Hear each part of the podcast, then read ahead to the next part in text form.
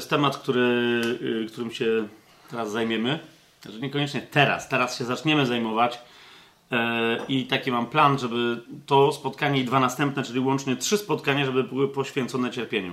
Nie cierpieniu w ogóle, nie cierpieniu świata, nie cierpieniu, ale cierpieniu w życiu chrześcijańskim, cierpieniu chrześcijanki, czy też chrześcijanina. Cierpienie. Taki, yy, to jest nasz temat. Yy, wstępem do naszej modlitwy, wstępem do naszej modlitwy proponuję, żeby był Psalm 38. Dlaczego? Yy, znam chrześcijan, którzy uważają, że, że, że można się modlić tym psalmem, nie, w ogóle go nie rozumiejąc, rozumiejąc go tak, jakby on wciąż całkowicie i kompletnie był aktualny. No nie, on jest tylko aktualny jako, jako wyraz pewnej wiedzy, mm, poznania oraz pobożności kogoś, kto żył pod prawem mojżeszowym, pod przedostatnim przymierzem, ale nie pod nowym przymierzem. Niemniej interesujące jest to, że wielu chrześcijan uważa, że mogą się modlić tym psalmem, bo tak się czują. Skoro czują, że cierpią, E, to w związku z tym uważają, o, to jest, to jest bardzo dobry psalm. Czy aby na pewno. Więc ja go czytam nie dlatego, żeby się nim modlić, zrozumcie mnie dobrze, ale żeby zrobić wstęp dopiero do modlitwy, do tego studium, które będzie poświęcone cierpieniu chrześcijańskiemu. Jasne jest to, co mówię? Dobra. Psalm 38. Od pierwszego wersetu czytam. Panie, nie karć mnie w swoim gniewie i nie każ mnie w swojej zapalczywości. Twoje strzały utkwiły bowiem we mnie i ciąży na mnie Twoja ręka. Nie ma nic zdrowego w moim ciele wskutek Twojego gniewu. Nie ma odpoczynku dla moich kości z powodu mojego grzechu. Bo moje nieprawości sięgają ponad moją głowę, obciążają mnie jak ciężkie brzemię. Cuchną i ropieją moje rany z powodu mojej głupoty. Jestem zgnębiony i bardzo pochylony. Przez cały dzień chodzę smutny. Moje wnętrze bowiem pali straszliwa dolegliwość i nie ma nic zdrowego w moim ciele. Jestem osłabiony i bardzo załamany. Zawodzę z powodu trwogi mojego serca. Panie, przed Tobą są wszystkie moje pragnienia i moje wzdychanie nie jest przed Tobą ukryte. Moje serce trzepocze Opuściła mnie siła, a światło moich oczu znikło. Moi bliscy i przyjaciele stronią od moich ran, a moi krewni stoją z daleka. Ci, którzy czyhają na moją duszę, zastawiają sidła, a ci, którzy pragną mojego nieszczęścia, mówią przewrotnie i przez cały dzień knują podstępy. Lecz ja niczym głuchy nie słyszałem i byłem jak niemy, który nie otwiera swoich ust. I stałem się jak człowiek, który nic nie słyszy i nie ma w ustach upomnień. Ciebie bowiem Jachwę oczekuję. Ty odpowiesz, Panie mój Boże, bo powiedziałem, niech się nie cieszą z mojego powodu. Gdy moja noga się poślizgnie, niech nie wynoszą się nade mnie. Jestem bowiem bliski upadku i moja boleść zawsze jest przede mną. Wyznaję więc moją nieprawość i boleję nad swoim grzechem. Lecz moi wrogowie są zdrowi i silni, i namnożyło się tych, którzy bez powodu mnie nienawidzą. Odpłacają mi złem za dobro i sprzeciwiają mi się, bo podążam za dobrem. Nie opuszczaj mnie, Jachwę, mój Boże. Nie oddalaj się ode mnie. Pospiesz mi z pomocą, Panie, moje zbawienie.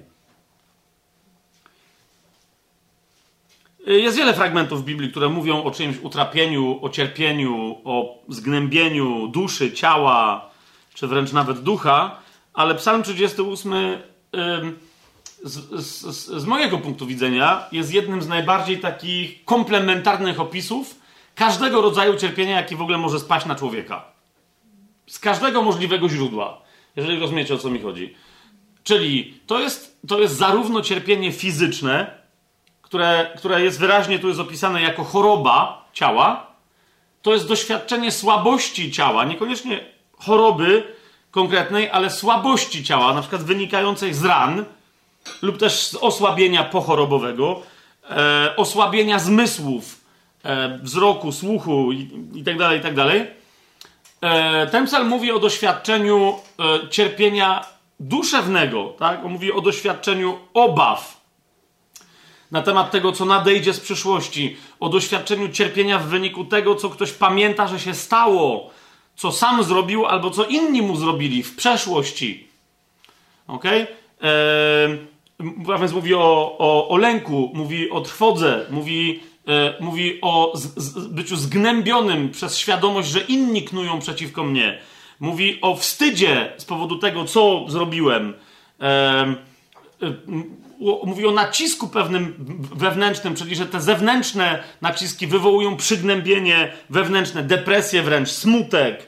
Mm, tak, cały dzień chodzę smutny, szósty werset mówi i tak dalej. E, I wręcz jakby to wszystko dotyka także ducha, e, a w każdym razie duchowej sfery, bo um, narrator, że tak powiem, e, głos liryczny w tym w tym tekście mówi wyraźnie, że jest winny wobec Boga, że jest winny grzechu.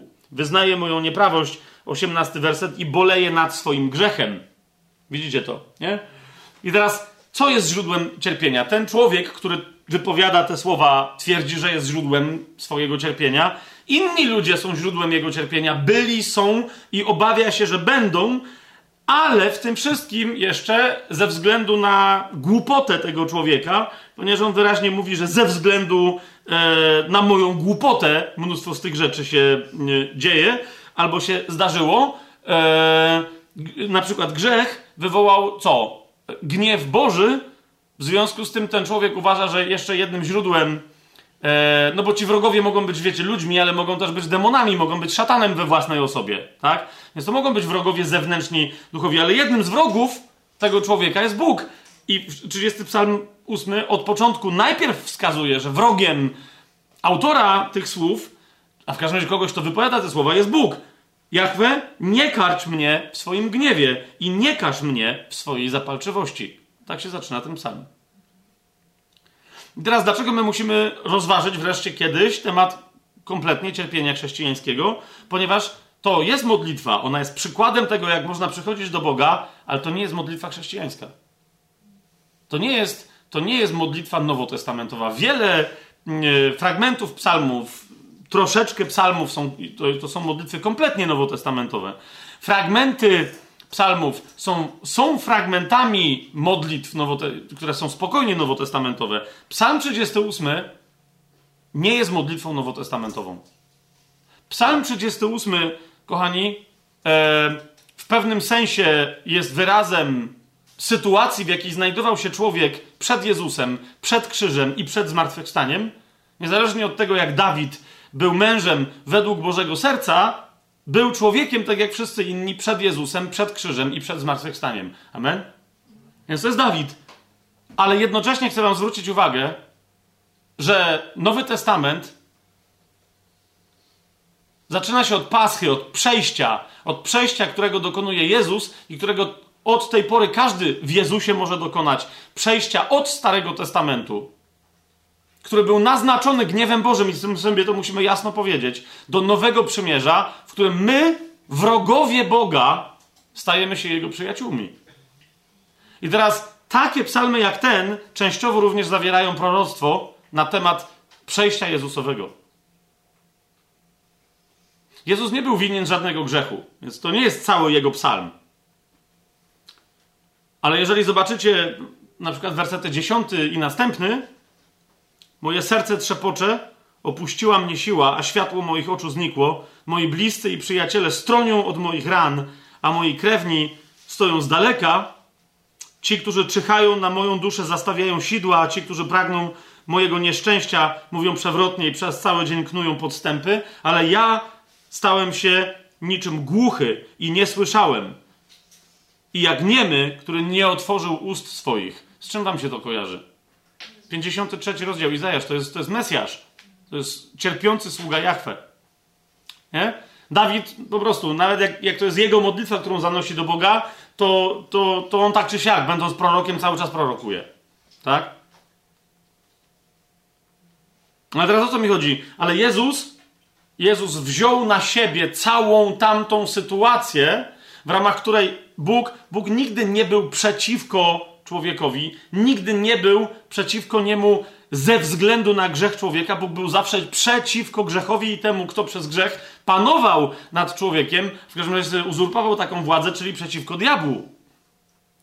Gdyby Bóg był przeciwko człowiekowi ze względu na jego grzech, to by nie posyłał swojego syna, Słowo Boże, czyli jedna z boskich osób by się nie stała człowiekiem, żeby dokonywać dzieła odkupienia, gdyby, gdyby Bóg był zły na człowieka, bo człowiek zgrzeszył. To jest jasne? Ludzie mogli to tak postrzegać, nie karć mnie w swoim gniewie i nie każ mnie w swojej zapalczywości, eee, ale Bóg, nie, Bóg, Bóg szukał zgody, Bóg dalej szuka zgody. Drugi list do Koryntian, którym rozważamy, ja jeszcze za chwilę wytłumaczę więcej. Czemu akurat przy drugim liście do Koryntian mamy, komple, może nie komplementarnie, ale bardzo poważnie i szeroko omówić zagadnienie cierpienia w życiu chrześcijańskim. Eee, drugi list do Koryntian o tym wspomina.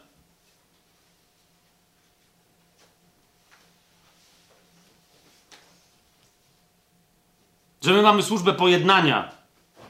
Nie? Że Chrystus przyszedł w służbie pojednania, on dokonał dzieła pojednania. Służba pojednania to było pojednanie, z którym Bóg wyszedł do człowieka. Człowiek, Bóg wyciągnął rękę do człowieka. Powiedziała: Nie chcę, żebyś był moim nieprzyjacielem. Pogódźmy się.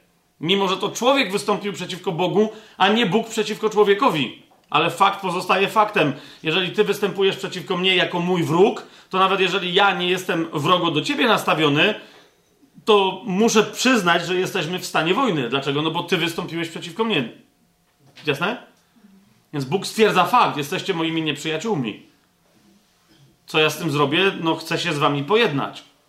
I Bóg robi to ostatecznie w jedyny możliwy sposób przez krzyż. Dzisiaj nie będziemy sobie tego tłumaczyć, ale o tym mówi piąty rozdział, e, zwłaszcza końcówka piątego rozdziału e, drugiego listu do Koryntian.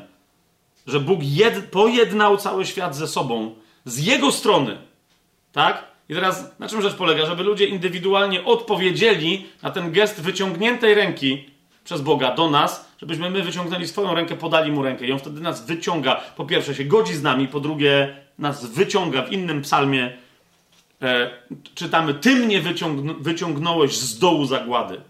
Nie? Podałeś mi rękę, ja wyciągnąłem rękę, ty mi ją podałeś i mnie wyciągnąłeś. Więc, e, więc Bóg, nie, Bóg jest zagniewany. Na co jest zagniewany? Na grzech. I widać, jak Bóg w tym gniewie swoim przeciwko grzechowi, który to grzech chciał mu odebrać jego dzieci, jego stworzenie, człowieka, Ewę i Adama.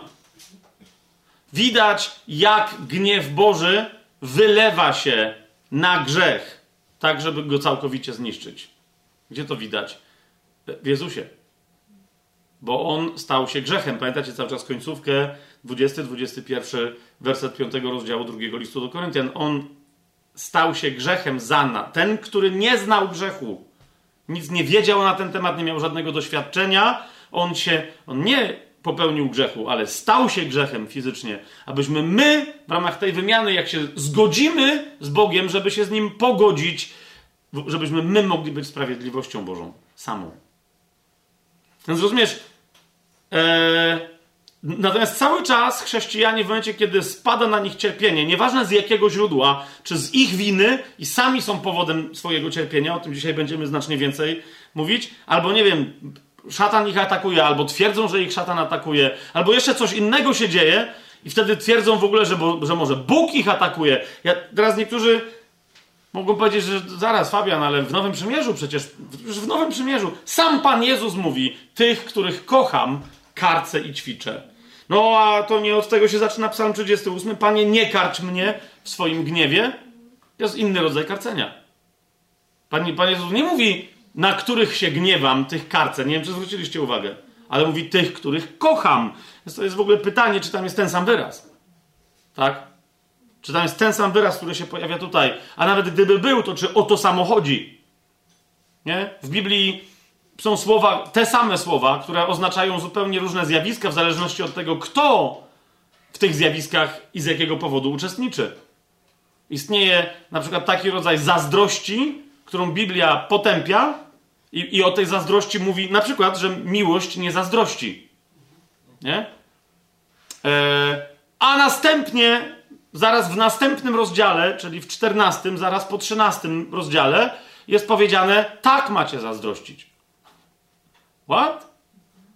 No nie, no właśnie, żeby nie było, to w związku z tym tam jest inny czasownik podany, ale w Grece jest ten sam. Bo to słowo greckie, które mamy raz przetłumaczone jako zazdrość, a innym razem jako usilne pożądanie czegoś, to jedno, jeden i ten sam wyraz. E, no, no właśnie, my raz tłumaczymy jako zazdrość, raz jako coś, ale my zazdrość najczęściej niewłaściwie także w języku polskim rozumiemy jako zawiść. A to jest co innego. Tak? Więc tam, gdzie e, tam chodzi o to, że no, no właśnie, natomiast jest ten, ten miłość pożąda, ale, ale to, to pragnienie miłości nigdy się nie zamienia w zawiść. Nie? Natomiast jeżeli ktoś e, pragnie czegoś dla siebie, bo widzi tego u innych, a to jest dobra rzecz, której Bóg chce dla wszystkich, wtedy dokładnie Biblia mówi: do, bądź zazdrosny o to. Masz być zazdrosny. Więc pewnych rzeczy nie możemy podnosić, absolutyzować w Biblii, nawet jak to jest jeden i ten sam wyraz, że mówi, bo tu jest to i potem tu jest to. No dobrze, tylko cały czas. A jaki tam jest kontekst? Nie? Miłość nie zazdrości. A, a, a z drugiej strony cały czas czytamy w Starym Testamencie, że ale Jachwę zazdrości. Zresztą w Nowym też. Że i Pan Jezus też jest o pewne rzeczy zazdrosny. No to jak to? No to miłość zazdrości w końcu, czy nie zazdrości? No, no właśnie, w kontekście e, tego tak zwanego hymnu o miłości w 13 rozdziale pierwszego listu do Koryntian, z kontekstu wynika, czego to miłość nie zazdrości, a czego zazdrości. Podnoszenie, absolutyzowanie sformułowania miłość nie zazdrości. I tyle jest, e, jest w tamtym przypadku absurdalne. Ale jeszcze raz, jak mówimy o tym, że Bóg miałby być źródłem karcenia, no okej, okay, tylko że Boże karcenie nie może wywołać w człowieku cierpienia. Kto, kto wszedł w nowe przymierze, rozumie, że, że Bóg nie jest, nie był i nigdy nie będzie źródłem ludzkiego cierpienia. Nigdy, pod żadnym pozorem. Ludzie nie mogą cierpieć w wyniku bezpośredniej akcji Boga. Mogą cierpieć w wyniku swojej reakcji na tą akcję, ale Bóg nie działa po to, żeby człowieka e, sprowadzić do bólu, żeby wywołać w nim ból, żeby spowodować w nim cierpienie itd., tak itd. Tak czy to jest jasne? Tak? Czy to, czy to jest jasne? Więc e, dlatego tu, Panie, nie karcz mnie Ty w swoim gniewie, to rozumiecie, mm, tak mogło być w Starym Przymierzu, tak mógł być, taki mógł być odbiór akcji Bożej człowieka, który wiedział, że zawsze przed Bogiem będzie winien grzechu.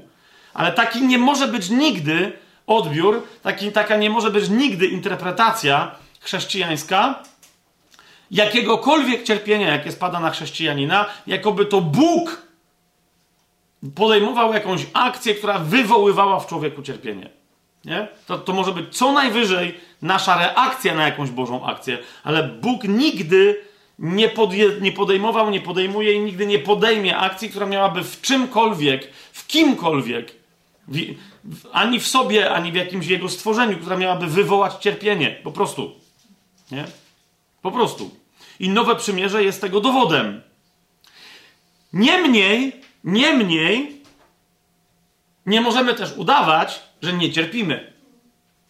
Nie możemy sobie wmawiać, że chrześcijanin może już w tym życiu być absolutnie, absolutnie pod każdym względem wolny od cierpienia. Wręcz przeciwnie. Biblia nam mówi, że, że musimy cierpieć. I teraz wiecie, no, no i, teraz, i, i teraz chodzi mi o to, że w tym zagadnieniu jest mnóstwo zamieszania. Zgodzicie się ze mną? Jest mnóstwo zamieszania. I teraz spróbujemy sobie dziś, następnym razem i jeszcze następnym, to zamieszanie jakoś uporządkować, żeby zobaczyć, jakiego, jakiego cierpienia powinniśmy się spodziewać, jakie cierpienie z czego lub z kogo wynika, a jakiego cierpienia może na nas spaść, ale nie tylko nie powinniśmy się go spodziewać, ale wręcz powinniśmy mu się sprzeciwić i powinniśmy go usunąć, bo nie powinno mieć miejsca w naszym życiu. Pomodlimy się zatem, ale nie psalmem 38. Dzisiaj się pomodlimy innym psalmem, ale nie psalmem 38. Pomodlimy się nowotestamentowym psalmem z Księgi Psalmów. Psalm 38 miał tylko być dobrą okazją do wprowadzenia nas od razu w hardcore, wiecie, całej dyskusji w chrześcijaństwie na temat cierpienia. Hmm? Oraz już wstępnie w, w wiecie, w nasze znalezienie prawdy Słowa Bożego, która uważajcie, nie ma niczego wspólnego z dwoma ekstremami. Te dwa ekstrema z góry możemy po prostu odrzucić jako po prostu. To nie trzeba długo szukać, żeby za zauważyć, że one są niezgodne z wolą Bożą, ze Słowem Bożym i, i po prostu i z myślą chrześcijańską. Czyli jedno takie ekstremum to jest cierpiętnictwo, które mówi, że cierpienie pod każdym względem, jakiekolwiek, jest dobre. Nie? To jest to, co. E, no Okej, okay, teraz się troszkę sytuacja zmienia. Od parunastu lat, myślę, się tak wydatnie zmienia, ale nadal pokutuje w teologii Kościoła rzymskokatolickiego. I to jak się nikt nie spina, nie obraża na mnie, tylko taka jest prawda. E, ktokolwiek był katolikiem, to wie, że taka jest prawda. E, kult cierpienia. Nie? Kult cierpi- jako takiego, że cierpienie jest dobre samo w sobie. No i co więcej, o tym zwłaszcza będziemy mówić następnym razem, ale wiecie, jacyś święci, którzy, do których przychodzi Bóg albo anioł i ich rani i oni do końca życia mają rany. Najlepiej, żeby one były, przypominały rany Chrystusa, stygmaty. Wiecie o co chodzi? Po co? No jak to po co? No, nie musisz uzasadniać. Cierpienie jest dobre. Im więcej cierpienia, tym lepiej. Włosienice, biczowania, e, wiecie, wypadki nieszczęśliwe, przychodzi szatan do mistyka pod postacią psa i go pogryz w zamkniętym pokoju, w jego celi klasztornej. Wiecie o co mi chodzi, nie? I potem on wychodzi i wszyscy to hołubią, mówią wow, ten człowiek został zaszczycony tym, że Bóg zesłał na niego cierpienie. Na litość boską. Nie? To, to, to, to wszyscy rozumieją, że tu jest coś nie tak. Nie? To wszyscy to rozumieją, że tu jest coś nie tak. Nie po to Jezus cierpiał, nie po to wiemy, że w jego ranach jest nasze zdrowie, żebyśmy my następnie, rozumiecie, że to się posunęło w ramach tej teologii rzymskokatolickiej do tego, że um, no niektórzy mówią, że nie, nie, to jest nieoficjalne. To jest absolutnie oficjalne. To się posunęło do tego, że każdy rodzaj cierpienia, włącznie z, uważajcie, opętaniem, jest uważany za świątobliwy i zesłany przez Boga. Niektórzy mówią, nie, nie, to jest tylko tak, że to tak by, no skoro ktoś był opętany, to, to wtedy tym bardziej cierpiał pod każdym względem, to jakby się potocznie uważa, w katolicyzmie są pewne trendy, które nieprawda, jeszcze raz powtórzę, nieprawda. Są e, zwłaszcza kobiety święte i błogosławione, o, o, których wiemy, że były opętane, nad którymi były odprawiane egzorcyzmy i tak dalej, i tak. Co, co więcej, są takie, w cudzysłowie, święte i błogosławione Kościoła rzymskokatolickiego, które wręcz których historia jest uznana za heroiczną, bo żeby powiększyć swoje cierpienie dla Boga, poprosiły o opętanie. No to rozumiecie, jakby do kogo one się modliły, tak, żeby były tak wysłuchane. No albo Bóg jest źródłem opętania, no ale wtedy jest moje pytanie, no to kto jest, co? Co w ogóle? Nie? Więc to jest z jednej strony, i oczywiście to sięga mistyków, jakichś tam dziwnych rzeczy, ale też zwykłych ludzi. Nie?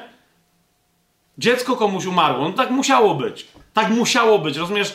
Cierp, Bóg cię w przyszłości za to wynagrodzi. To jest nie, nie dziecko mi umiera teraz. No nie, musisz się z tym pogodzić. Nie możemy nic zrobić. Nie możemy, możemy się modlić, iść do wiecie Matki Boskiej, kogoś, żeby o uzdrowienie, no ale jak się tak stanie, jakby tak czy siak będzie super. Nie?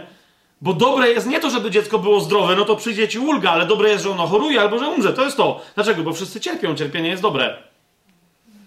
Mój mąż jest pijakiem, bije mnie i tak dalej. Musisz to znieść, to jest twój krzyż. Wiecie o co mi chodzi? Teologia niesienia krzyża kompletnie niepoważna, kompletnie be, bez związku z tym, co Pan Jezus zgłosił. Spada na ciebie cierpienie i ono nie ma sensu i tak dalej. Nie? No to, to po co Pan Jezus uzdrawiał? Po co później, zawsze przy głoszeniu Ewangelii prawdziwym, Duch Święty cały czas uzdrawia? Po, po co? skoro cierpienie jest takie dobre. Czemu w takim razie, kiedy ktoś się nawraca na katolicyzm, nie, miał, nie ma prawa popełnić. Aha, no nie ma prawa popełnić samobójstwa, bo im dłużej cierpi, tym lepiej. No nie, to by było krótkie cierpienie. O to chodzi? Więc to jest jedno ekstremum, cierpiętnictwo, hołubienie cierpienia, ale bardzo często ludzie, jak od tego odchodzą, wpadają w drugie ekstremum. Jakie mianowicie, że chrześcijanin powinien doświadczać w swoim życiu tylko i wyłącznie radości, przyjemności i w ogóle szczęścia ogólnego i w ogóle nie powinien pod żadnym pozorem w żadnej sytuacji cierpieć. Jeżeli cierpi, to jest dowód na to, że nie ma błogosławieństwa Bożego. To jest, to jest wiecie, cała ta teologia w pewnych swoich przejawach nazywana em, Ewangelią sukcesu, czy też teologią sukcesu. Em, często preferowana w rozmaitych odmianach, nie w całym ruchu, nie od zawsze, ale jednak mocno powiązana z tak zwanym ruchem wiary i tak dalej, i tak dalej, i tak dalej, nie? Przez wiarę, jeżeli ty cierpisz Przez wiarę możesz uzyskać uwolnienie od tego cierpienia. Przez wiarę, wiesz, wiara powinna ci zapewnić wszystko to, co chcesz, więc jeżeli czegoś nie masz, no bo to jest twoje cierpienie, tak? Jesteś chora, czyli nie jesteś zdrowa. Jesteś bidny, czyli nie jesteś bogaty i tak dalej. Więc to znaczy, że to jest problem, to ty masz problem. Masz problem z wiarą. To jest, rozumiesz, to nie, to nie to, że to jest dla ciebie, że pewne rzeczy są dla ciebie niedostępne. Że pewnych rzeczy, rzeczy się nie da uniknąć. Po prostu, jeżeli, jeżeli się w jakimkolwiek, w jakiejkolwiek części swojego życia czujesz nieszczęśliwa, czy nieszczęśliwy, to jest twoja wina. To jest twoja wina. Nie? To nie dlatego, że to jest niedostępne. Bóg nie chce, żebyś cierpiała, czy cierpiała w jakikolwiek sposób. Bóg nie chce. Ale cierpienie nie wynika z Boga, wynika z czegoś innego. Eee, I teraz na razie mniejsze o to, czy, czy tego czegoś Bóg chce, czy nie, tylko chodzi o to, że my musimy mieć świadomi, że tego cierpienia, które z czegoś innego niż Bóg wynika, nie unikniemy. Dlatego, że my jesteśmy z Boga. To jest jasne, co, co mówię? Więc, ta, więc nie, nie oszukiwanie się, że, że my możemy, że ktoś może wieść życie chrześcijańskie, nie cierpiąc nigdy w żaden sposób pod jakimkolwiek pozorem, e, to, jest, to jest bzdura. Nie? Więc teraz jesteśmy gdzieś po środku, ale gdzie jesteśmy po środku? Oto jest pytanie. Dobry ojcze. Dobry ojcze, dobry, dobry, dobry, dobry, dobry i tylko dobry ojcze. Żaden inny. Dzięki Ci za to, że dotarliśmy w ramach naszego studium biblijnego teraz do tego tematu, bo chociaż dotykamy kwestii cierpienia, to im dłużej będziemy jej dotykać, tym więcej radości będziemy mieli, tym więcej pokoju, ducha, który się nam pomnoży i łaski, która z tym tematem jest tak przepotężnie związana. Ojcze, więc dlatego dziękuję Ci już teraz za to studium nasze dzisiejsze, kolejne i jeszcze kolejne. Dziękuję Ci za Twojego świętego ducha, który w całym tym temacie przyniesie nam uspokojenie, ukojenie, objawi sens, Twoją strategię dla nas na cierpienie, którego nie możemy uniknąć, i, i wszystkie te Twoje strategie dla nas na to cierpienie, którego w ogóle nie powinniśmy doświadczać. A nawet jeżeli go doświadczamy, to Twoje strategie, jak szybko z tego cierpienia, które nie ma sensu, jak szybko z niego wyjść. Dzięki Ci, Ojcze. Dzięki Ci. Dzięki za całą Twoją dobroć, za cały ten plan, w którym mamy ten niesłychany, zdawałoby się, że nieprawdopodobny, ale jednak mamy zaszczyt uczestniczyć. Amen. Amen. Dlaczego akurat przy drugim liście do Koryntian? Co, otwórzmy drugi list do Koryntian. Eee, dlaczego akurat przy drugim liście do Koryntian? Czemu nie poruszyliśmy tego tematu przy Ewangeliach? No bo tam jest, ludzie zawsze wpadają w jakiegoś rodzaju konfuzję, różne, e, bo zawsze jakoś ktoś pomyli cierpienia Jezusowe z potencjalnymi swoimi cierpieniami. Więc nie, nie przy Panu Jezusie. Czemu nie... E, no właśnie, czemu nie gdzie indziej? Czemu nie przy Jakubie, który jest taki hardkorowy? Czemu nie przy okazji na przykład pierwszego listu Piotrowego, który poświęca cały jeden rozdział cierpieniu, mówiąc wy, kiedy cierpicie, to cierpcie tak, a nie tak. Ponieważ według mnie to właśnie drugi list do Koryntian e, na różne sposoby, w bardzo osobisty, jak o tym ostatnio mówiliśmy, sposób, e, przez Pawła, Duch Święty, ale właśnie mówi o wszystkich rodzajach cierpienia, których się mamy spodziewać, których się nie mamy spodziewać, e, które powinniśmy wziąć na klatę i które powinniśmy absolutnie usunąć ze swojego życia, uchronnych i nieuchronnych, uniknionych i nieuniknionych, o, o, wszystkich rodzajach, a w czymś o nurtach cierpienia chrześcijańskim życiu. Drugi list do Koryntian, pierwszy rozdział, czwarty i, i piąty werset. Ostatnio troszeczkę, jak, jak ten werset przywoływałem, to się koncentrowałem na pocieszeniu, ale zobaczcie, no nieco inny aspekt yy, tych wersetów. Jest tam bowiem mowa o Ojcu naszego Pana Jezusa Chrystusa i naszym yy, Ojcu miłosierdzi, wszelkiego oj, oj, Ojcu litościwym, o Bogu wszelkiej pociechy. I teraz ten yy, czwarty i piąty werset powiadają, że jest to Bóg, który nas pociesza w każdym naszym utrapieniu abyśmy i my mogli pocieszać tych, którzy są w jakimkolwiek ucisku. Taką pociechą, jaką sami jesteśmy pocieszani przez Boga.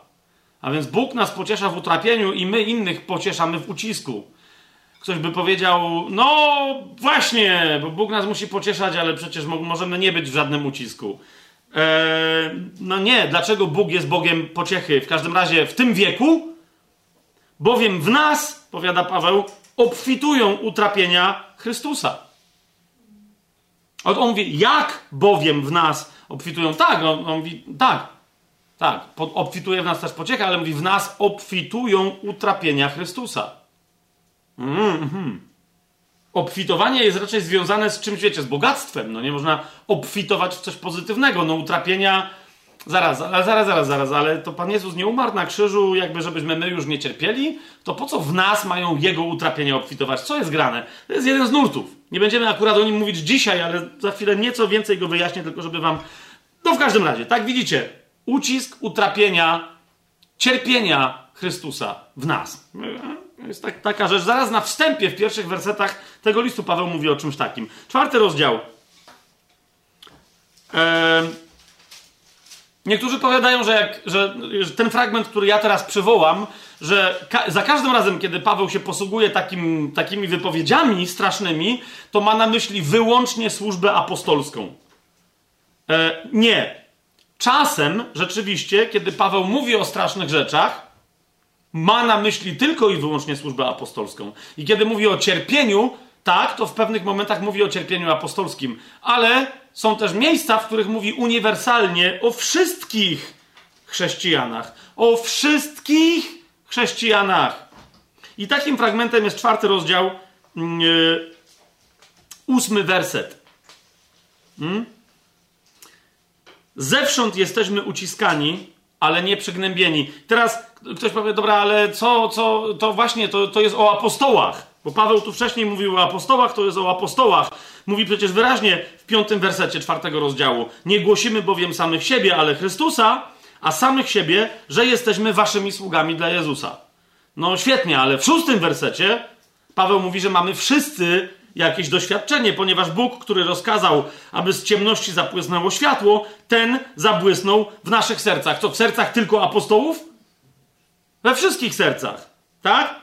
A więc on zabłysnął w naszych sercach, aby zajaśniało w nas poznanie chwały Bożej w obliczu Jezusa Chrystusa. Tylko u apostołów? Nie, u wszystkich chrześcijan. Więc teraz zauważ, ten skarb, który należy do wszystkich chrześcijan, Paweł mówi w siódmym wersecie, mamy zaś, kto? Wszyscy chrześcijanie, ten skarb w naczyniach glinianych, aby wspaniałość tej mocy była z Boga, a nie z nas. I teraz, co, ale co to znaczy, Pawle, że my te, ten skarb mamy w naczyniach glinianych? I że jego moc się objawia, a no słabość naczynia też się objawia. I wtedy Paweł tłumaczy wszystkim chrześcijanom dokładnie ten fragment, to jest ósmy werset. Czy to jest jasne? Tak? Co się tyczy nie apostołów, ale wszystkich chrześcijan. Zewsząd jesteśmy uciskani. To jest wyznanie chrześcijańskie, uniwersalne. Zewsząd jesteśmy uciskani, ale nie przygnębieni. Bezradni, ale nie zrozpaczeni. Prześladowani, ale nie opuszczeni, powaleni, ale nie zgładzeni. Nieustannie nosimy w ciele umieranie Pana Jezusa, aby i życie Jezusa objawiło się w naszym ciele. Zawsze bowiem my, którzy żyjemy, jesteśmy wydawani na śmierć z powodu Jezusa. Aby i życie Jezusa objawiło się w naszym śmiertelnym ciele. Ale jest powiedziane, jesteśmy wydawani na śmierć z powodu Jezusa. Czy to jest jasne? Po, dokładnie tym samym duchu, bo to jest ciekawe, że tam nikt nie ma takich dzikich pomysłów, ale dokładnie w tym samym duchu Paweł yy, powiada w ósmym rozdziale listu, yy, listu do Rzymian. W 36 wersecie, nawet wcześniej, ale zwłaszcza w 36 yy, wersecie i dalej. Jak jest napisane, z powodu ciebie przez cały dzień nas zabijają. Uważają nas za owce przeznaczone na rzeź. Tak? Widzicie to? To znowu o kim Paweł mówił? O apostołach? Nie, mówi o wszystkich chrześcijanach. Z powodu ciebie uważają nas za milczące owce przeznaczone na rzeź, które należy ukatrupić. Ale wróćmy do drugiego do Koryntian. Nie, nie będę podawać wam teraz wszystkich absolutnie fragmentów odnoszących się do cierpienia w życiu Pawła, e, w służbie różnych ludzi służących w Kościele, w ciele Chrystusa e, całym oraz w ogóle w świecie. Tak, nie będę, bo, ale Paweł wszystkie te aspekty w drugim liście do Koryntian porusza. Tylko takie, które ewidentnie mówią wprost o doświadczaniu cierpienia i e, jednocześnie wraz z tym doświadczeniem zakładają przedziwne e, tezy, nie hipotezy, ale tezy, dlatego że one są potwierdzone przez Pana. Nie? Na przykład 12 e, rozdział listu do Koryntian. 12 rozdział listu do Koryntian. Nie? Klasyk, ale przyjrzyjcie się dobrze temu klasykowi.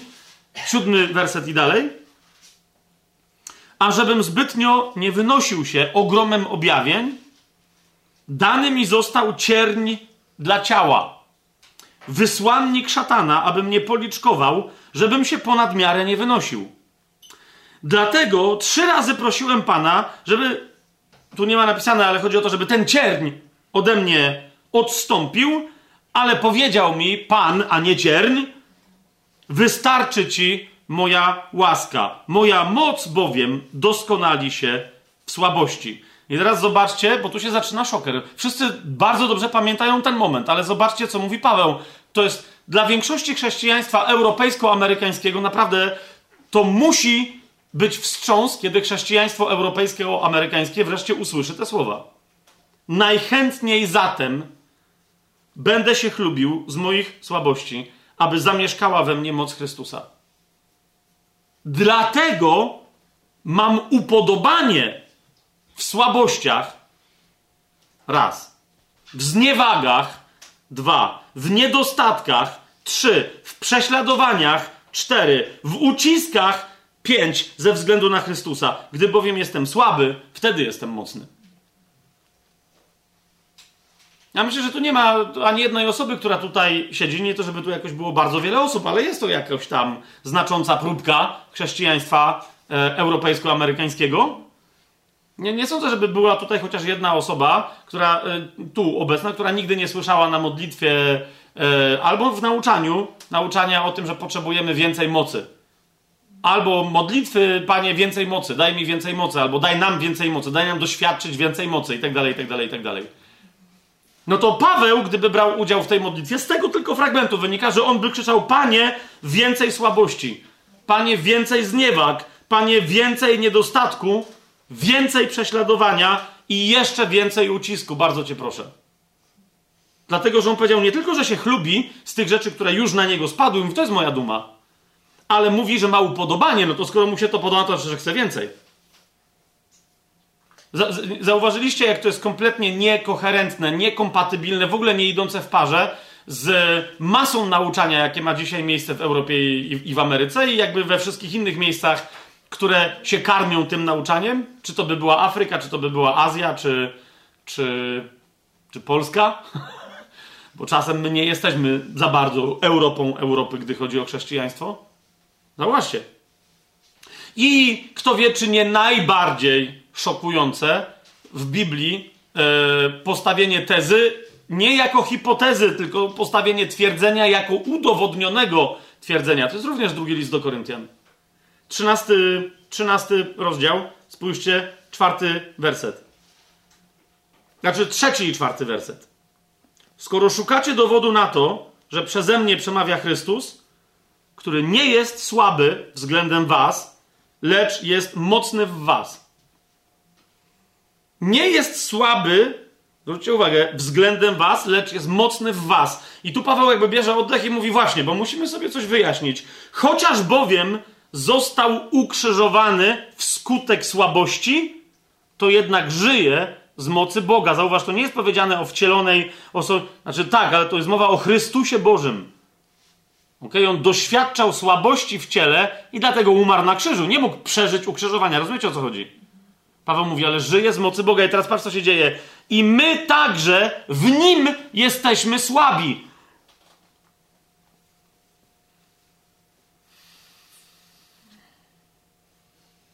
Rozumiesz, ja znam piosenkę. Wszystko mogę w tym. Nie, nie, czekaj, to jakoś inaczej szło. Pomieszałem teraz. Jest, wszystko mogę w tym, którym nie umacnia. Jest taki, taki, nie? Taki transowy, taki psalm, czy nie to nazwać, takie rondo melodyjne, nie, wszystko mogę w tym, który mnie umacnia.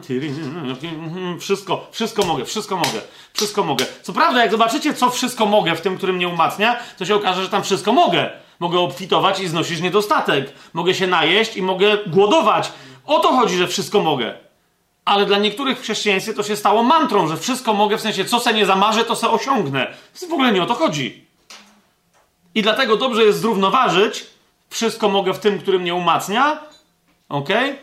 Ta, jeżeli tylko tak mamy tamten fragment zacytować, tak, bo to jest Słowo Boże, dobrze jest zrównoważyć tym słowem, my w nim jesteśmy słabi.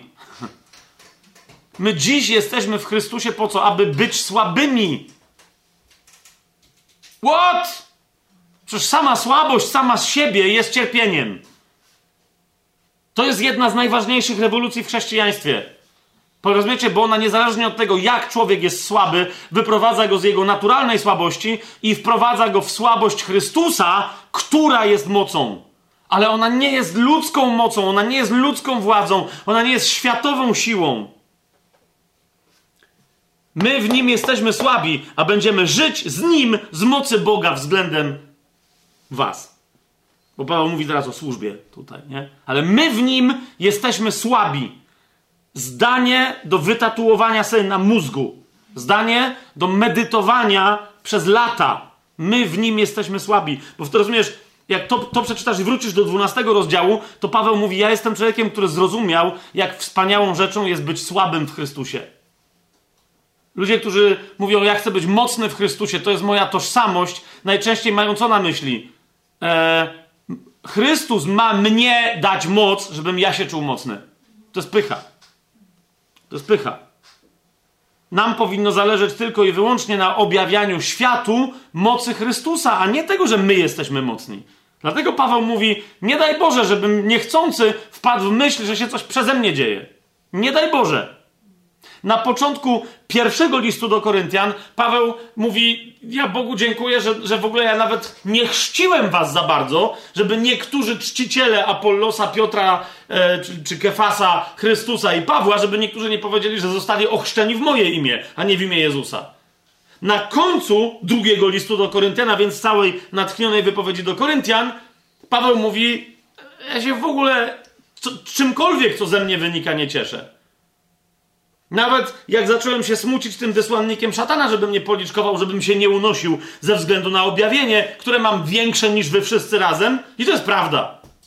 Umówmy się, yy, jeżeli gdzieś mamy w Nowym Testamencie objawienie, którego by się nie dało wyczytać intelektualnie ze Starego Przymierza, to jest objawienie Pawła na temat Kościoła.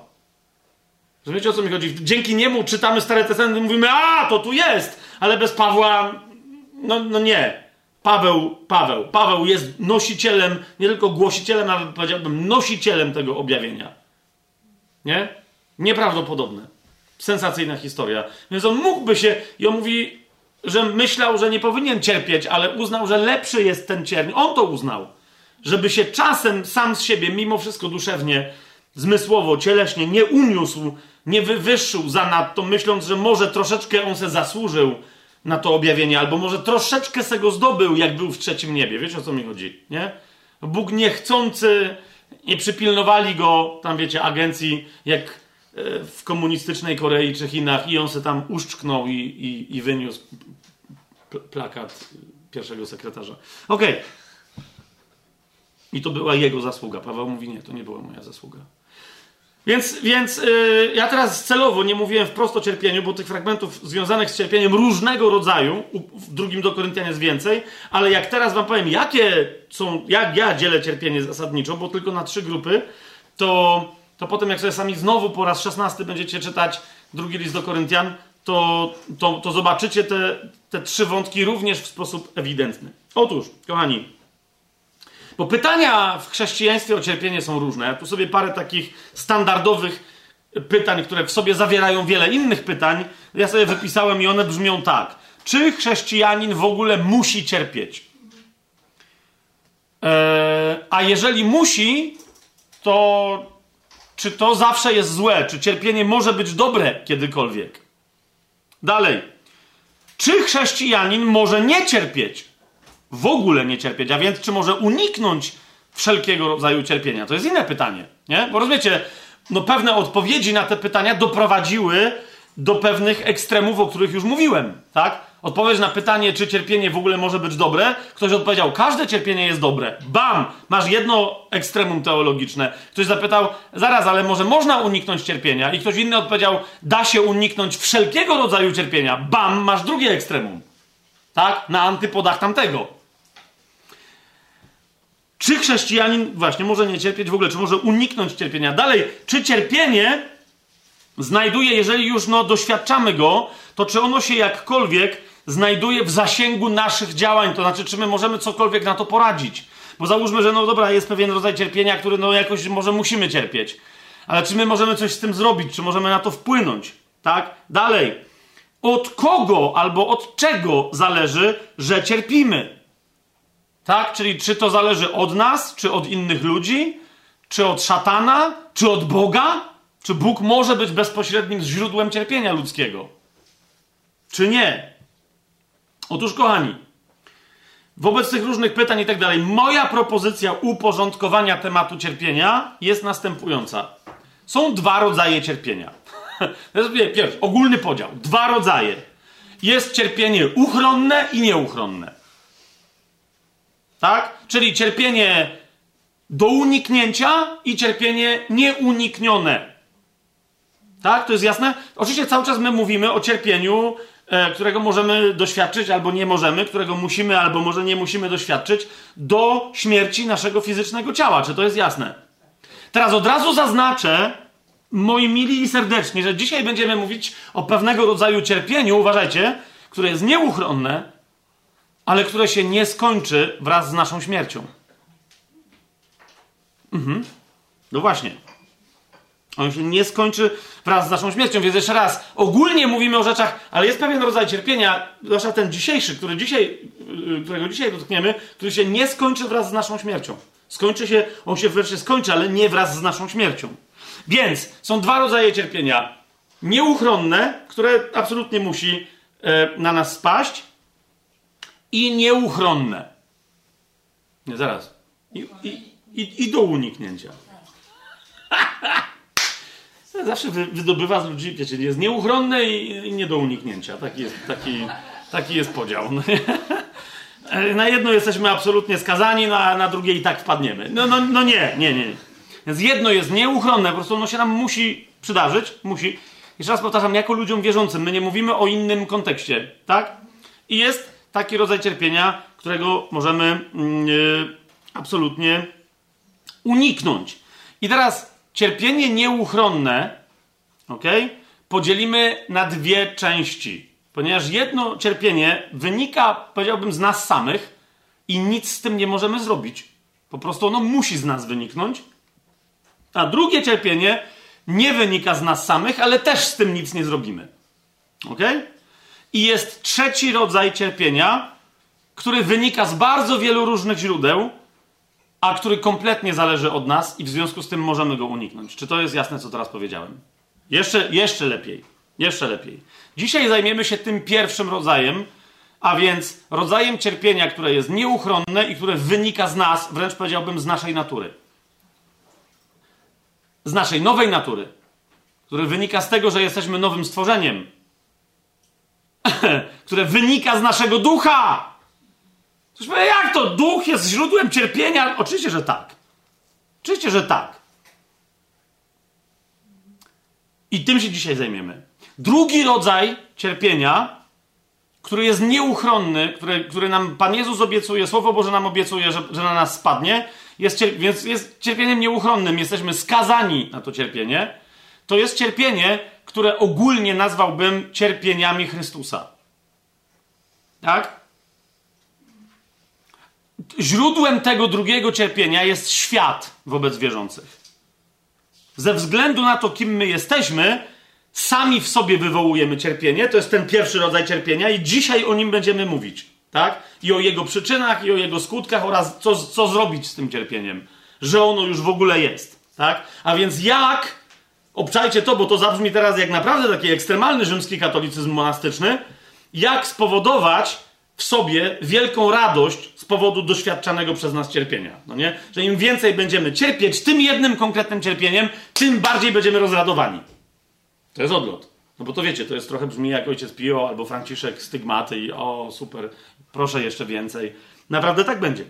Po dzisiejszym odcinku, że kto chce, to już niech wychodzi powolutku, bo po dzisiejszym odcinku będziemy chcieli więcej tego cierpienia.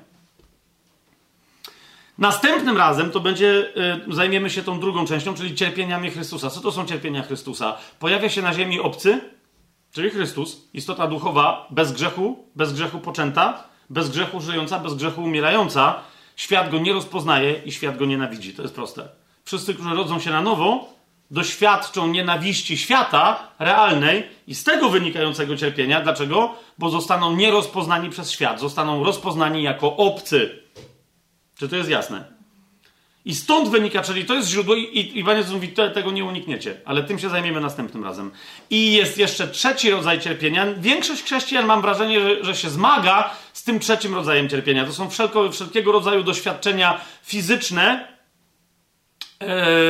i psychiczne, które no, zasadniczo nam się kojarzą z, cierpieniem, z cierpieniem najbardziej, a więc rzeczy związane z chorobami, cierpieniami, słabościami fizycznymi, ze zmaganiami, uciskami psychicznymi, e, z, z, wynikającymi ze straty, zdrady e, i tak dalej, i tak dalej. Jasne? Teraz e, to jest ciekawe, ale źródłem naszego doświadczenia tych różnych cierpień trzeciego rodzaju, o których jeszcze będę mówić, jesteśmy zarówno my sami, jak i inni ludzie, diabeł oraz Bóg. Jeszcze raz powtórzę. Jest bardzo istotne zawsze, żebyśmy się słuchali uważnie, bo dopiero co powiedziałem, że Bóg przecież nie może być źródłem, tak? Ale Bóg może podejmować akcje, których celem nie jest cierpienie, niemniej nasza reakcja na Bożą akcję może w nas wywołać cierpienie. Czy to jest jasne? I teraz to jest trochę co innego niż kiedy my sami robimy coś, co powoduje cierpienie, i to nie ma związku, tak? To nie ma związku. Więc ktoś powie, no tak, czyli to nie Bóg spowodował cierpienie, ja wiem, ale nasze zderzenie z Bożą akcją wywołuje cierpienie i niektórzy wciąż myślą, że mają prawo obwiniać Boga. Chrześcijanie. Tak?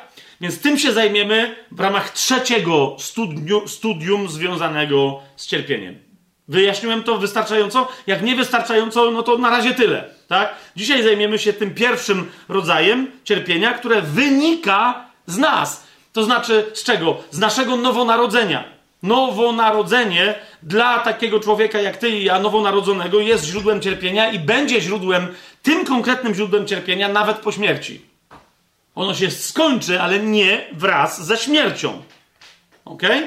Tak długo, ponieważ bezpośrednią przyczyną cierpienia nowego stworzenia, nowonarodzonej osoby jest co? Jest nadzieja. Nadzieja jest też źródłem naszej radości, ale to jest radość, która wywołuje w nas pewien jeden konkretny aspekt autentycznego cierpienia, które nie powinno być naszym cierpieniem. Znaczy inaczej, no nie może być, nie być, skoro jest, ale a, no właśnie.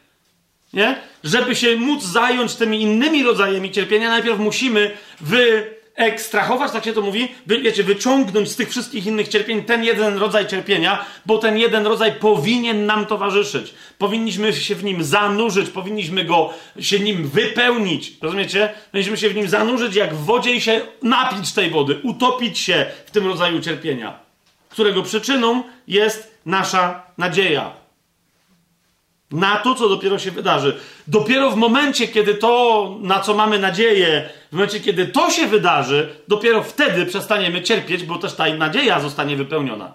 Nie? Ta nadzieja jest źródłem naszej radości, bo wiemy, co się wydarzy, ale jest też źródłem cierpienia, ponieważ wiemy, że to się dopiero wydarzy, to się jeszcze nie wydarzyło i się, kurczę, nie możemy doczekać.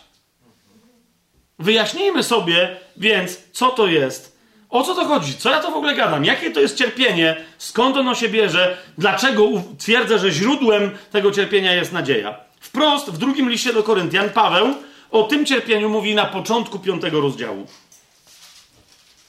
To jest drugi list do Koryntian, piąty rozdział od pierwszego do szóstego wersetu.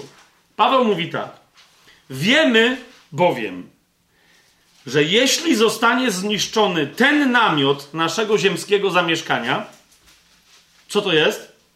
Doczesne ciało. To ciało, które umrze. To mamy budowlę od Boga, dom nie ręką uczyniony, wieczny w niebiesiech. Co to jest ta budowla od Boga?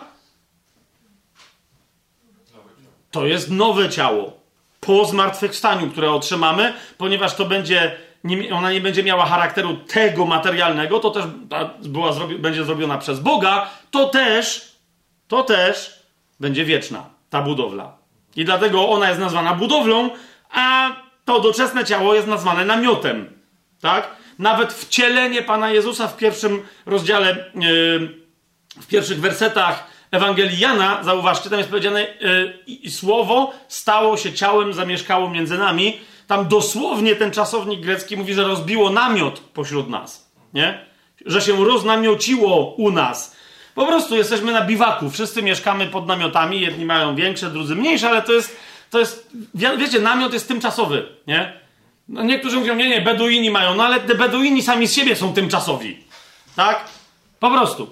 Cyganie w tej swojej kulturze wędrownej, oni nie przywiązują się do miejsca, bo nie mają tam nic wybudowanego, to jest tyle. Nie? Mają powozy, co prawda, czy tam jakieś inne, ale no wiecie o co chodzi. To jest to. I teraz do namiotów, dokładnie takich beduińskich wędrowników przez pustynię, są przyrównane te nasze ciała. Natomiast te ciała, które dostaniemy od Boga, są przyrównane do czego? Do budowli. Nie? Do budowli upewni, upewnia się co to do tej budowli kto? Pan Jezus, kiedy mówi, e, że idzie, żeby nam przygotować miejsce. Pamiętacie? I on tam mówi, że ach, tam jest tego wiele. To jest to. On, nie, ona nie przygotowuje kwatery w niebie, jak niektórzy opowiadają jakieś głupie historie. Chodzi o przygotowanie dla nas ciał, które dostaniemy w zmartwychwstaniu. Dlatego, i teraz zauważcie, cały, cały dzisiejszy mój wykład jest da, zawarty w drugim wersecie. Dlatego w tym ciele wzdychamy, pragnąc przechodzić się w, nam, w nasz dom z nieba. Kropka. Od razu już wszystko powiedziałem, wszystkie wątpliwości rozwiałem, jest wszystko załatwione, tylko no oczywiście potem mamy jeszcze 64 cytaty, ale na razie jesteśmy tu. To dokładnie o to chodzi. Dlaczego powiedziałem, że to cierpienie nie skończy się wraz ze śmiercią? Ponieważ śmierć oznacza dla mnie tylko i wyłącznie pozbycie się tego namiotu. Rozumiesz, że z tego powodu dusze w niebie, cokolwiek by to miało oznaczać, cokolwiek by miało oznaczać dusze i cokolwiek by miało oznaczać, że są w niebie. Teraz nie będę tego rozważał na razie ale dusze w niebie nie są kompletne, dopóki nie zmartwychwstaną w, now, w nowych ciałach. Czy to jest jasne, co, co ja gadam? I, I teraz, więc nie chodzi o to, że one tam ślęczą w tym niebie i strasznie cierpią, tak? Ale z drugiej strony to nie jest tak, że w tym niebie ta, jest już super. Rozumiesz? Nie, bo temat nie jest skończony. Zresztą swoją drogą mamy, jeżeli mamy jakiś obraz wyraźny dusz w niebie, to zwróćcie uwagę, że to są, to jest obraz, my dzisiaj do niego się odwołamy tam w pewnym momencie, ale chodzi mi o to, że to jest dusz w niebie, które ewidentnie mówią, że cierpią. Tak? I to są dusze świętych, męczenników Chrystusowych i one mówią, że nie są zadowolone. I nie mogą zresztą być, i Bóg mówi absolutnie tak, wiem o co chodzi. Więc rozumiecie, co skończy to cierpienie, o którym my dzisiaj mówimy? Zmartwychwstanie. I ono jest kluczem, a nie śmierć cielesna. Ja nie wiem, czemu niektórzy chrześcijanie mają aż taki kult śmierci. Rozumiecie, yy, Pan Jezus mówi, ja tak naprawdę nie umrę. I my tak naprawdę też nie umieramy, my tylko przechodzimy. On powiedział wyraźnie, że kto wierzy we mnie nie umrze. Ale żyć będzie. Więc my tylko przechodzimy. Natomiast prawdziwą cezurą nie jest to, że to ciało umrze. Bo jak ja jestem ochrzczony, a jestem, no to de facto ja i tak tak żyję, przynajmniej tak powinienem żyć, jakby to ciało było martwe. Więc co mi to robi za różnicę, czy ono naprawdę umrze, czy nie ostatecznie? Wiecie o co mi chodzi? Natomiast co mi robi różnicę? To, że zmartwychwstanę w nowym ciele do życia wiecznego. I teraz się klapnąłem w klatę i trochę poczułem sam, sam z siebie. A tam wtedy się klepnę, to poczują nowe Himalaje i się zaprzęsą. Rozumiesz? A ja stwierdzę, okej, okay, jest fajnie. Jest fajnie. Dlatego w tym wzdychamy, pisze Paweł, pragnąc przyodziać się w nasz dom z nieba. Nie wiem, czy rozumiecie o co chodzi. Wzdychanie tu jest wyrazem nie dyskomfortu. W najlepszym wypadku. I dlatego mówię, że to jest forma cierpienia. Zauważcie, ktoś, bo ja kiedyś miałem rozmowę na ten temat, ktoś mówi, ale to nie jest cierpienie. Eee, nie? Mówi mi to gość, któremu umarła żona i który tęskni za nią. I który mi mówi, że ma w życiu jakby wyrwę. I ja go rozumiem, naprawdę go rozumiem. Ale rozumiesz, rozumiesz? Mówię mu, no stary, no, no umarła ci żona, masz wyrwę w życiu, brak, masz doświadczenie straty. Zgadza się? No to zobacz, a to jest gorsza strata. Więc, więc nikt, kapujesz, jak, jak uma, umarła żona, bo jak, wiesz, jak umrze mąż żonie, to jest jakby takie, wiecie, kobiety, nie mówię, że nie cierpią po stracie męża, nie żeby, żeby to było jasne, tak? Nie, tak nie mówię, ale jakby no, no, wszyscy to widzą, że jakby bardziej dramatyczny jest obraz, obraz mężczyzny, który stracił żonę, nie? nie tak? Nie, no mówi, że nie, ale no okej, okay, no to są pewne wyjątki, ale jak wiemy, one tylko potwierdzają, że istnieje jakaś reguła, tak?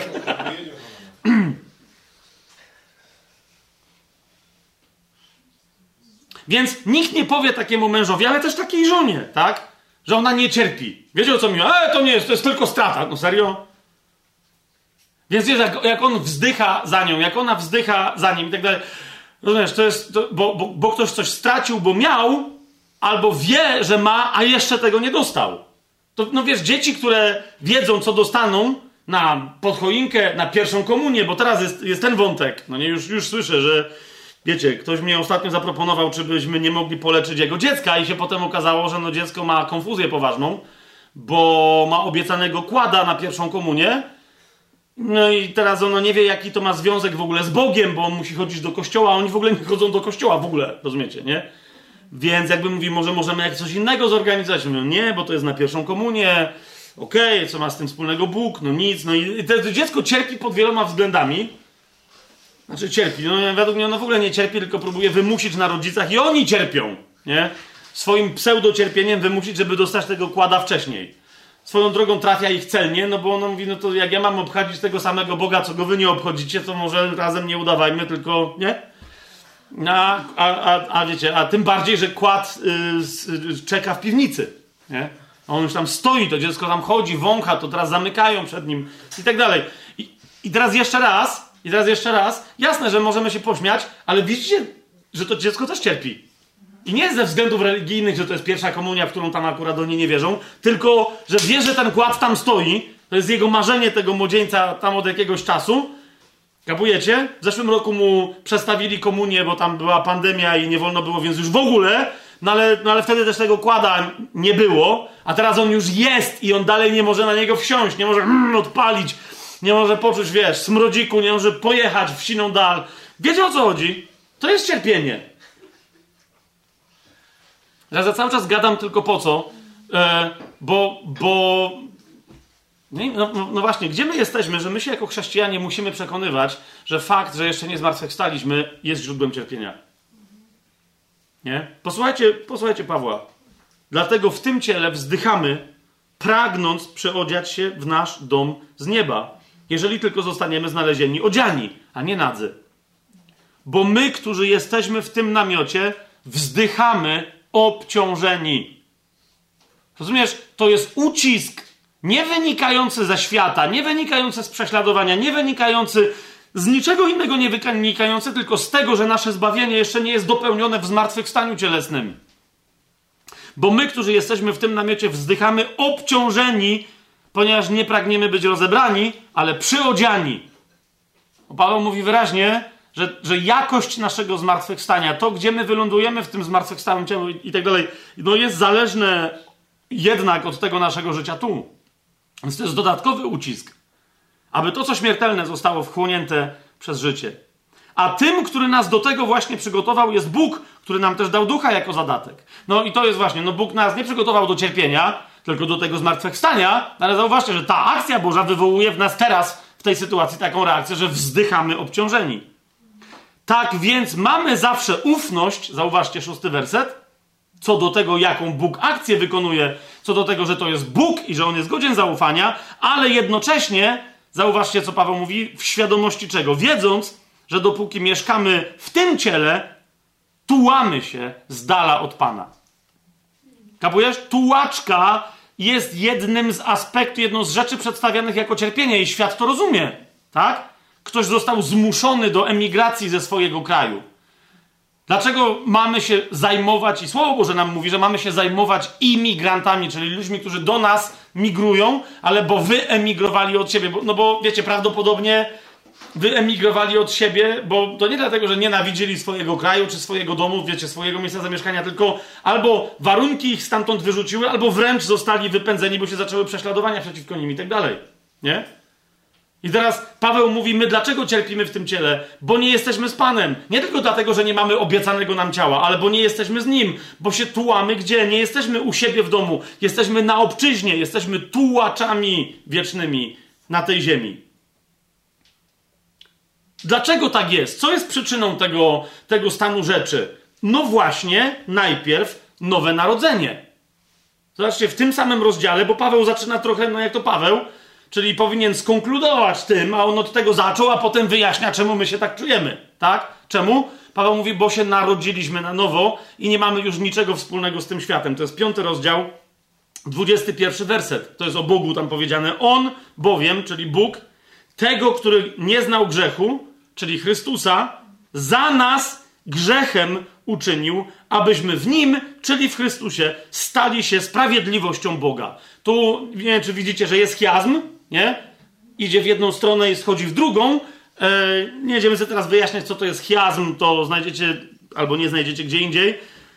E, ale no, kto z Was wie, to wie przy pomocy tego chiasmu nieprawdopodobna prawda dla świata nie do w ogóle zrozumienia została ujęta, że my, nasza natura została odmieniona. My jesteśmy sprawiedliwością Boga i dlatego dopóki w nim nie spoczniemy, jak to Augustyn powiedział, tak? Niespokojne jest serce nasze, dopóki nie spocznie w Bogu. Nie? Tylko, że e, on pewnie miał na myśli, a nawet jak nie miał na myśli, to zostało to na napuszczone teologią katolicką, czyli że jak umrzesz, to, to twoje serce odpocznie w Bogu. Jeszcze raz, nie o to chodzi. Nasze serce odpocznie, kiedy my będziemy z Nim w tym planie, który On dla nas przygotował, który będzie planem miłości, pokoju, szczęścia, wiecznego prawa i sprawiedliwości. Tak? Czyli królestwa. My jesteśmy sprawiedliwością Boga i dlatego w tym świecie, że świat patrzy na nas i mówi zaraz, to jest Wiecie, co jest grane? Jakby nagle w kreskówce pojawiła ci się normalna, trójwymiarowa osoba, taka rzeczywista i nagle, wiesz, świat mówi, co jest grane, to jest w ogóle ty, yy, nie z tego filmu, wywalcie to. To jest, nie pasuje nam do całej reszty obrazu. Nie nasz styl. w pierwszym liście Piotra, kiedy sobie go otworzymy, Piotr e, pisze następującą rzecz, to jest pierwszy list Piotra, rozdział pierwszy, wersety 3 do 6. Błogosławiony niech będzie Bóg i Ojciec naszego Pana Jezusa Chrystusa, który według swojego wielkiego miłosierdzia zrodził nas na nowo. Widzicie to? Tak? To jest to. Gdzie nas zrodził na nowo? Na krzyżu, przez dzieło swojego Syna, w którym On był, piąty rozdział drugiego listu do Koryntian o tym mówi, jednając świat ze sobą. Tak? On nas tam, w momencie, kiedy my przyjmujemy to Jego dzieło, my się stajemy nowonarodzeni przez wiarę, przez dzieło swojego krzyża e, i zmartwychwstania swojego Syna, e, On nas zrodził na nowo. A więc niech będzie zrodził nas na nowo, zauważcie do czego? Do żywej nadziei.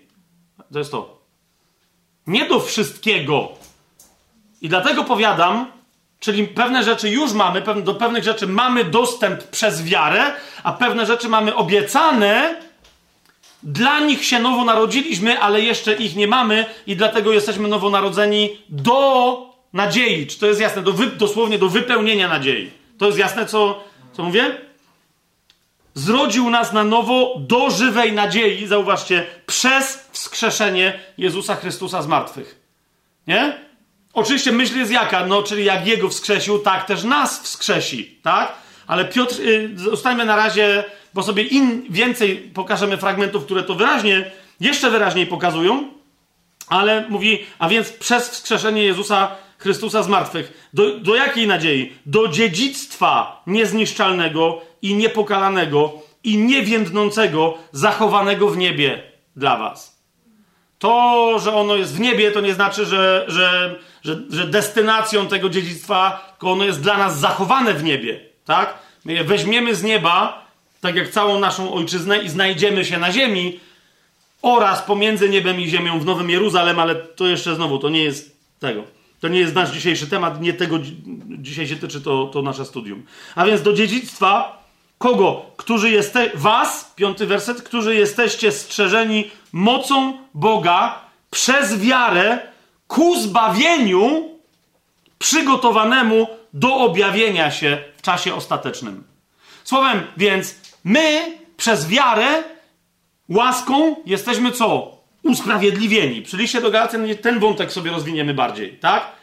Ale czy jesteśmy zbawieni? Tak, ale tylko w nadziei. Dlaczego? Ponieważ całość tego, co znaczy być zbawionym, jeszcze się nie zrealizowała. I to jest nadzieja. Ta nadzieja się wypełni, kiedy przy objawieniu Jezusa Chrystusa, bo to będzie też moment czego? Naszego zmartwychwstania. Dlatego, dlatego on to łączy. Od jego zmartwychwstania jest nadzieja, aż do jego powrotu na ziemię. Tak? Z tego się radujecie, choć teraz na krótko, jeżeli trzeba, jesteście zasmuceni z powodu rozmaitych prób. Widzicie to? Czyli Paweł mówi, Piotr mówi, cierpicie i tak dalej, ale, ale, ale mówi, jesteście zrodzeni do nadziei. Natomiast sam fakt, że ta nadzieja jest jeszcze niewypełniona, powoduje, że cierpimy. Cierpimy od świata, ale też cierpimy w oczekiwaniu. Tylko jednocześnie zauważcie, że to cierpienie jest jednocześnie naszą największą radością. Na razie teraz nie wyjaśniam czemu, dla, dlaczego największą, ale jest największą radością naszego ciała. Nie? Że do, dopóki my żyjemy w tych ciałach, to jest źródło radości dla, dla, dla nas, kiedy żyjemy w tych ciałach. Co? Nasze zmartwychwstanie.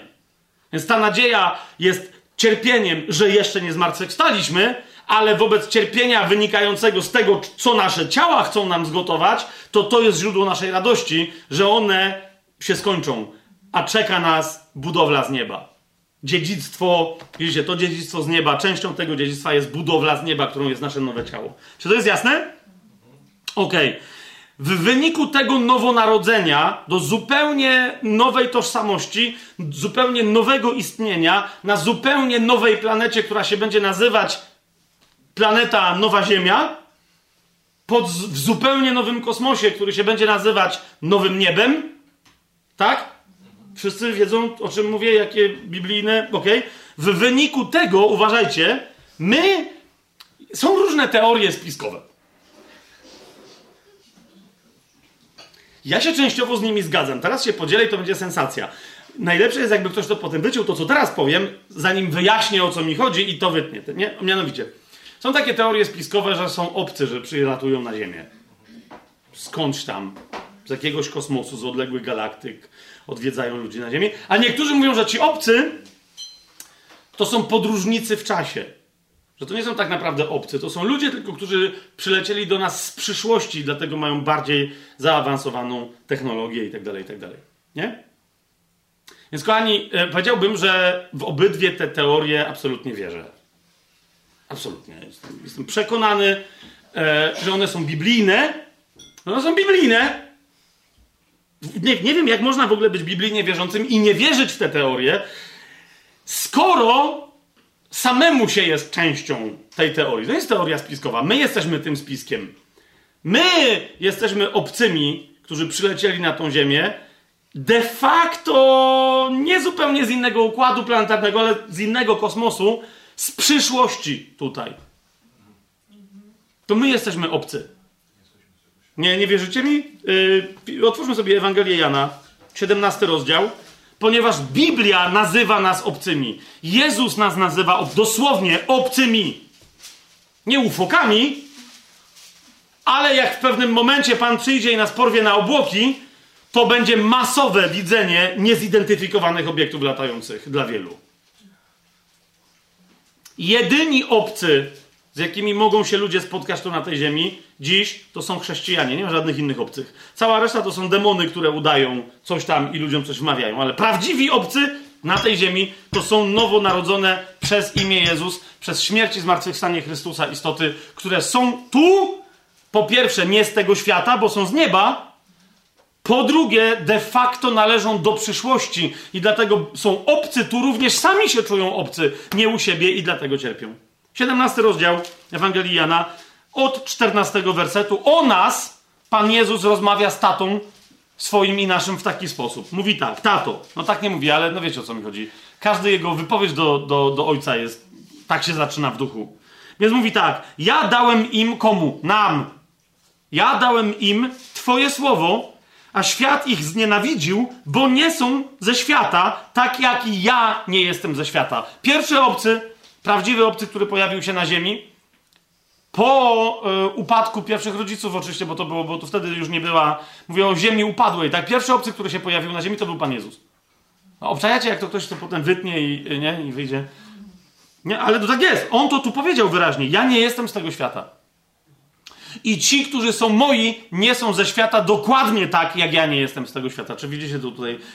Kontynuujmy. Nie są ze świata. Y, dalej. Nie proszę, abyś zabrał ich ze świata, ale abyś zachował ich od złego. No w domyśle, dopóki będą na tym świecie. Tak?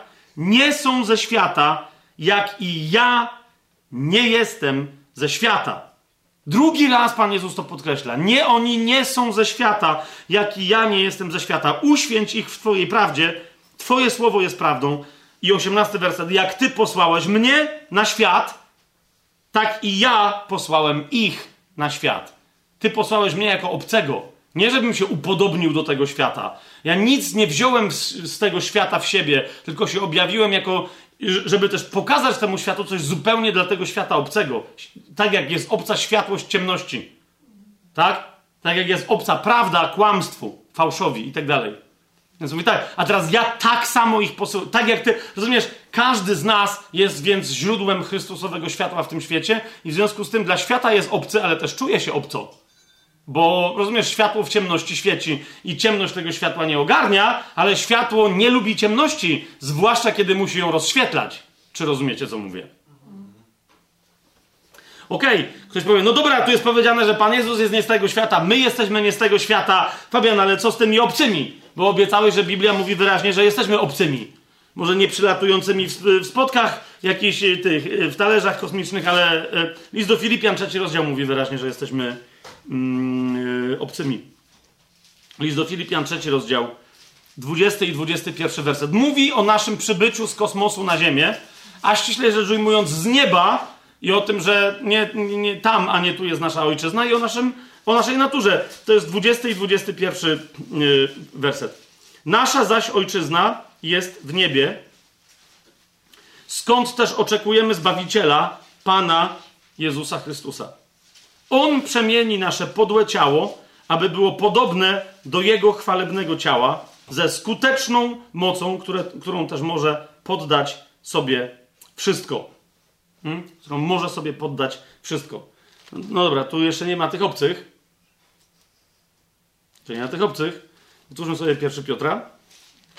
Ale jest ojczyzna, która jest w niebie. Widać to? Że my stamtąd pochodzimy, my nie pochodzimy stąd. Jako sprawiedliwość Boga ja pochodzę stamtąd, a nie stąd. Bardzo ważna rzecz. Chrześcijanie to wyznają ustami, a potem myślą, jakby dalej pochodzili stąd. Wiele problemów dokładnie się z, z tego wynika. Pierwszy Piotra, e, drugi rozdział.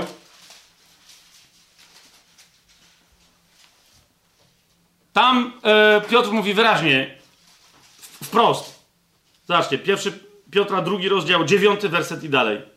O, kim, o tym, kim my jesteśmy teraz jako chrześcijanie, wszyscy. Lecz wy Jesteście rodem wybranym, królewskim kapłaństwem, narodem świętym, ludem nabytym, abyście rozgłaszali cnoty tego, który was powołał z ciemności do swojej cudownej światłości.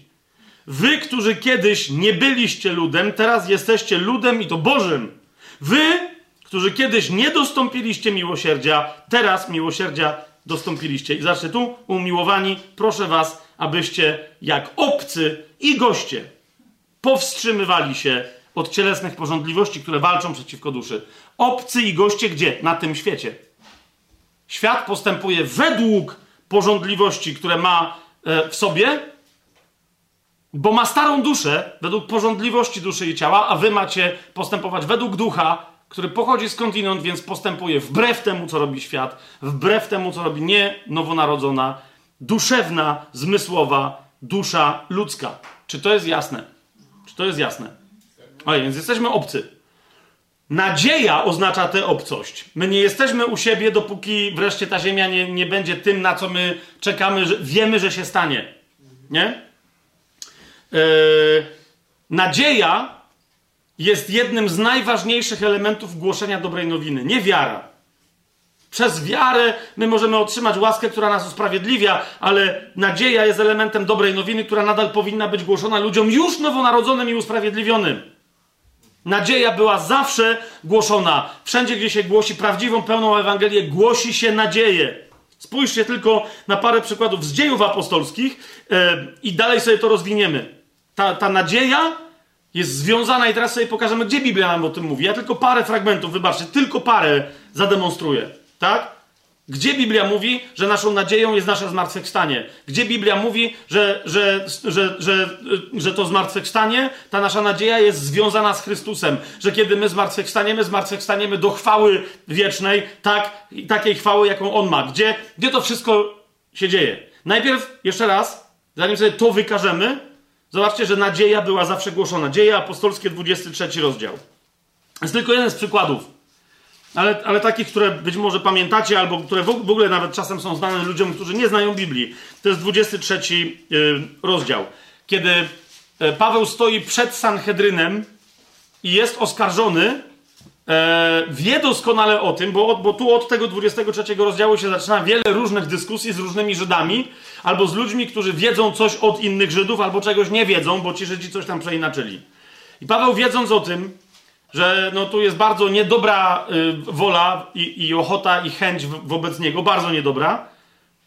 E, zaczyna mówić językiem, który trochę poróżnia tam lokalnych zawodników, ale też się odwołuje, bo to nie jest tylko, że Paweł jest prześmiercą i się z nich nabija, ale odwołuje się do pewnej teologii już obecnej w Izraelu, którą reprezentowali faryzeusze, mianowicie teologii, że wszystkich czeka zmartwychwstanie i że to jest na, nie, nie wszystkich, tylko wszystkich sprawiedliwych Żydów czeka zmartwychwstanie i że to jest nadzieja Izraela. Czy słyszycie, co ja mówię?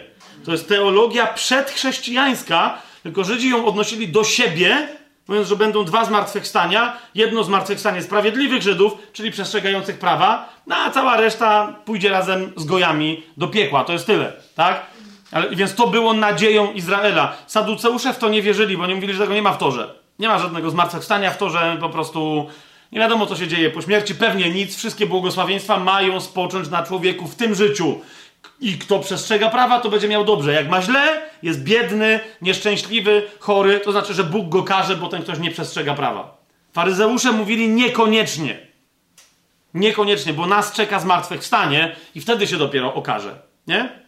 I teraz w odniesieniu do tej teologii, Paweł, kiedy staje przed Sanhedrynem, mówi zaraz, bo jak ja powiem, że jestem chrześcijaninem, to wszyscy powiedzą, a chrześcijanie zabijają dzieci, piją ich krew, czy jeszcze jakieś inne głupoty wymyślą.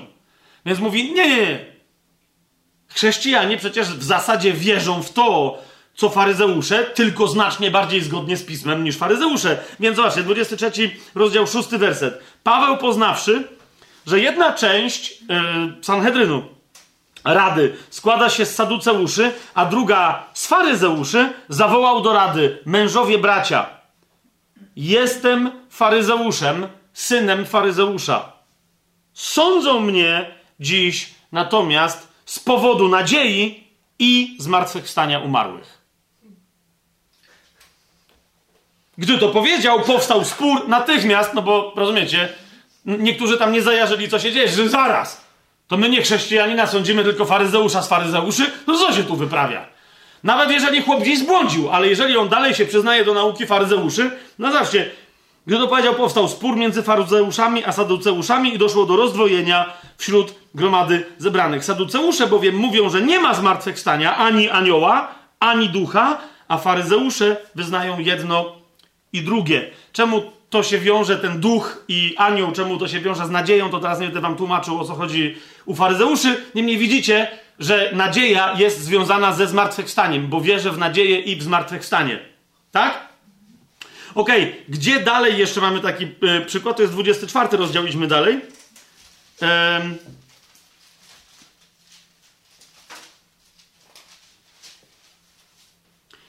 To... Y,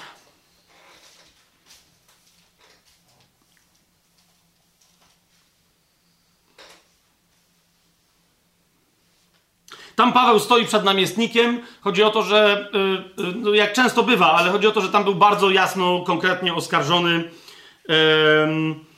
O, o, oskarżony y, przez Żydów o tam straszliwe rzeczy. Teraz zauważcie, jaki jest kontekst dalszy. Mianowicie, że Paweł po raz kolejny, dlatego ja się na ten fragment też powołuję, e, człowiekowi, który nie jest Żydem, ale zna Żydów i zna teologię żydowską, odwołuje się, mówi, mówi posłuchaj, ja nie będę mówił o jakichś niestworzonych rzeczach, ale o rzeczach, które znasz od Żydów. Więc to jest dziwne, że oni mnie oskarżają, że ja wierzę w to, w co w zasadzie oni wierzą, tylko ja wierzę lepiej. Właśnie, to jest 24 rozdział. Yy... Dziesiąty werset. Kiedy namiestnik dał znak, aby mówił, Paweł powiedział, wiedząc, że od wielu lat jesteś sędzią tego narodu, tym chętniej zdam sprawę z tego, co mnie dotyczy. Nie? No, i skoro był sędzią tego narodu, to on musiał, do... wiecie o co chodzi, on, on musiał wiedzieć, co się tam dzieje, tak? I teraz, zobaczcie na 14 i 15 werset. Wyznaję jednak przed tobą, że według drogi, którą oni uważają za herezję, służę Bogu moich ojców, tak jak oni. Wierząc wszystkiemu, co jest napisane w prawie i u proroków. Uwaga, 15 werset. Mając nadzieję w Bogu, że będzie zmartwychwstanie. Widzicie to? Czyli on od razu mówi jemu też, dając mu do zrozumienia, ja jestem faryzeuszem, rozumiesz? A tutaj faryzeusze mnie oskarżają. Więc mając nadzieję w Bogu, że będzie zmartwychwstanie, którego i oni oczekują. I teraz uważajcie, zarówno sprawiedliwych, jak i niesprawiedliwych. Hmm? To nie jest jedno zmartwychwstanie. To Pan Jezus mówił, że jakby słowo, właśnie to jest to, słowo jest jedno, ale są dwa różne zmartwychwstania.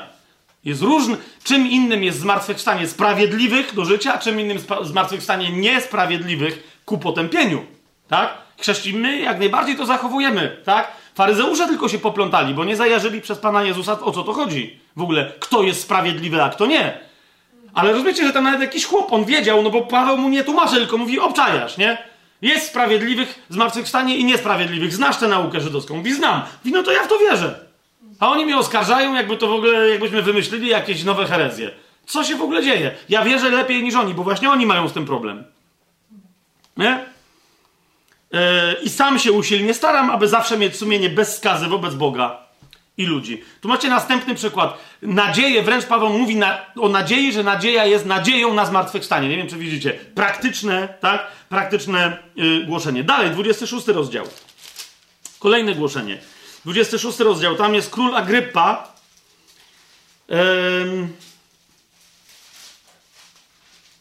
Zwłaszcza, że król Agrypa jest jeszcze lepiej niż tamten namiestnik, znający się na teologii żydowskiej. Tak?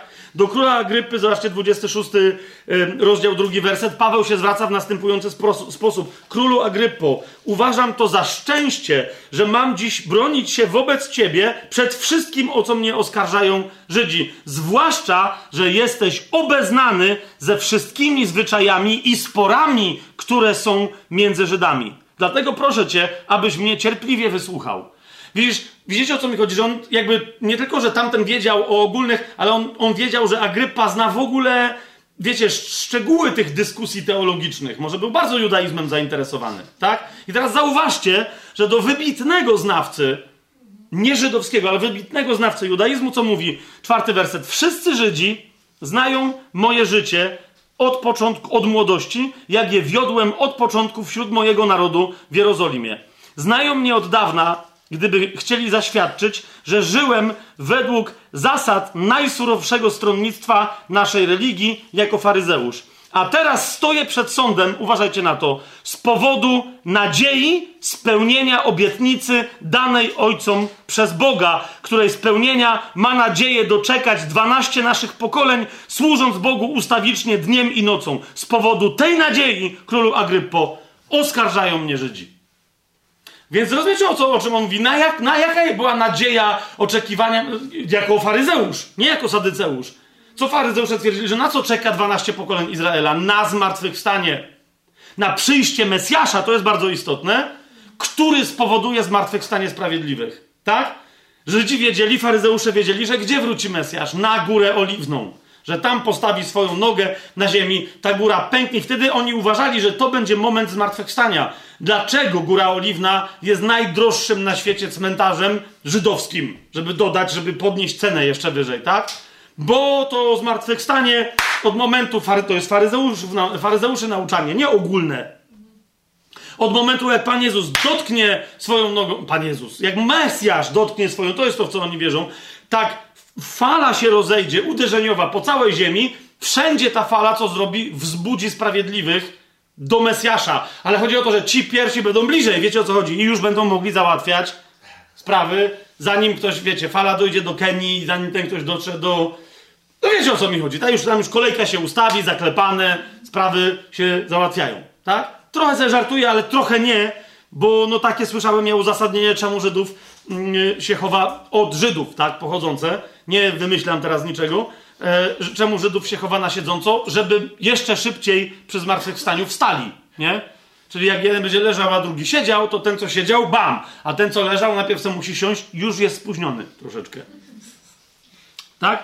Więc yy, i zauważcie, zauważcie co, co mówi Paweł jeszcze raz. Szósty werset. Stoję przed sądem z powodu nadziei spełnienia obietnicy danej ojcom przez Boga. Jeszcze raz, no wcześniej się dowiedzieliśmy, jaka to jest obietnica. Obietnica związana ze zmartwychwstaniem sprawiedliwych, ale też, bo wiecie, sprawiedliwi zmartwychwstaną i oni się cieszą, tak? A niesprawiedliwi zmartwychwstaną, no to oni niech się martwią.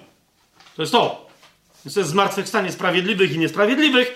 Żydzi mówią, dla nas to jest obietnica, bo my mamy prawo, wszyscy co umarli nie pod prawem, no to dla nich to jest przekleństwo. No ale tak czy siak wszyscy, wszyscy, yy, absolutnie wszyscy zmartwychwstaną. 28 rozdział. 28 rozdział dziejów apostolskich, czyli koniec, zupełnie koniec dziejów apostolskich. Mm, w 17 wersecie, zwróćcie uwagę, bo to dalej cały czas tu są więcej pokazane dyskusje z Żydami niż nawet wcześniej w dziejach apostolskich.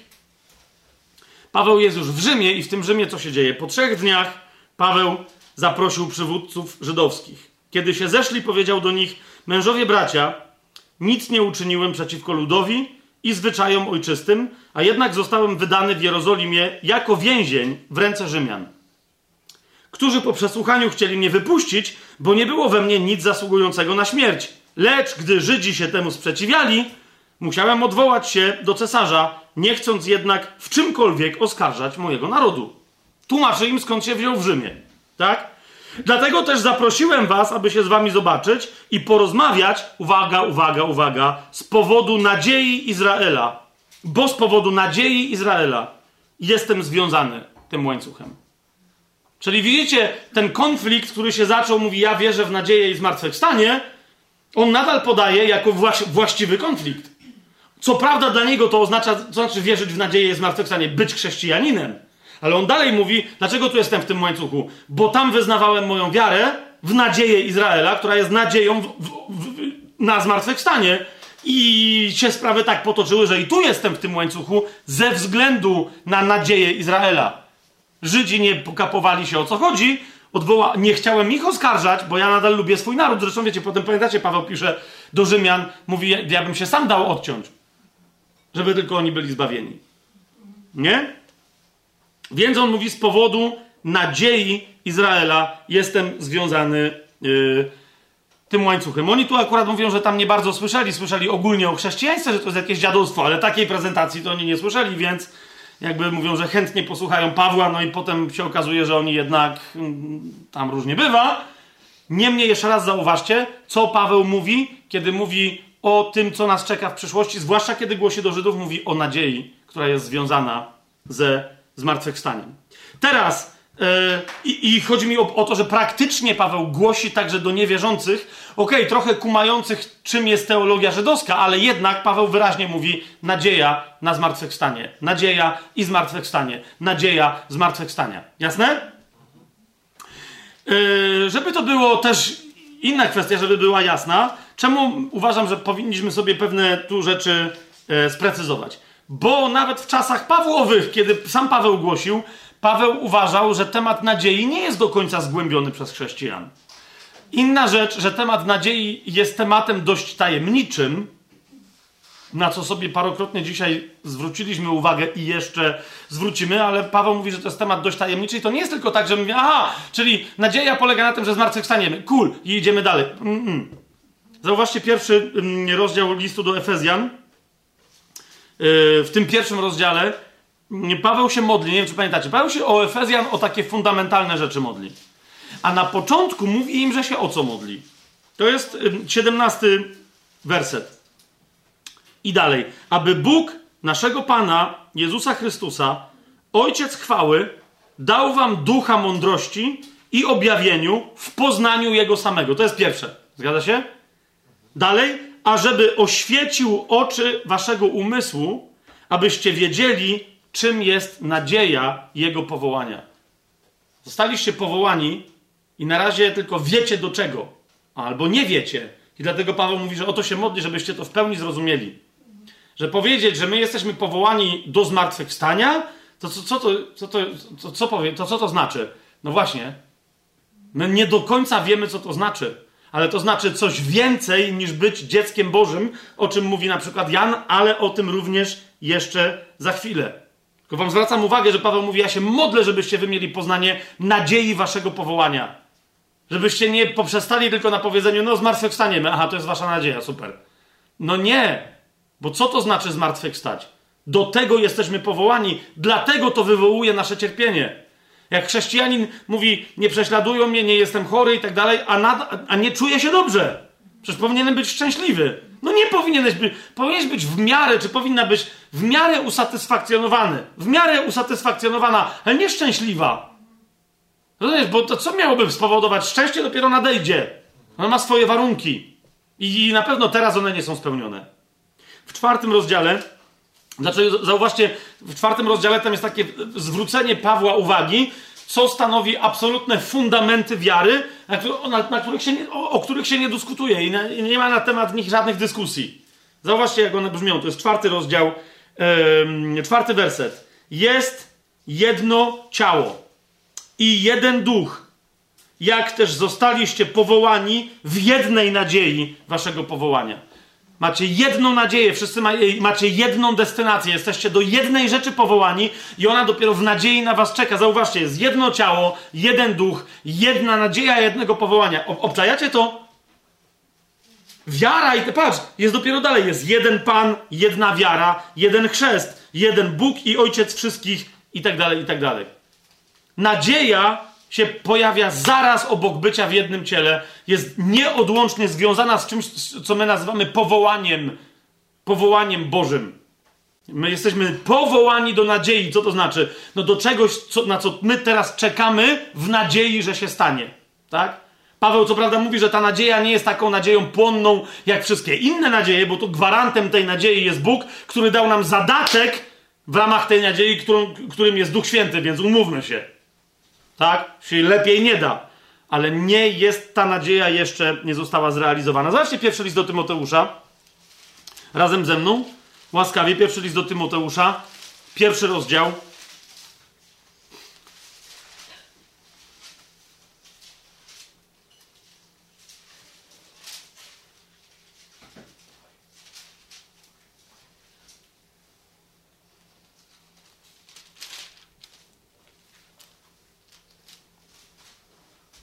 Pierwszy list do Tymoteusza, pierwszy rozdział, przepraszam, bo ja czasem coś przeczytam i, się tam cieszę czymś. Pierwszy do Tymoteusza, pierwszy rozdział, pierwszy werset. Paweł, apostoł Jezusa Chrystusa, według nakazu Boga, naszego Zbawiciela i Pana Jezusa Chrystusa, który jest naszą nadzieją. To jest pierwsza rzecz. Po prostu zaczynamy powoli odpowiadać, rozumiecie, jakie są wymiary, dlaczego wie, rozumiecie, co jest naszym powołaniem? Naszym powołaniem jest Chrystus. Ja jestem Jego apostołem, mówi Paweł. On jest naszą nadzieją. Gwarantem wszystkiego, rozumiesz, ale też dro... ale, rozumiesz, co to oznacza, jak jest powiedziane, że On jest pierwocinami wszystkich umarłych. Dlaczego On jest naszą nadzieją? Bo On jako pierwszy zmartwychwstał ze śmierci. I dlatego On jest na... Cokolwiek się wydarzyło z Nim, to się wydarzy z nami. Czy rozumiecie, o co chodzi? Dlatego On jest nie tylko naszym Panem, naszym... ale jest też naszą nadzieją. Bo z Nim się już stało to, co z nami dopiero się stanie. Więc tam to w wypadku Boga to oznacza gwarancję obietnic. Tak? To jest nadzieja. To jest nadzieja Boża. To jest pierwsze, to jest nasza nadzieja. To jest Chrystus. Dalej, co, co z tym Chrystusem albo w tym Chrystusie? List do Tymoteusza, pierwszy rozdział.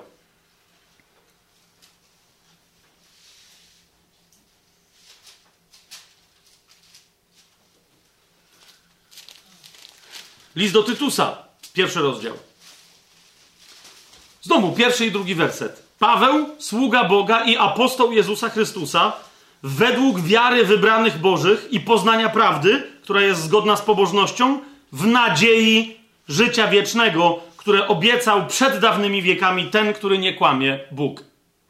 A więc naszą nadzieją jest Pan, Jezus Chrystus, który jest naszą nadzieją. Amen? Dwa. Dwa. Co jest naszą nadzieją? Naszą nadzieją jest życie wieczne, w nadziei życia wiecznego. Czy jest to jakaś sprzeczność? Nie ma żadnej, ponieważ ten Jezus, który jest Chrystusem, sam o sobie powiedział: Ja jestem życiem. Tak? Przy okazji powiedział: Ja jestem zmartwychwstaniem i życiem. Więc powiedział: Nie, ja jestem życiem biologicznym, ale ja jestem tym życiem, które się zaczyna od zmartwychwstania, a nie które się kończy na śmierci. Jasne to jest? Więc Jezus Chrystus, życie wieczne, to jest nasza nadzieja.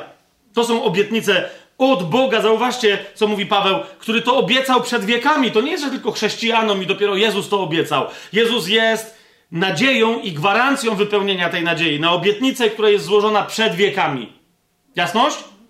Dobra, idziemy dalej, żeby tu się nie, yy, nie rozgadywać. W tym samym liście do Tytusa, trzeci rozdział, siódmy werset.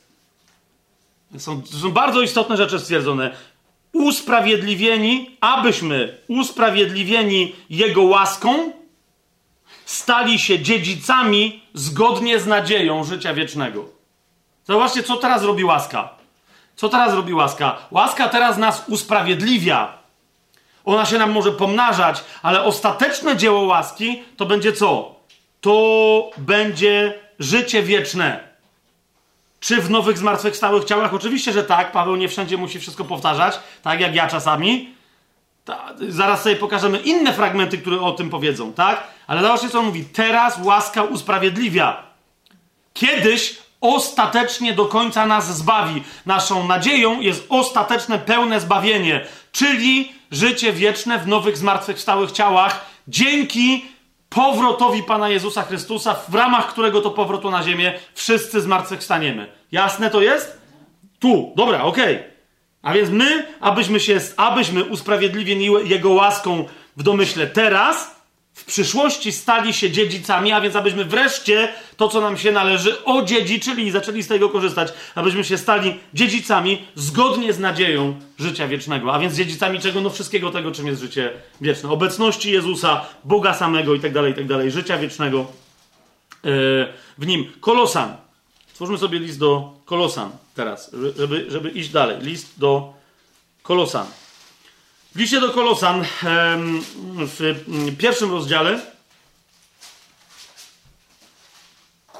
w liście do Kolosan w pierwszym rozdziale jest powiedziane właśnie, że nasza nadzieja obecnie znajduje się w niebie. Jeżeli tą nadzieją jest Pan Jezus, no to wiecie o co mi chodzi, tak?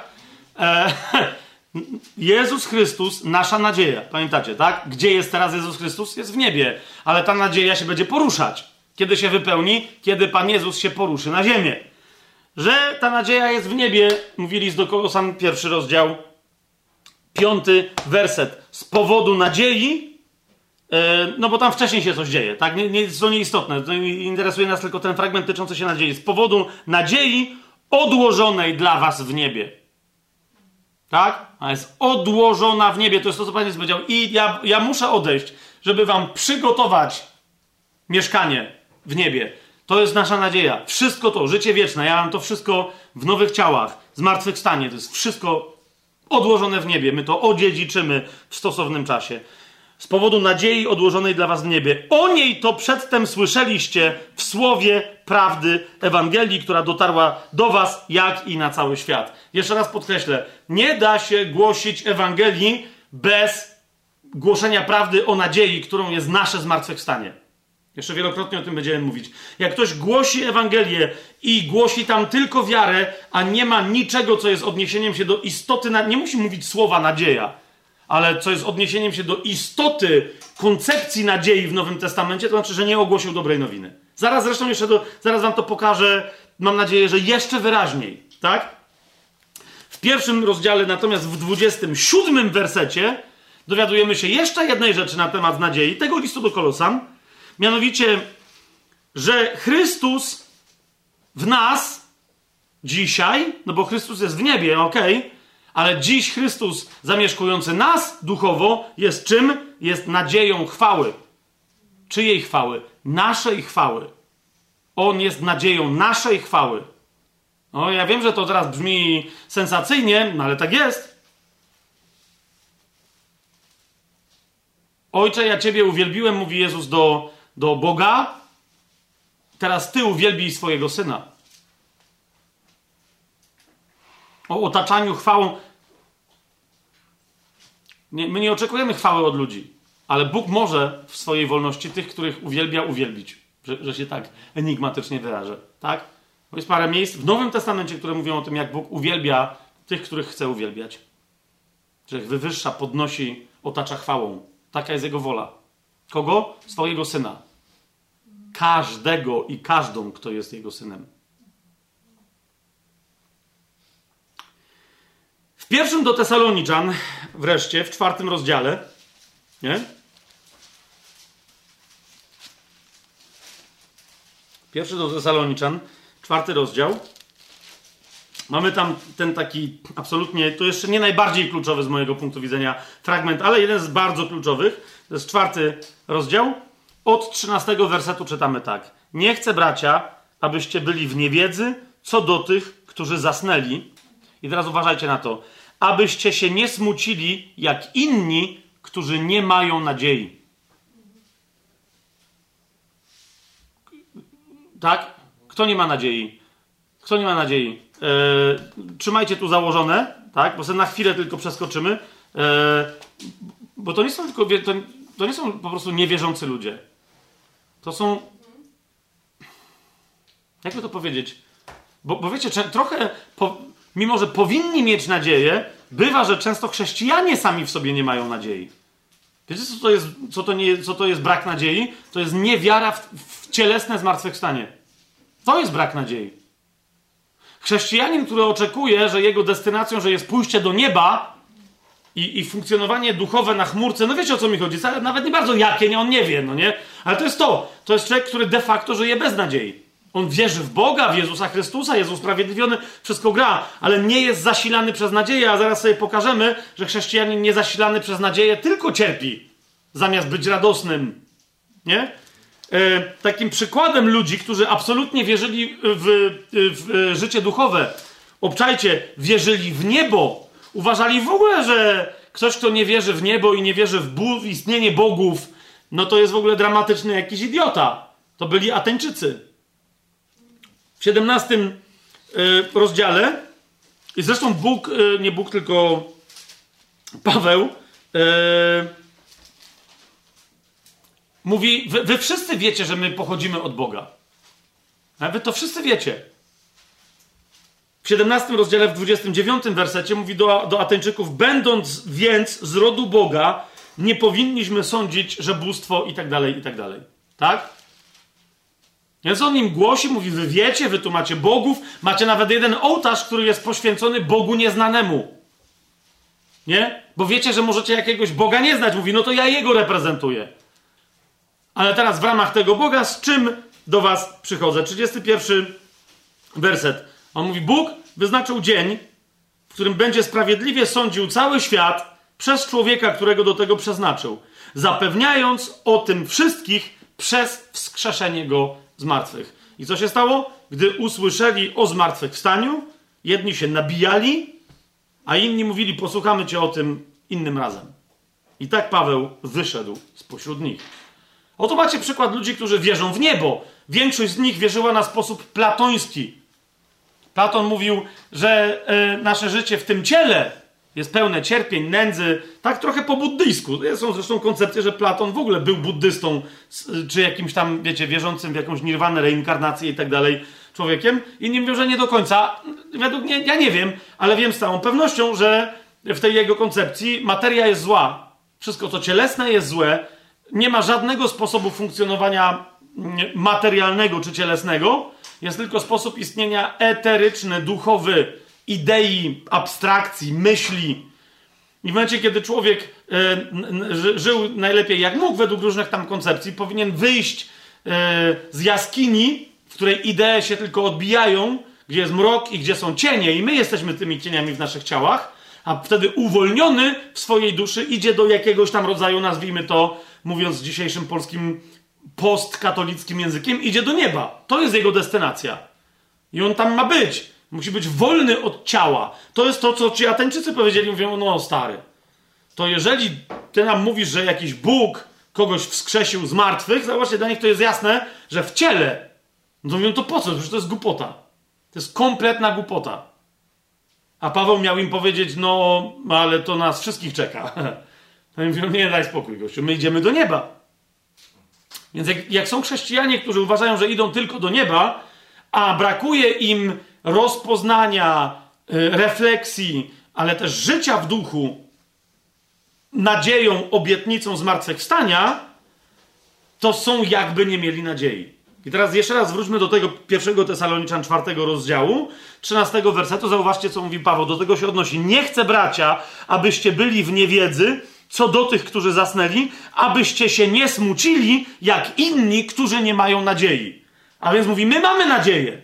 Nie smućcie się tak jak inni, którzy nie mają nadziei. No to na czym ta nadzieja polega? Czternasty werset. Jeżeli bowiem wierzymy, że Jezus umarł i zmartwychwstał, to też tych, którzy zasnęli w Jezusie, Bóg przyprowadzi wraz z Nim. Bo to wam mówimy przez słowo Pana, że my, którzy pozostaniemy żywi do przyjścia Pana, nie wyprzedzimy tych, którzy zasnęli, gdyż sam Pan z okrzykiem, z głosem Archanioła, na dźwięk trąby Bożej stąpi z nieba, a zmarli w Chrystusie powstaną jako pierwsi. Potem my, to znaczy ci, którzy pozostaniemy żywi, razem z nimi będziemy porwani w obłoki, w powietrze, na spotkanie Pana i tak zawsze będziemy z Panem. Dlatego pocieszajcie się wzajemnie tymi słowami. Nadzieja jest źródłem pocieszenia. Jaka nadzieja? Ta nadzieja nadzieja co do innych umarłych i co do nas samych, nawet gdybyśmy mieli umrzeć. Dlatego się nie boimy śmierci, chociaż nie czekamy na nią, czekamy na co? Na zmartwychwstanie. Czy to jest jasne? Tu, to, jest to tu dosyć klarowne? Najbardziej klarownie natomiast, z mojego punktu widzenia, rzecz się objawia w pierwszym liście do Koryntian w 15 rozdziale.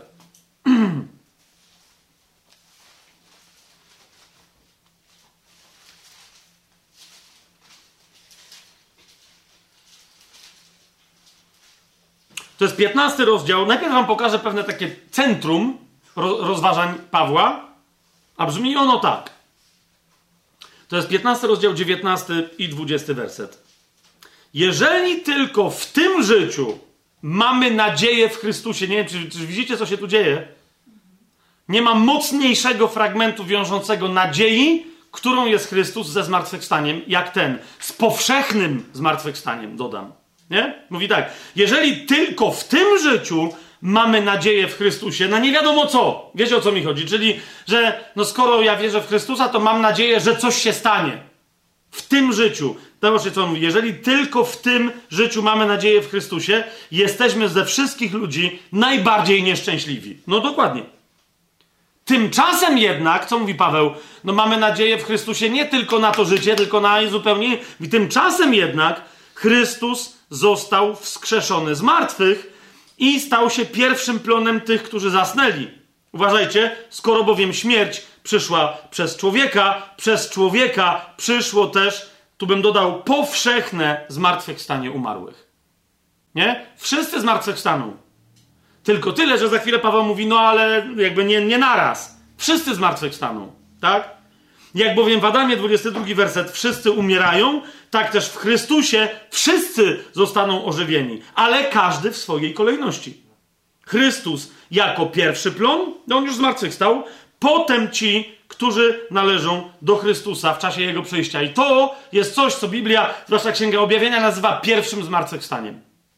A potem, Paweł mówi, a potem zmartwychwstanie cała reszta.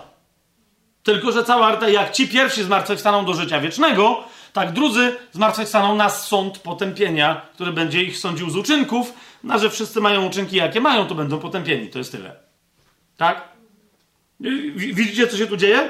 Paweł to rozważa. Dlaczego? Bo co prawda nikt w Koryncie nie podważał bezpośrednio faktu zmartwychwstania Jezusa, ale pojawił się pewien fakt, nie fakt, tylko nauka, która podważała fakt powszechnego zmartwychwstania. Ok? W innym miejscu, bodaj w, liście, w jednym z listów do, do Tymoteusza, Paweł odnosi się do innej herezji, mianowicie, że się pojawił ktoś, kto powiedział, że absolutnie zmartwychwstanie to jest klucz, tyle tylko, że ono już się dokonało.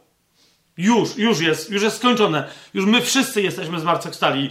Rozumiecie? I tam Paweł też się do tego odnosi, że mówi, ej, ej, ej, ej. Bo wtedy na co my czekamy? Już, już nie mamy na, na co czekać, a to nie jest prawda. Nie? Tu natomiast problem, problem był inny, że zostało podważone powszechne zmartwychwstanie. Tak? Dlatego, jak zauważycie wcześniej, yy, 13 werset. Jeżeli nie ma zmartwychwstania, to i Chrystus nie został wskrzeszony. Mówi, nie ma jeżeli Chrystus został wskrzeszony, to jest powszechne zmartwychwstanie. O to Pawłowi chodzi. Jak on nie zmartwychwstał, to nikt nie zmartwychwstanie. Ale jeżeli on zmartwychwstał, to wszyscy zmartwychwstają, tylko jakby na dwa różne sposoby. W różnej kolejności. Czy to jest jasne, co, co tu mówimy? I teraz, dlaczego to jest istotne? Ponieważ tu również Paweł, co prawda nie jest to temat jego nauczania, ale nadal nie omieszkał wspomnieć, że to jest nasza nadzieja w Chrystusie. 19 werset. Naszą nadzieją w Chrystusie jest nasze zmartwychwstanie jako pierwszych po nim. Okay? Pierwszym zmartwychwstaniem, bo należymy do Chrystusa. Kiedy nastąpi to zmartwychwstanie? 23 werset. W czasie Jego przyjścia. Podczas, dosłownie ja bym to tak przetłumaczył, podczas Jego przyjścia. Klarowność? Widać to? Cały ten rozdział, jak tylko ten rozdział porusza, wiecie, parę różnych tematów. Natomiast ten, o którym my dzisiaj mówimy, nadzieja, że nią jest zmartwychwstanie, to jest tutaj po prostu osadzone. To jest, to jest centrum biblijnego przekazu. Otwórzmy sobie niemniej jednak pierwszy list Piotra na powrót.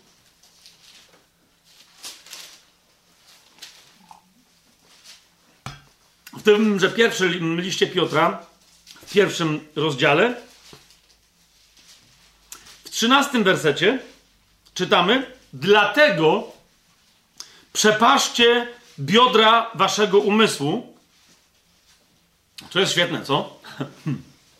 Znaczy przepasać biodra, to jest, to, to jest określenie, które zwłaszcza wiąże się z paschą. Dlaczego oni wtedy mieli y, mieć przepasane biodra jedząc paschę? Żeby się nie rozluźniać, nie odpoczywać, ale żeby byli gotowi do drogi. Tak? Więc przepaszcie biodra waszego umysłu, co oznacza nie koncentrujcie się na tym, co teraz, tylko na tym, co za chwilę na, nastanie. Teraz możecie jeść, pić, cokolwiek, ale za chwilę wyruszycie w drogę, za chwilę się zaczyna Pascha, a więc bądźcie gotowi. To znaczy, gdzie? W swoim umyśle. Przepaszcie biodra waszego umysłu i bądźcie trzeźwi, uważajcie, pokładając doskonałą nadzieję w łasce, która będzie wam dana przy objawieniu Jezusa Chrystusa. Nie w tej, która nas usprawiedliła, usprawiedliwiła, nie w tej, y, dzięki której żyjemy. Nie, nie, nie, nie. On mówi, że jeszcze nowa rzecz się pojawi. Nie? Jaka nowa łaska przy objawieniu? No to jest tylko i wyłącznie nasze zmartwychwstanie i to wszystko, co z tego naszego zmartwychwstania w nim wyniknie. Amen? W pierwszym do Tesaloniczan Yy, że zaś tam wrócimy w pierwszym do Tesala. Doskonała, zobaczcie, zobaczcie, co Piotr mówi. Piotr jest, on mówi, doskonała nadzieja. Nie, nie, nie, to nie może być zachwiająca się, dziurawa, ona musi być perfekcyjna. Zobacz, jakie to jest zadanie dla naszej duchowości. Co dla naszej modlitwy, dla, no właśnie, potem powiem, do, dla, dlaczego naszego. Pierwszy do Tesaloniczan, drugi rozdział. Yy, od 19, 19 i 20 werset. Tu jest kolejny chiasm, zwrócę wam na niego uwagę. On jest dosyć taki. A on jest piękny, on jest piękny. On jest jak skok narciar, ale no nieważne. E, ale może się zorientujecie w jakiejś takiej jego podstawowej płaszczyźnie. Mianowicie, chiasm, zwracam uwagę, chiasm jest raz, dwa, trzy do góry i potem jest trzy, dwa, jeden. Mianowicie, e, zadaje takie pytanie, Paweł Tesaloniczan mówi, co jest naszą nadzieją, radością albo koroną chwały. I odpowiada, czy nie wy przed naszym Panem Jezusem Chrystusem podczas Jego przyjścia? Czyli krótko mówiąc, co się dzieje? On się pyta, co jest naszą nadzieją, z którą się wiąże radość, z którą się wiąże korona chwały, tak? Chrystus w nas, nadzieja chwały. Rozumiecie o co chodzi? To wszystko, tak? Ale on mówi, nie, ale rozdzielmy to. Nadzieja, radość, korona chwały. A, B, C. To, to się potem stamtąd schodzi, tak? Więc jest C. Co jest koroną chwały? On odpowiada, wy nią jesteście. A nasza radość? Nasz Pan Jezus Chrystus. Tak? A nadzieja? W czasie Jego przyjścia. Co się dzieje w czasie Jego przyjścia? Wszyscy są sądzeni. My zmartwychwstajemy. Jak zmartwychwstaniemy, wtedy y, trafimy na Trybunał Chrystusowy. Wtedy co się stanie? Pan sam zobaczy i powie, zobacz, Pawle, Tesaloniczanie, to jest, rozumiesz, to, więc rozradujemy się w Chrystusie, tak? I za to dostaniesz koronę chwały. Za to, co Pan uzna za złoto, srebro i drogie kamienie, tak? łapiecie? Niektórzy mi mówią, ej, Fabian, no nie do końca. Ponieważ jest powiedziane, wy bowiem jesteście naszą chwałą i radością. No, no właśnie dokładnie to mówię, nie? Wy jesteście naszą radością. Dlaczego? Bo naszą radością jest to, co raduje Pana, więc skoro wy jesteście w Chrystusie, kumacie? Chrystus w nas, nadzieja chwały, tak? Ale On nam udzieli chwały. Za co? Za to, że się cieszy. Tak? Ale zauważcie, wy jesteście naszą radością, chwałą i radością, ale nie naszą nadzieją. Nasza nadzieja nadal jest A. A. Co bowiem jest naszą nadzieją? W czasie Jego przyjścia. Tak? Jego przyjście jest naszą nadzieją. To wszystko, co się wiąże z Jego przyjściem, jest naszą nadzieją. A wtedy, kiedy się zrealizuje nasza nadzieja, my w nowych ciałach okaże się, ile radości przynieśliśmy Panu i dostaniemy za to koronę chwały. A tą radością jesteście wy. No ale no właśnie, to jest owoc, który przynieśliśmy. Tak? Tytus. List do Tytusa, umiłowanego brata Pawła, do jego ukochanego, jednego z ukochanych synów do Tytusa. Drugi rozdział powiada, że się objawiła łaska, to jest jedenasty werset, niosąca zbawienie wszystkim ludziom, pouczająca nas, abyśmy wyrzekszy się bezbożności i światowych porządliwości, trzeźwo, sprawiedliwie i pobożnie żyli na tym świecie. Mamy, tak, to jest wszystko, i, ale co? Co ma być sednem naszego trzeźwego, sprawiedliwego życia na tym świecie wolnego od porządliwości? Oczekiwanie błogosławionej nadziei i chwalebnego objawienia się wielkiego Boga i Zbawiciela naszego Jezusa Chrystusa. Już jest jedna łaska, o to, o to mi chodziło, że jest jedna łaska, która daje nam czekać na błogosławioną nadzieję, a jak już to czytaliśmy, przyjdzie nowa łaska, w ramach której yy, nadzieja zostanie zrealizowana. Przy objawieniu się Pana. Amen? List do Galacjan powiada, jak to list do Gala, jak to Paweł w liście do Galacjan, lapidarnie, ale z mocą. To wszystko, o czym ja teraz mówię, te różnice, co się dzieje teraz, co później, co robi łaska, gdzie i kiedy, do Galacjan, bo Paweł jest wnerwiony na Galacjan, nie? I jakby on mówi, e, no, nazywa ich głupimi, ale dlatego, że oni są mądrzy, żeby ich trochę pobudzić. Więc im tam nie tu ma, Galacjanie to chyba naj, najbardziej wykształcony teologicznie, nie wiem z jakiego powodu za bardzo, bo mam pewne tezy, ale teorie, ale okej. Okay. Niemniej, naj, najwyraźniej, no bo do nikogo Paweł nie pisze takiego głębokiego tekstu tak krótko. To jest Galacjan 5.5. My bowiem, kto? No Kościół, przez ducha, aha, oczekujemy czego? Nadziei. Która jest nadzieją czego? Sprawiedliwości z wiary. No to jest wszystko to, widzisz, ja się nagadałem tyle, a Paweł napisał jedno zdanie. To jest, no, no, to jest to, tak? My przez wiarę, co, czego dostępujemy? Usprawiedliwienia. A więc żyjemy sprawiedliwością, ale to, to nie jest wszystko.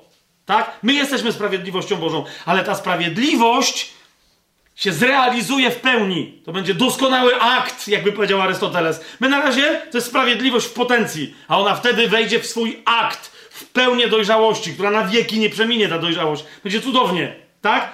Więc nawet ta sprawiedliwość ma swoją nadzieję.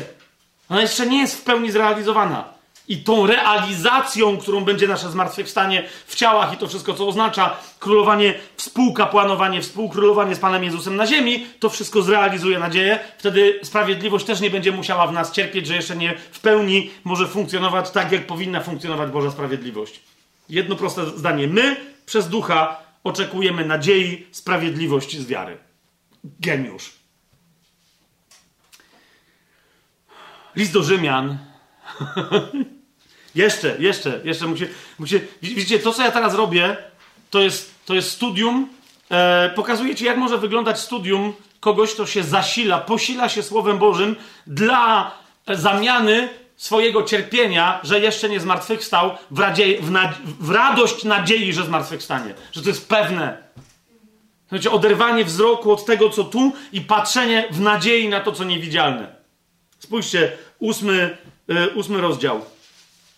O, o tym mówi Paweł, mówi, jak mówi tam pocieszajcie się, no ale jak my się mamy tym pocieszać? Paweł mówi, no rozumiesz, bo, bo cokolwiek teraz na ciebie nie spadnie, już pomijam to cierpienie, że nie zmartwychwstaliśmy, ale wszystkie inne cierpienia, o których będziemy mówić następnym jeszcze następnym razem, Paweł mówi, ósmy rozdział, osiemnasty werset, uważam bowiem, że cierpienia teraźniejszego czasu, które wszystkie Wyobraź sobie najgorsze możliwe cierpienie, jakie spada na chrześcijanina. Uważam bowiem, że cierpienia teraźniejszego czasu nie są godne porównania z tą przyszłą chwałą, która ma się w nas objawić. I rozumiesz? Masz prześladowanie. Na oczach pastora zabijają, gwałcą jego żonę, mordują dzieci. Potem mu mówią, jak on będzie torturowany, pokazują mu, co się dzieje z jego zborem, jak ich tam mordują. Ty rozumiesz, dzieje się masak, potem on jest torturowany i Paweł mówi, no, ja wiem. Ale mówi, w porównaniu z tą chwałą, rozumiesz, która go prowadzi tą drogą, nie ma nawet co porównywać. Uważam, zauważ, co on mówi, że nie są godne porównania. Nie, nie, że te, te cierpienia nie są godne tej chwały. Nie, bo, bo, rozumiecie, to jest dokładnie ta teologia, która mówi, za każde cierpienie tutaj bezsensowne i tak dalej dostaniesz coś tam w niebie. A, Paweł mówi, my, nie, my sobie nie zarabiamy cierpieniem na jakąś chwałę w niebie. Nawet porównywanie jednego z drugim jest niegodne. Widzicie to? On mówi, nie. To my żyjemy, my jesteśmy stamtąd, my jesteśmy stamtąd. Kapujesz? W trochę, w pewnym sensie Paweł jakby tu chciał powiedzieć, no bo, no bo kiedy człowiek ma taką świadomość? Wiecie, nie wiem, czy wy tak mieliście, ja tak miałem parę razy w życiu, tylko parę razy, ale to było mocne. Miałem koszmar. Czy jakiś taki w ogóle nie, że koszmar, ale zły sen, no ale koszmar, tak? Nie podobało mi się to, co się tam działo, i w pewnym momencie zacząłem kojarzyć, że to mi się śni, że to nie jest prawda. Nie, jeszcze się nie obudziłem, jeszcze byłem w tym śnie, ale ja już wiedziałem, że to nie jest. I przychodziła ulga. To to jest dokładnie to, o czym Paweł, Paweł mówił. Jest rzeczywistość, i nieważne, jak wygląda koszmar, na który akurat patrzysz, to jest zły sen. To się skończy. To, to nie jest prawdziwe. Potem nie będziesz pamiętać w ogóle o tym, nie będziesz wiedzieć. To nie, to nie jest to. to nie, nie daj się diabłu skupić na tym. Skup się na tym, co jest rzeczywistością, a rzeczywistością jest Chrystus. A Chrystus to jest nasza nadzieja naszej chwały. To jest nasze zmartwychwstanie i nasze życie. Rozumiesz, On jest w niebie i my w duchu już jesteśmy, zasiadamy z Nim po prawicy Ojca. Więc uważam bowiem, że cierpienia teraźniejszego czasu nie są godne porównania z tą przyszłą chwałą, która ma się w nas objawić. Ktoś powie, no ale tu jest mowa o nadziei. Jest, ale najsampierw Paweł uważa, że musi wspomnieć o jednej bardzo istotnej rzeczy. Że cierpienie wynikające z tego, że jeszcze nowe stworzenie w pełni się nie objawiło, że cierpienie wynikające z tego, że chcemy zmartwychwstania i nie możemy się doczekać, aż ono się wydarzy, jest cierpieniem całego stworzenia, nie tylko nas. What?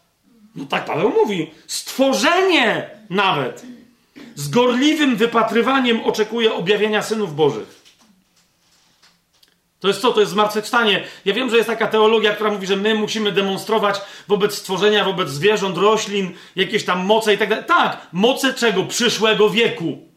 Tak? Biblia nazywa je mocami przyszłego wieku. A to, co w przyszłości będzie rozumiecie, nie będzie musiało być udowadniane, co będzie kompletną rzeczywistością. My teraz to demonstrujemy, żeby zademonstrować, jak będzie wyglądał przyszły wiek. Ale na co czeka całe stworzenie? Na zmartwychwstanie. Na zmartwychwstanie. Gdyż stworzenie jest poddane marności nie dobrowolnie, uważajcie, ale z powodu tego, który je poddał w nadziei. Z powodu tego, który je podał w nadziei. W jakiej nadziei? To jest jakaś inna nadzieja dla stworzenia? W nadziei, że i samo stworzenie będzie uwolnione z niewoli zniszczenia do chwalebnej wolności dzieci bożych. Widzicie? To jest jaka? To jest chwała, która ma się w nas objawić. Osiemnasty werset. Chwalebna wolność dzieci bożych. Tak? I teraz Paweł wiemy bowiem, że całe stworzenie razem jęczy i razem cierpi w bólach rodzenia aż dotąd. Rozumiesz? Stworzenie cierpi tak, jak i my cierpimy, dopóki się to nie stanie. Dlatego powiedziałem, to jest nieuchronne. Tak? Ale nie tylko ono, zwróćcie uwagę, tak cierpi, bo o tym Paweł, ale my też, my, cierpi, stworzenie cierpi razem z nami. Najlepiej zauważ, jakie stworzenie jest miłe, że stworzenie cierpi razem z nami, zanim się nie stanie coś dla nas. Co prawda dla niego też, bo się wtedy. Ale zobaczcie, nie tylko ono, ale i my, którzy mamy pierwsze plony ducha. I my sami w sobie wzdychamy. Do czego wzdychamy? Oczekując usynowienia, uwaga, odkupienia naszego ciała. I z tego powodu, z tego powodu Paweł mówi, że jesteśmy zbawieni całkowicie i kompletnie, ale jeszcze nie jesteśmy. Jesteśmy, bo mamy gwarancję i mamy pewność tego zbawienia, ale nie jesteśmy, bo jeszcze tego nie doświadczamy. Dlatego, uwaga, 24 werset, nadzieją bowiem jesteśmy zbawieni. Tylko mówi, że to nie jest nadzieja, która jest matką głupich, nie ta, to jest nadzieja od Boga. Tak? To jest nadzieja od Boga. Mówi, a nadzieja, którą się widzi, nie jest nadzieją, bo jakże ktoś może się spodziewać tego, co już widzi. O to chodzi Pawłowi że przez wiarę my widzimy pewne rzeczy i możemy je wziąć przez wiarę, a inne rzeczy przez wiarę widzimy, ale ich nie możemy wziąć. Ale one wiemy, że są i one nadchodzą. Nieuchronnie. Kapujecie?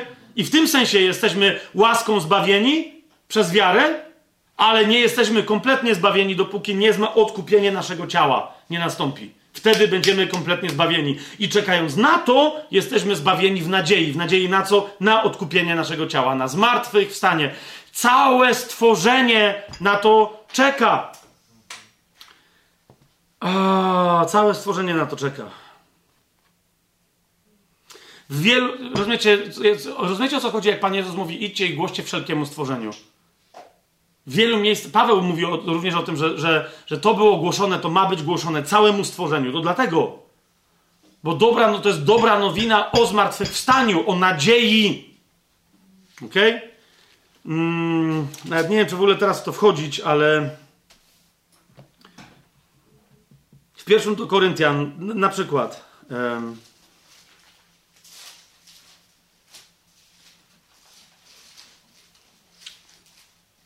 Bo to się odnosi do różnych rzeczy, nie? To się odnosi do różnych rzeczy.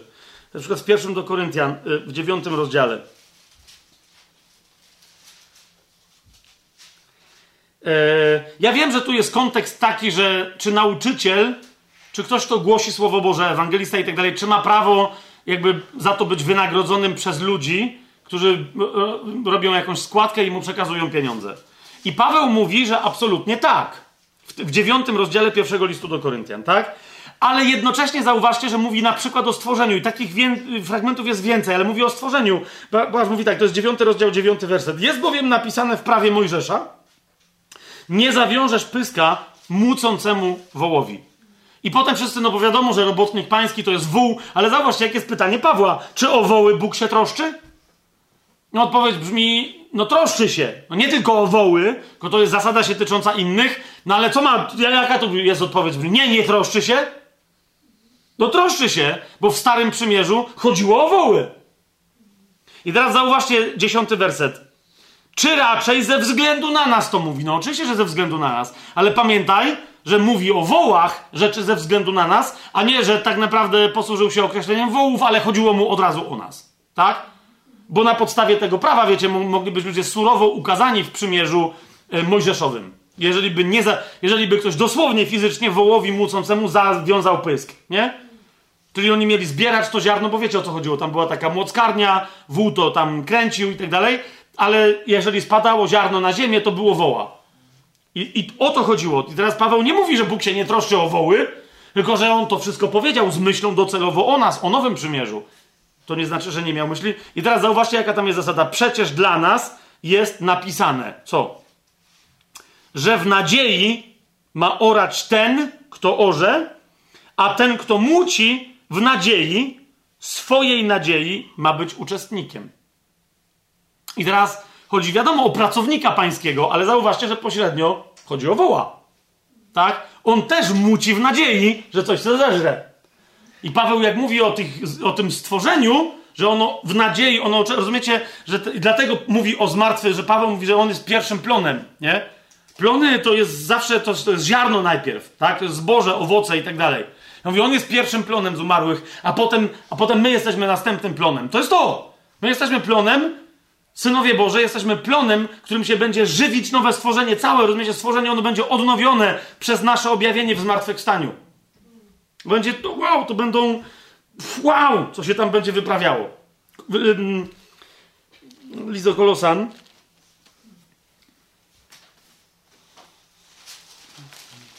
No, to może jeszcze bardziej wam to unaoczni. List do Kolosan. 23 werset, żebyście, bo, bo, bo, powiedziałem, że są takie fragmenty, żeby nie było jeden, jeden wam przytaczam. 23, tam Paweł mówi, że coś tam, coś tam, coś tam, jeżeli tylko trwacie w wierze, Kolosan 1,23. Kolosan 1,23. Jeżeli tylko trwacie w wierze, spójrzcie, ugruntowani i utwierdzeni, nie dający się odwieść od nadziei Ewangelii. Mamy to? Którą usłyszeliście, a która jest głoszona wszelkiemu stworzeniu pod niebem, której ja, Paweł, stałem się sługą. Naprawdę, naprawdę, nie Franciszek z Asyżu pierwszy, ale Paweł głosił rybom, żabom, ptakom i tak dalej, i tak dalej. Ja nie wiem, czy celowo tylko i wyłącznie do rybek w stawie miał specjalne kazanie, ale rozumiecie, w tym, w tym sensie, że y, głosząc nawet tylko do ludzi, wiesz, że docelowo głosisz całemu stworzeniu. Bo całe stworzenie czeka na to, co się stanie, co się zrobi z tych ludzi, mówiąc po krakowsku. Co, co się z nimi zrobi. I potem, rozumiecie, i potem jak już się zrobi, to nie tylko my, ale całe, stworze, całe stworzenie popatrzy na nas i powie do Boga, a żeś dorobił teraz. Teraz to dorobiłeś. To już się bardziej dorobić nie da. Okej. Okay.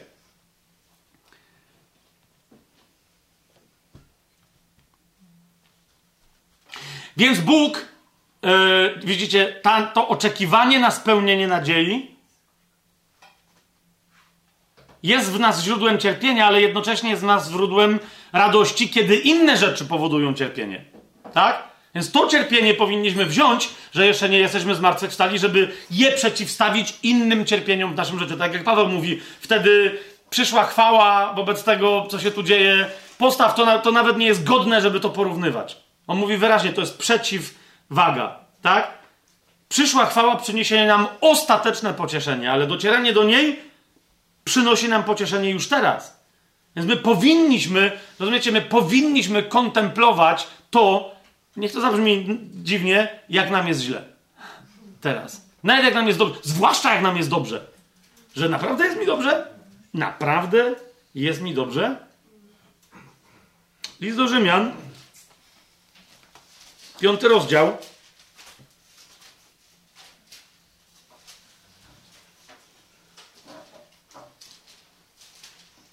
Zwróćcie uwagę, o tym mówi Paweł, to jest ym, podobnie jak w Galacjan 5.5, jest podobna myśl, to jest piąty rozdział.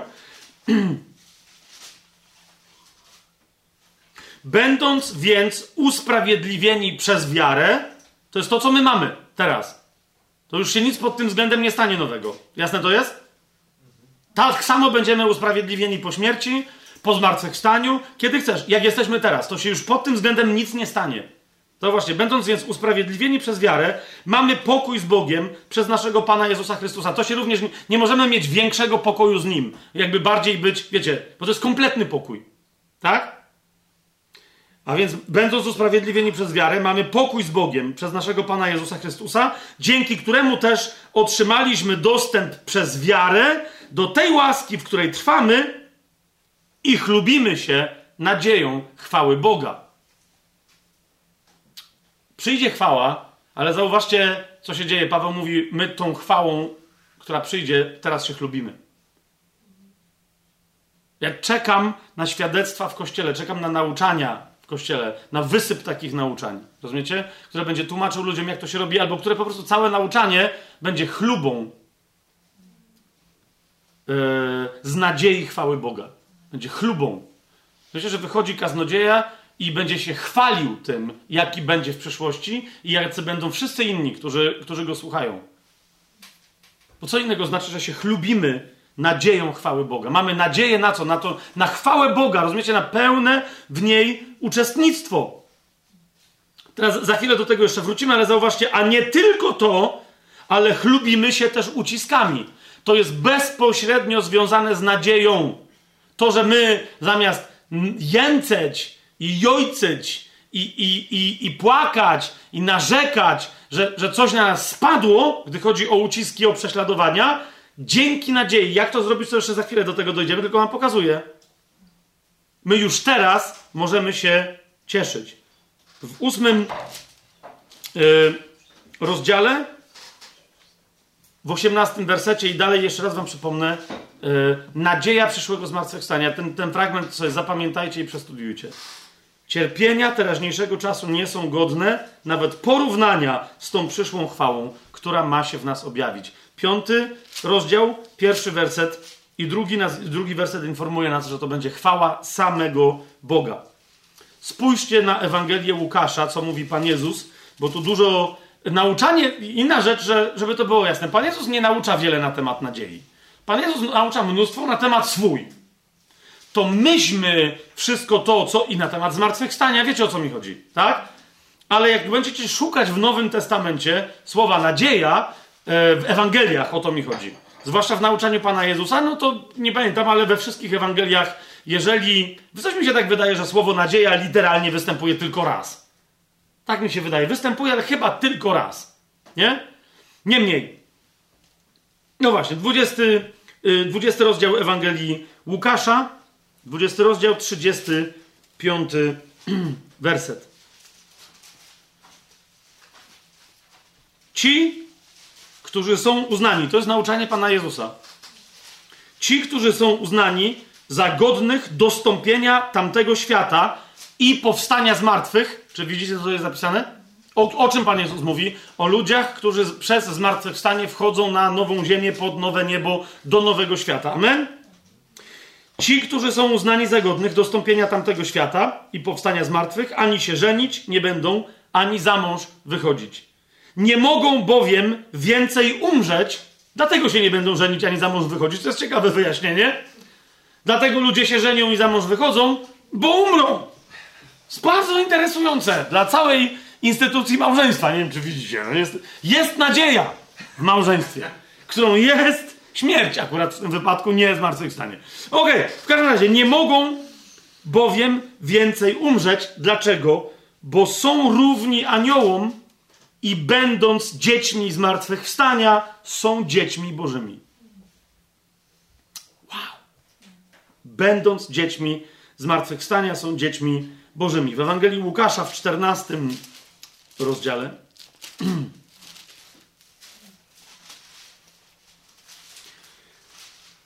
trzynastym i czternastym wersecie Pan Jezus mówi tak do chrześcijan, do każdego chrześcijanina i do każdej chrześcijanki mówi gdy wydajesz ucztę, zaproś ubogich, ułomnych, chromych i ślepych. Kompletne dziadostwo z punktu widzenia świata. Dlaczego? Bo będziesz błogosławiony, bo nie mają ci czym odpłacić, ale otrzymasz odpłatę przy zmartwychwstaniu sprawiedliwych. Nie przy powszechnym zmartwychwstaniu, na pewno nie. Sprawiedliwi nie zmartwychwstaną, żeby dostać jakąkolwiek odpłatę. Znaczy zapłatę. Dostaną odpłatę, ale za grzechy. Co innego. Natomiast Pan Jezus mówi, no więc jest przy zmartwychwstaniu pewne nasze mm, czyny zostaną nagrodzone dopiero przez zmartwychwstaniu. Tak?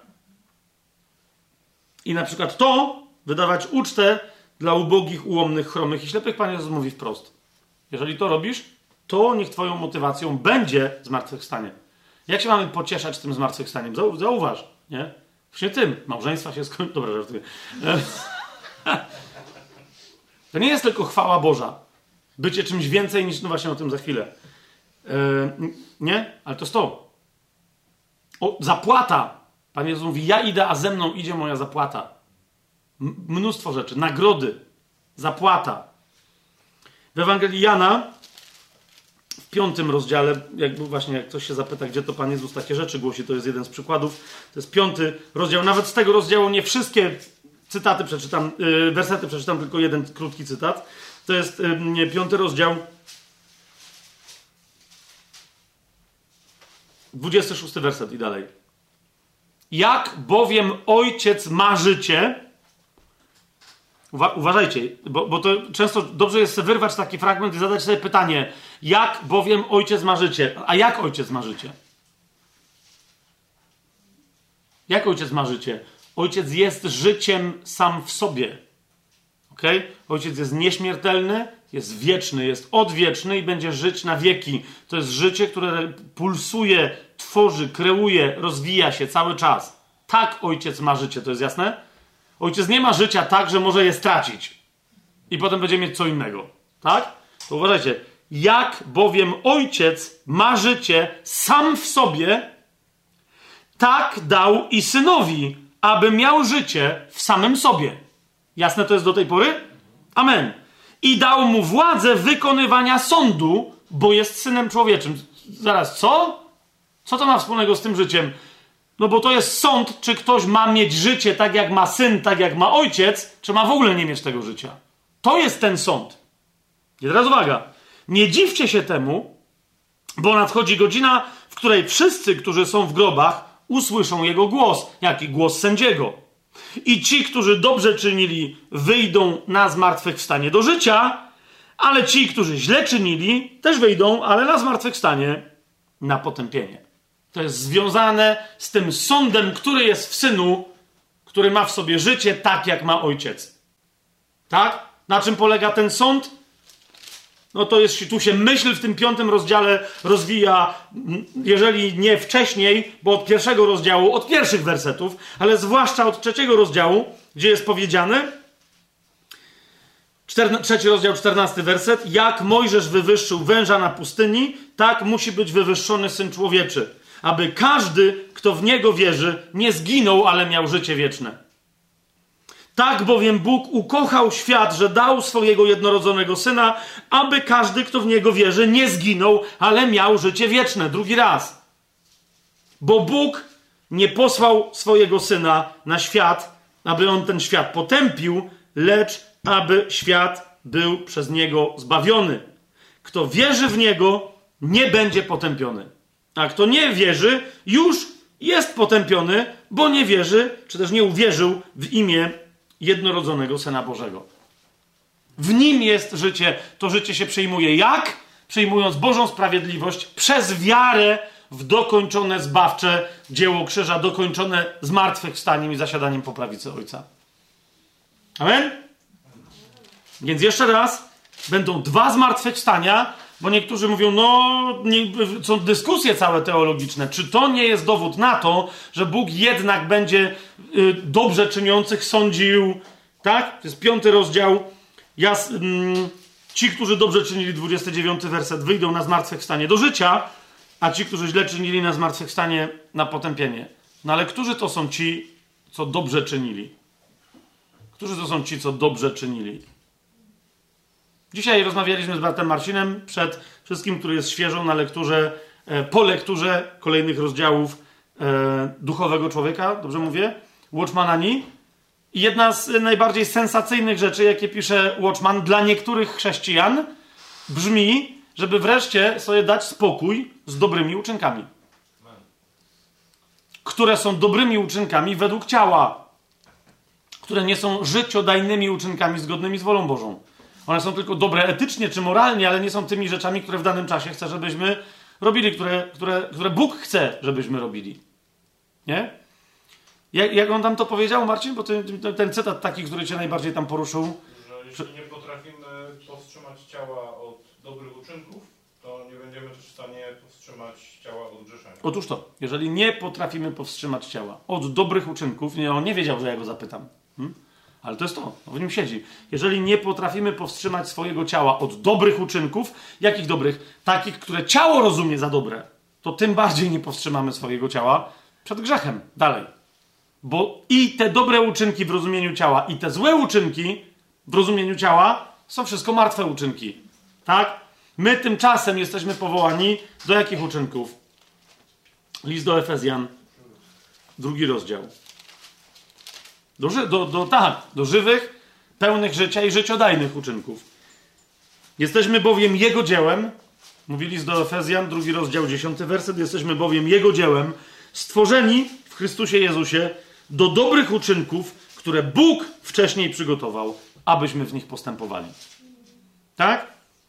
Natomiast zbawieni jesteśmy, czyli usprawiedliwieni za, dar za darmo. Ósmy werset i dziewiąty. Łaską bowiem jesteście zbawieni przez wiarę i to nie jest z was, jest to dar Boga, nie z uczynków, aby się nikt nie chlubił. Naszą chlubą jest chluba Boża. Amen?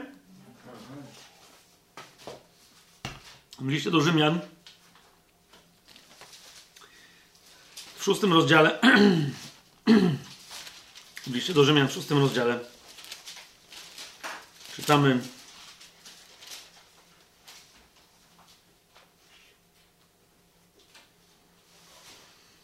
o tej nadziei. Jeśli bowiem, to jest szósty rozdział, piąty werset. Jeśli bowiem zostaliśmy z nim wszczepieni w podobieństwo jego śmierci, to jest coś, czym się zajmiemy szerzej następnym razem, bo wszczepienie w podobieństwo śmierci Chrystusa oznacza, że to jest coś, co my teraz przechodzimy. To jest nasza rzeczywistość wynikająca z naszego usprawiedliwienia Skoro bowiem zostaliśmy z nim wszczepieni w podobieństwo jego śmierci, to jaka jest nasza nadzieja? To będziemy też z nim wszczepieni w podobieństwo zmartwychwstania.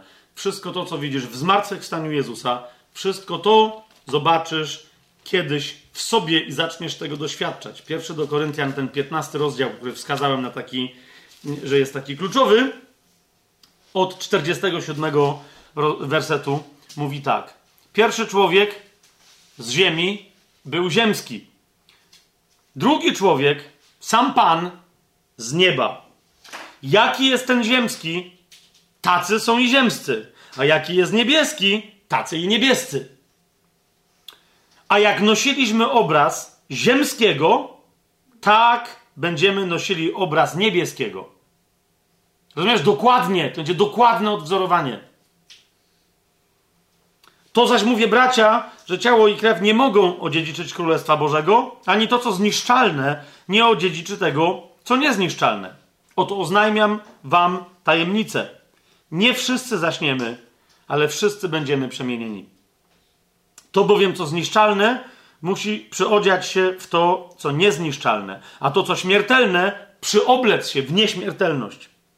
A gdy to, co zniszczalne, przeoblecze się w niezniszczalność, a to, co śmiertelne, przeoblecze się w nieśmiertelność, wtedy wypełni się to słowo, które tak jest napisane: połknięta jest śmierć w zwycięstwie.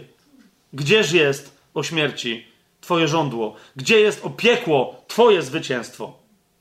Nie ma. Nie ma. To jest to, jest, to, jest to rozumiecie?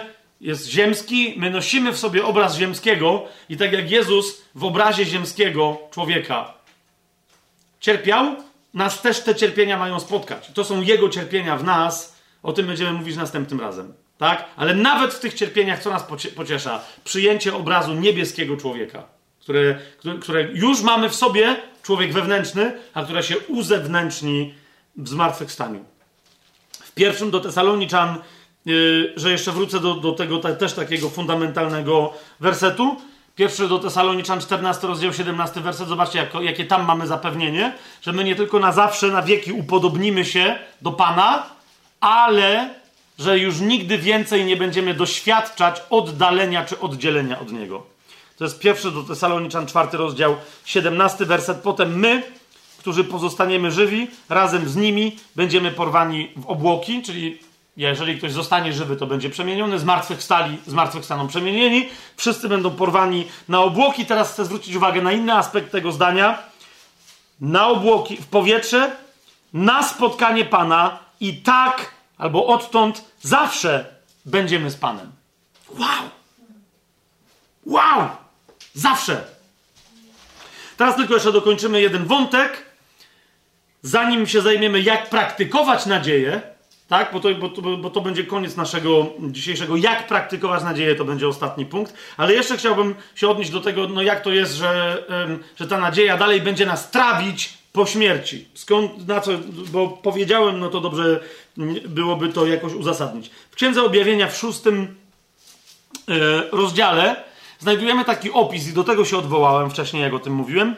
To jest Księga Objawienia, szósty rozdział, dziewiąty werset i dalej. A gdy otworzył piątą pieczęć, tam jest, wiecie, anioł otwiera pieczęci, łamie.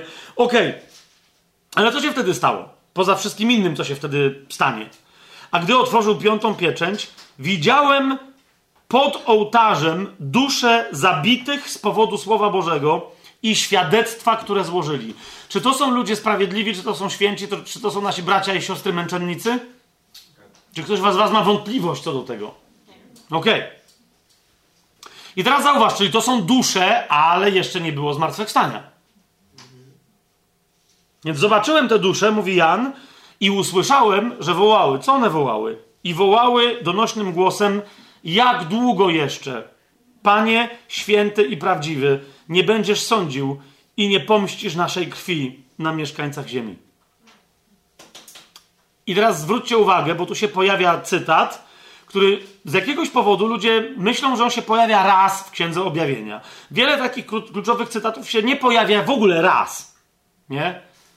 I potem ludzie są zszokowani, że coś, co myśleli, że jest tu, potem znajdują gdzie indziej i myślą potem, że to jest tam, a nie tam, gdzie wcześniej myśleli, a to jest w dwóch miejscach. Otóż tu się pierwszy raz pojawia informacja o tym, że nawet te dusze z nieba będą kiedyś uszczęśliwione i dano każdemu z nich białą szatę.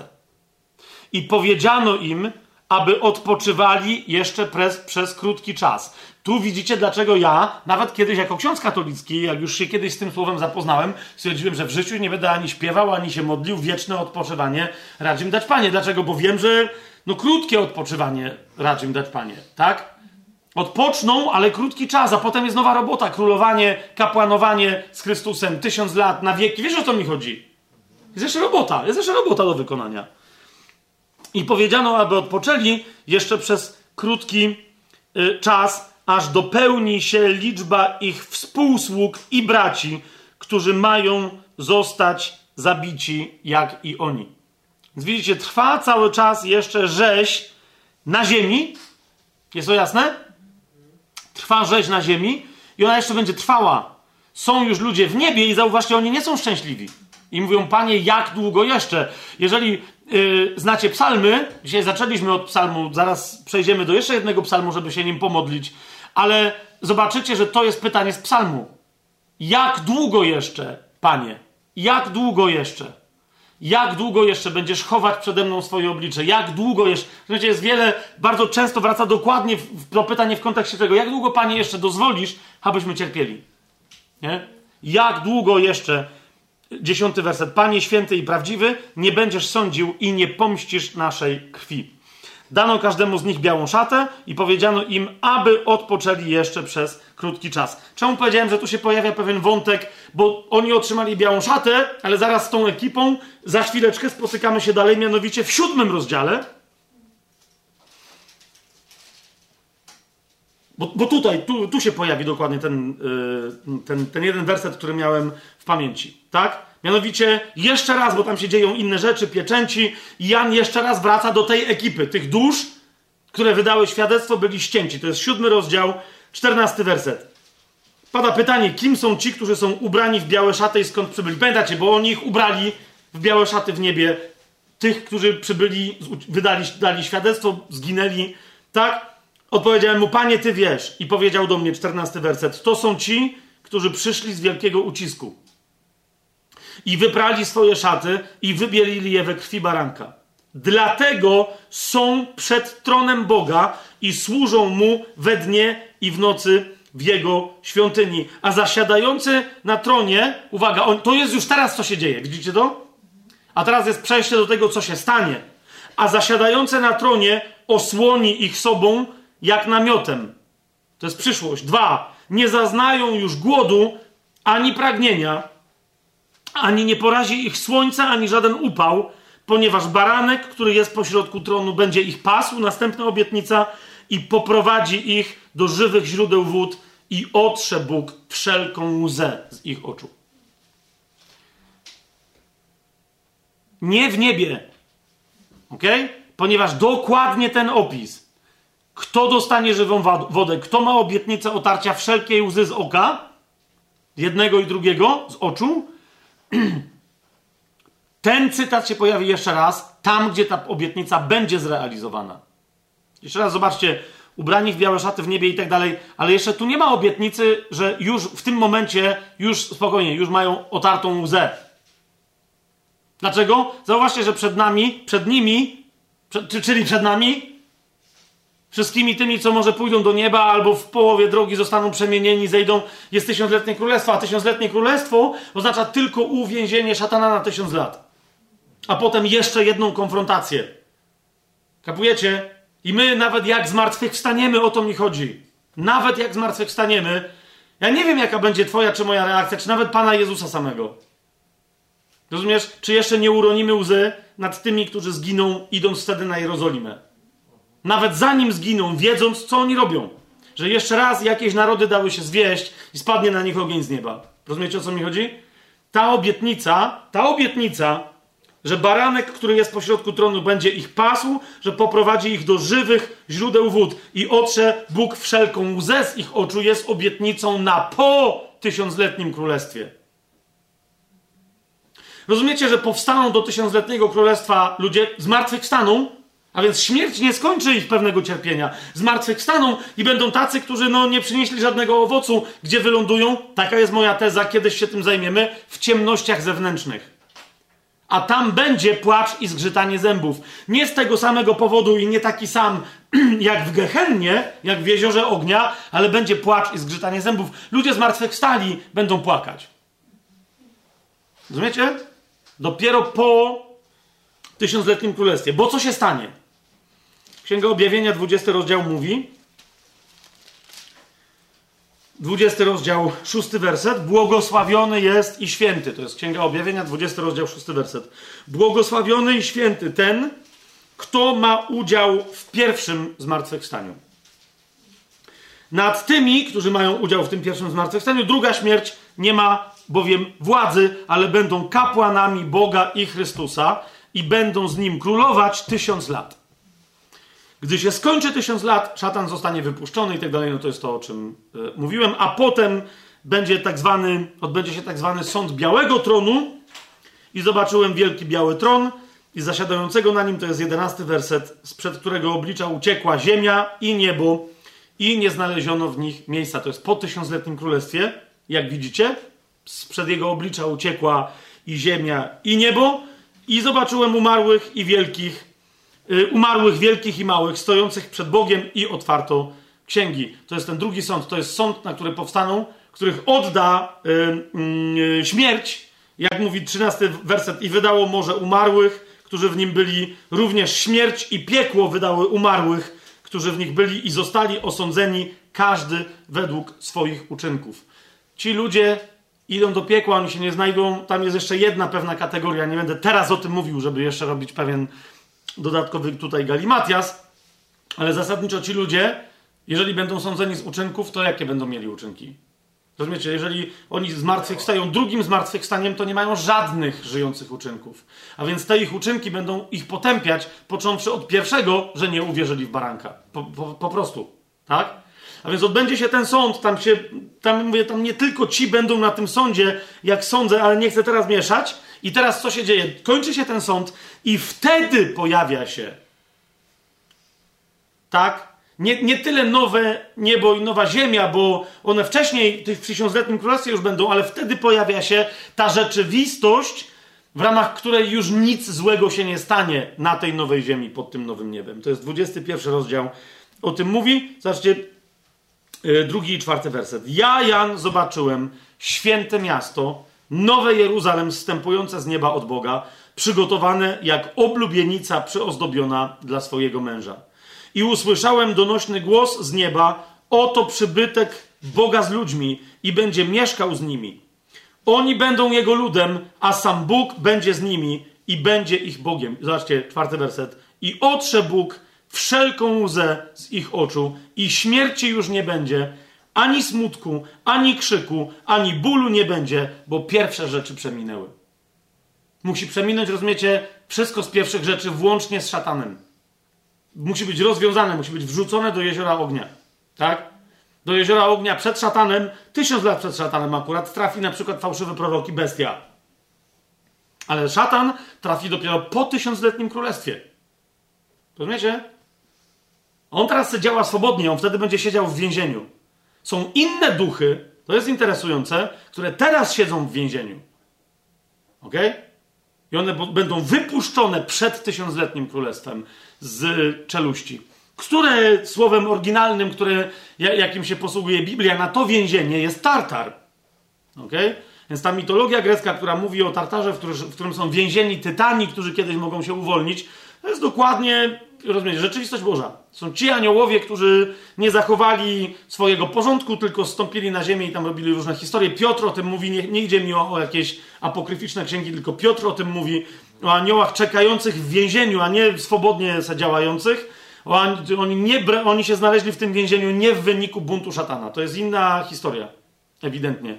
Oni siedzą w więzieniu, nic nie mogą robić. Czekają, aż kiedyś będą wypuszczeni jeszcze przez chwilę, tak jak szatan później. Ale oni będą przed tysiącletnim królestwem wypuszczeni.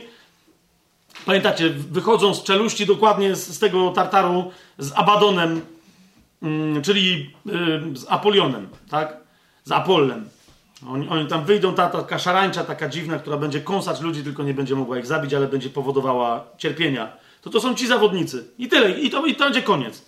Będą jedną mieli chwilę lekkiego szału, e, uczestniczenia w ich własnym cierpieniu całej reszty ludzkości, która się jeszcze nie będzie chciała nawrócić. Ale pełne, jeszcze raz zobaczcie, to jest dopiero po tysiącletnim królestwie. Tak?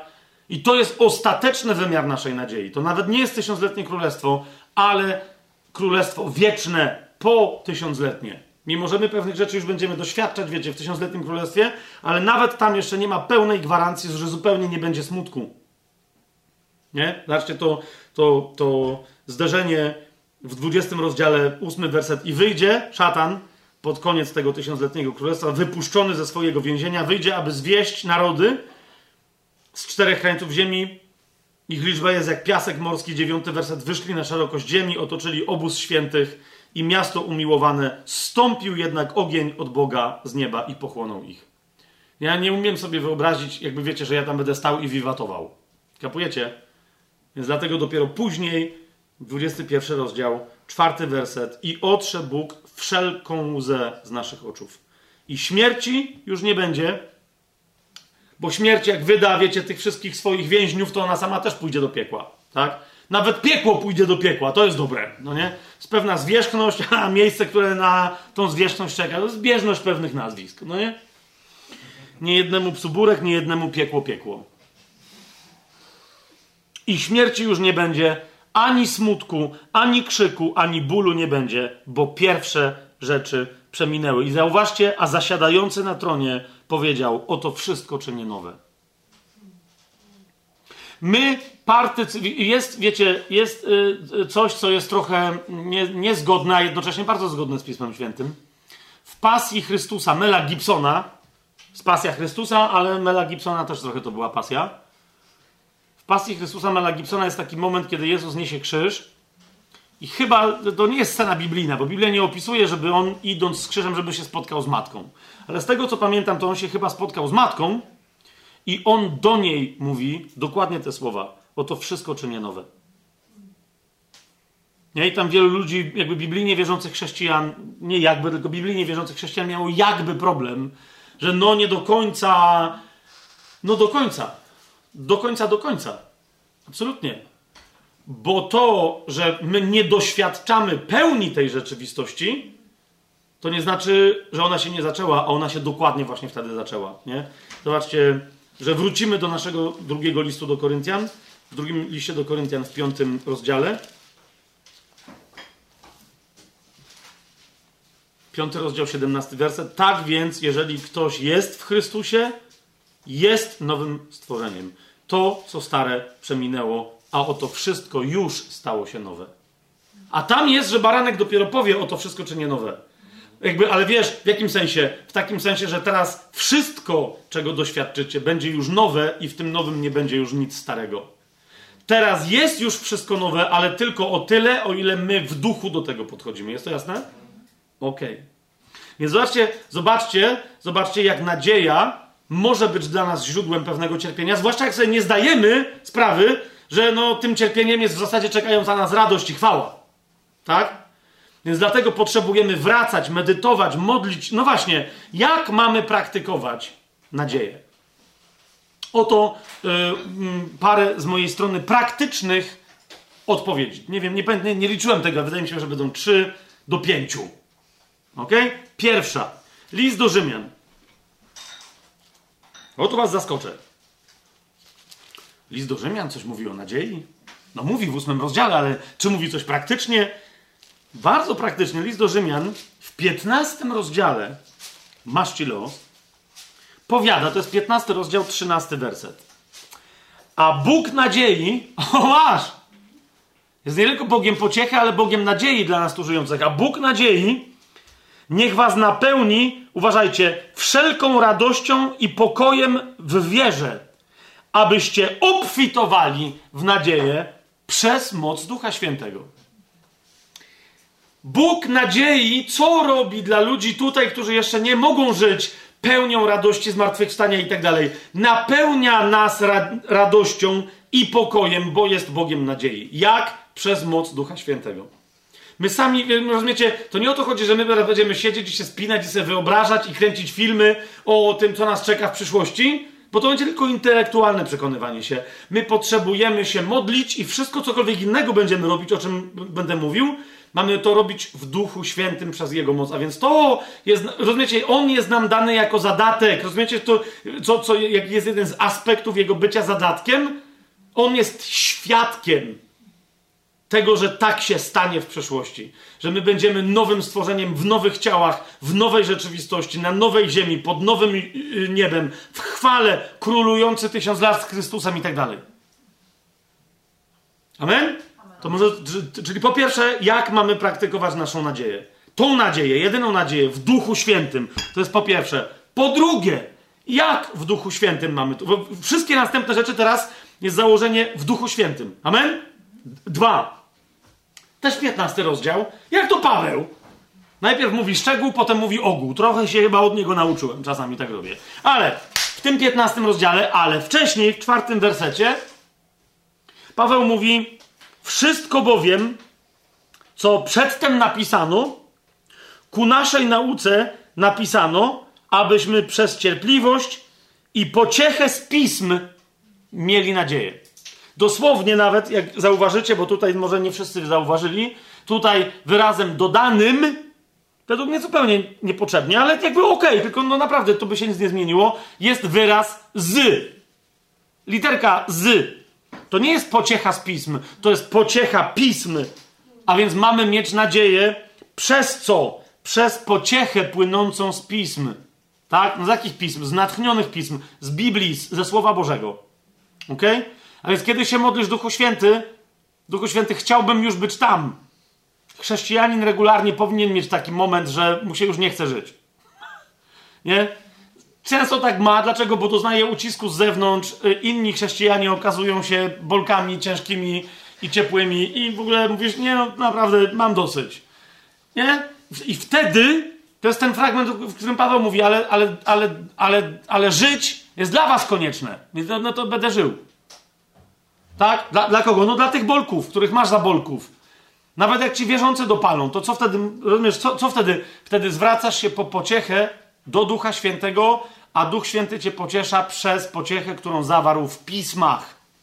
A więc szukaj tego, co jest nadzieją. Jeszcze raz zauważcie, abyśmy mieli nadzieję przez pociechę z pism, jak w Duchu Świętym. A więc w Biblii czytaj o zmartwychwstaniu. Nie? Zrób sobie studium, pomódl weź jakiś fragment i go rozważ.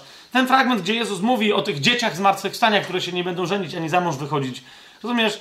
Wejdź w tamtą scenę i słuchaj, jak Jezus, bo Jezus, On to widzi, On to wie, On ci to gwarantuje, On mówi jak jest.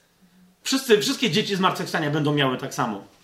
Więc to jest to Pismo Święte, czytane jako pociecha, która wywołuje nadzieję w Duchu Świętym. To jest drugie. Trzecie. No właśnie, ja tam się już powoływałem na ten fragment, ale teraz go wreszcie dokończę, ponieważ jest przesłodki i przesmaczny. Jaki jest trzeci sposób praktykowania naszej nadziei? Piąty rozdział, pierwszy werset, ale teraz przeczytamy ten fragment w całości właściwej, tak? Paweł mówi: Będąc więc usprawiedliwieni przez wiarę, już dzisiaj, dodam, mamy, dodam, już dzisiaj pokój z Bogiem przez naszego Pana Jezusa Chrystusa, dzięki któremu też otrzymaliśmy dostęp przez wiarę do tej łaski, w której trwamy, oraz dzięki któremu, co jeszcze, chlubimy się nadzieją chwały Boga. I tu, gdyby ktoś tu zapytał, ja się ugryzłem w język, bo chciałem tu, i tu, gdyby ktoś zapytał, no jak to my się niby chlubimy? Paweł mówi praktycznie, jak? Nie tylko to, ale chlubimy się też uciskami. Dlaczego? No ze względu na nadzieję. Jak to? No tak to. Chlubimy się uciskami, bo wiemy, że każdy ucisk wyrabia cierpliwość. Cierpliwość, jak się wyrabia, daje nam doświadczenie. Doświadczenie zaś nadzieję. Nadzieję. Jaką nadzieję? Tą nadzieję, która nie przynosi wstydu, albo jak inni tużą, która zawieść nie może. Nadzieja nie przynosi wstydu, ponieważ miłość Boga jest rozlana w naszych sercach przez Ducha Świętego, który został nam dany. A więc, idąc z powrotem, to jak w takim razie pozyskujemy tą nadzieję, która nie przynosi wstydu? No, przez doświadczenie duchowe. Skąd ono się bierze? Ono się bierze z tego, że cierpliwie co? Znosimy uciski. Czy my mamy wywoływać w związku z tym, denerwować ludzi, żeby oni nam mieli za złe, że jesteśmy chrześcijanami? Nie. Ale w momencie, kiedy przychodzi ucisk, powinniśmy się cieszyć. Dlaczego? bo on właściwie potraktowany zamieni się w nas przez cierpliwość, przez doświadczenie, w nadzieję, a ta nadzieja powoduje wybuch w nas czego? Miłości rozlanej w naszych sercach przez Ducha Świętego. Podobną myśl, nie do końca tą samą, ale prawie tą samą, wyraża Jakub Dlaczego mówię, że prawie tą samą, a nie tą samą? Ponieważ Paweł mówi o każdym ucisku. Widzieliście, widzieliście tam to? On tam mówi o każdym ucisku, każdy ucisk, wszystko, co cię uciska. Jakub natomiast mówi o jednym określonym rodzaju ucisku, ale mówi to samo. List Jakuba, pierwszy rozdział, drugi werset. Poczytujcie to sobie za największą radość, moi bracia, gdy rozmaite próby przechodzicie. Nie ma większego źródła radości, mówi Jakub, jak tylko kiedy przechodzicie próby. Tutaj zaznaczam od razu, że ta próba to nie jest każdy rodzaj ucisku, ale to jest kuszenie. Ok? To jest, bo widzisz, może być taki ucisk, że ktoś cię wywali z roboty z jakichś powodów, bo wierzysz w Chrystusa, że ktoś cię zbluzga publicznie w internecie, oczerni, bo wierzysz w Chrystusa, bo ale jednym z ucisków jest ten, z którym przychodzi diabeł, bo wierzysz w Chrystusa, mianowicie przychodzi, żeby cię kusić do grzechu. I to, mówi Paweł, nie kiedy ludzie cię uciskają, ale kiedy diabeł przychodzi cię uciskać, to, mówi Jakub, jest najlepszym rodzajem ucisku w ogóle, ta próba. Dlaczego? No bo ona powoduje największą radość. Jak? E, no właśnie Jakub niedokładnie jakby mówi o co chodzi, znaczy inaczej, mówi, ale nie tak dokładnie jak Paweł. Tylko zauważcie, że logika jest ta sama. Dlaczego mamy sobie poczytywać to za największą radość? Trzeci werset. Bo wiemy, że doświadczenie waszej wiary wyrabia cierpliwość. A pamiętacie, tam było więcej, tak? Ucisk, cierpliwość, doświadczenie, nadzieja. Tak? To, to, to było to, on tu skrócił, ale jak się przyjrzycie dobrze o co mu chodzi, to jest dokładnie to samo, zwłaszcza, że za chwilę mówi, yy, cierpliwość zaś niech dopełni swojego dzieła, abyście byli doskonali i zupełnie nie mający żadnych braków, to, to, to jest on. Trochę tu, on pisze do Żydów, więc on pisze do nich teologią faryzejską. Zauważcie, jak się zaczyna ten, ten list, sługa Boga i Pana Jezusa przesyła pozdrowienia dwunastu pokoleniom, więc hello. A Paweł pisze do Rzymian, więc hello drugie. Są dwóch, to jest dwóch różnych adresatów, to nie, ale dynamika jest y, absolutnie ta sama. To, to jest to. Próba, w tym wypadku próba polegająca na ucisku wynikającym z kuszenia i oparcie się kuszeniu, tak? Cierpliwe ostatecznie wywołuje radość. Poczytujcie to sobie za największą mm, radość. Wróćmy do listu do Rzymian, mm, tylko żeby żeby wam y, y, sobie też zwrócić uwagę, zauważcie, jak bardzo pełen jest list do Rzymian nie tylko tematu wiary, łaski, usprawiedliwienia, lecz również nadziei. W każdym razie w liście do Rzymian w 12 rozdziale pojawia się nam nadzieja.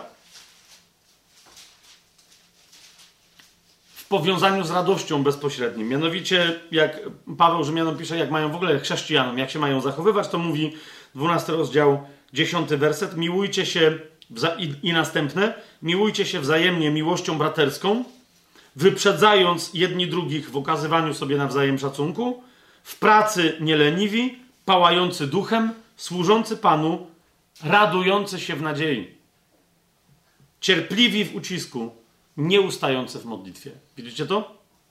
Tu jest znowu pewna logika, nie będziemy teraz tego rozważać, ale tu jest logika, to dlaczego radujący się w nadziei jest obok zaraz po tym, jak służący, po służący Panu, a przed cierpliwi w ucisku, to Rzymian 5 rozdział 1-5 to wyjaśnia. Amen? Jak nie ma amen, to będzie amen, jak sobie potem zobaczycie, co z czym się wiąże. A zatem Duch Święty? Raz. Dwa. Pismo Święte. Trzy. Ucisk, a zwłaszcza ucisk pochodzący od diabła, który polega na kuszeniu do jakiegoś grzechu, do, do, niekoniecznie do grzechu, do lenistwa, jakby niekoniecznie do grzechu takiego aktywnego, ktoś kogoś zabije albo zdradzi żonę, tak? Ale takiego bardziej utajonego, rozpoznanie go, oparcie mu się, rozpoznanie diabła, wypędzenie go, to jest to, jest to, to, to jest to, przy pomocy nadziei. Prowadzi do następnej, jeszcze większej nadziei. Pierwszy Piotra, następna rzecz, pierwszy Piotra, trzeci rozdział,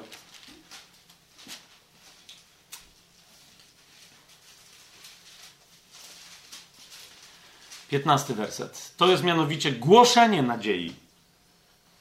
Tu Paweł, Piotr zwraca uwagę, żebyśmy byli gotowi do obrony naszej nadziei. Ja bym powiedział ogólnie, no, Paweł mówi, że Ewangelia z zawartą w niej nadzieją, która jest częścią esencji dobrej nowiny, ma być głoszona wszędzie wszelkiemu stworzeniu.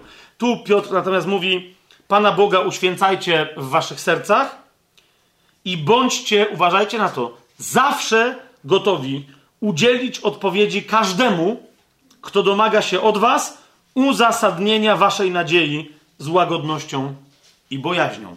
Z łagodnością wobec tych ludzi, z bojaźnią wobec Boga.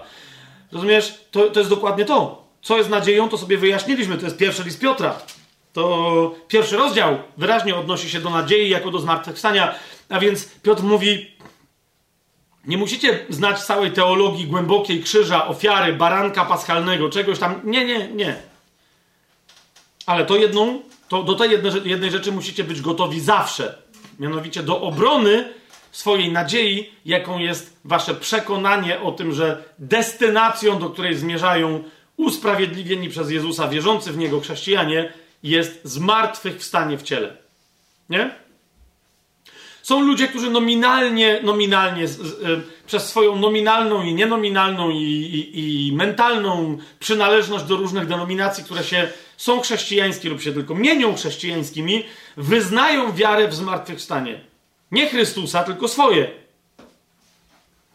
Przykładem tego jest na przykład Kościół rzymskokatolicki, gdzie wyznanie wiary to tak zwane niedzielne kończy się stwierdzeniem wierzę w ciała zmartwychwstanie, żywot wieczny. Amen temat Pana Jezusa i Jego zmartwychwstania się odbył wcześniej, umęczon pod Pąckim Piłatem, pamiętacie tam, trzeciego dnia zmartwychwstał, wstąpił na niebiosa, to jest część o zmartwychwstaniu Jezusa w tym wyznaniu wiary. Ale potem ono idzie dalej, wierzę w świętych obcowanie, no to już pomijam, rozumiecie, ale to jest ważny dogmat katolicki i po nim jest w y, ciała zmartwychwstanie, żywot wieczny, amen. Tak? I, I rozumiecie, ja pamiętam jako ksiądz rzymskokatolicki, często pytałem, zadawałem ludziom pytanie, nie? Co, co to znaczy? No to nie wiem, że no, są święci i będziemy żyli w niebie, tak? No wie, no a ciała zmartwychwstanie to co to jest? I wielu z nich nie wiedziało. No, że, pan, że, że rezurekcja, Jezus zmartwychwstał w niedzielę czy tam w sobotę? Co? Kto? Jakie? Nie, to jest nasze. Nie, no to przecież to jak? No to, to po co my mamy, co w ciałach będziemy latać po tym niebie? Rozumiecie, to jest dokładnie to. To jest, no nie no, my, my, my, my zmartwychwstaniemy w ciele. Więc jakby jest teoria, że się głosi jakiś dogmat, a potem nie wiem ilu biblijnych chrześcijan ma dzisiaj problem z tym. Wiem, że bardzo wielu ma problem z świadomością, co to znaczy. Że, że my zmartwychwstaniemy. A Piotr mówi, bądźcie zawsze gotowi udzielić odpowiedzi każdemu, kto domaga się od was uzasadnienia waszej nadziei. A to jest nasza nadzieja. Czyli ktoś przyjdzie i mówi, a czemu ty wierzysz, że zmartwychwstaniesz? No, żeby się ktoś ciebie zapytał, czemu tak wierzysz, to najpierw musi wiedzieć, że ty tak wierzysz. No wiecie o co chodzi, tak? No i tu jakby... Więc dlatego powiedziałem, że obrona, apologetyka tego tematu, naszej nadziei, to jest praktyka, ale też głoszenie, no bo bez głoszenia tego nikt nie będzie wiedział, że my w to wierzymy, tak? Więc mamy pierwsze Duch Święty, drugie Pismo, trzecie uciski, czwarte głoszenie nadziei, którą jest zmartwychwstanie, piąte obrona tej nadziei. Tak? Szóste. O, to już szóste.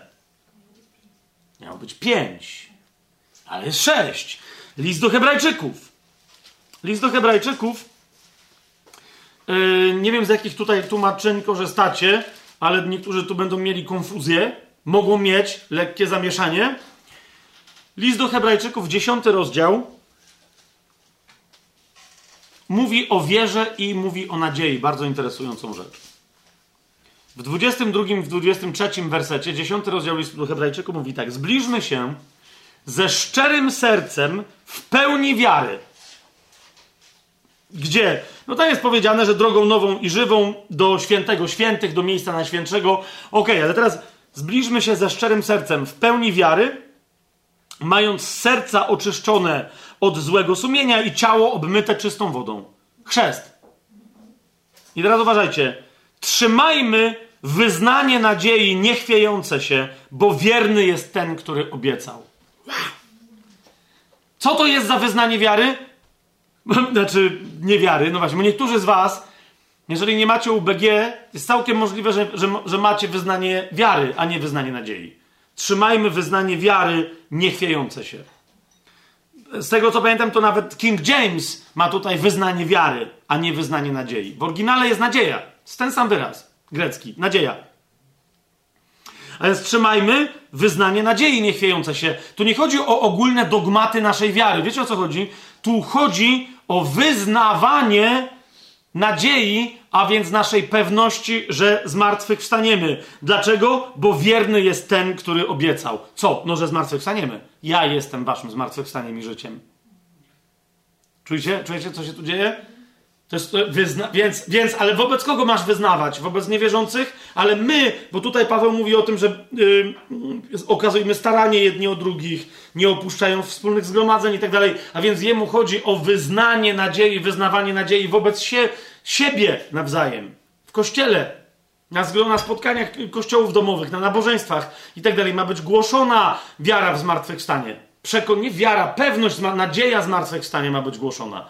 Ma być głoszone świadectwo, jak ta nadzieja rozradowuje siostry i braci. Mamy się dzielić tym, jak nadzieja zmartwychwstania już w nas działa, bo Chrystus już w nas działa, który już zmartwychwstał i tak dalej, i tak dalej. Rozumiecie, co, co, co jest grane? To jest, to jest ten szósty i jeszcze jest siódmy, ty.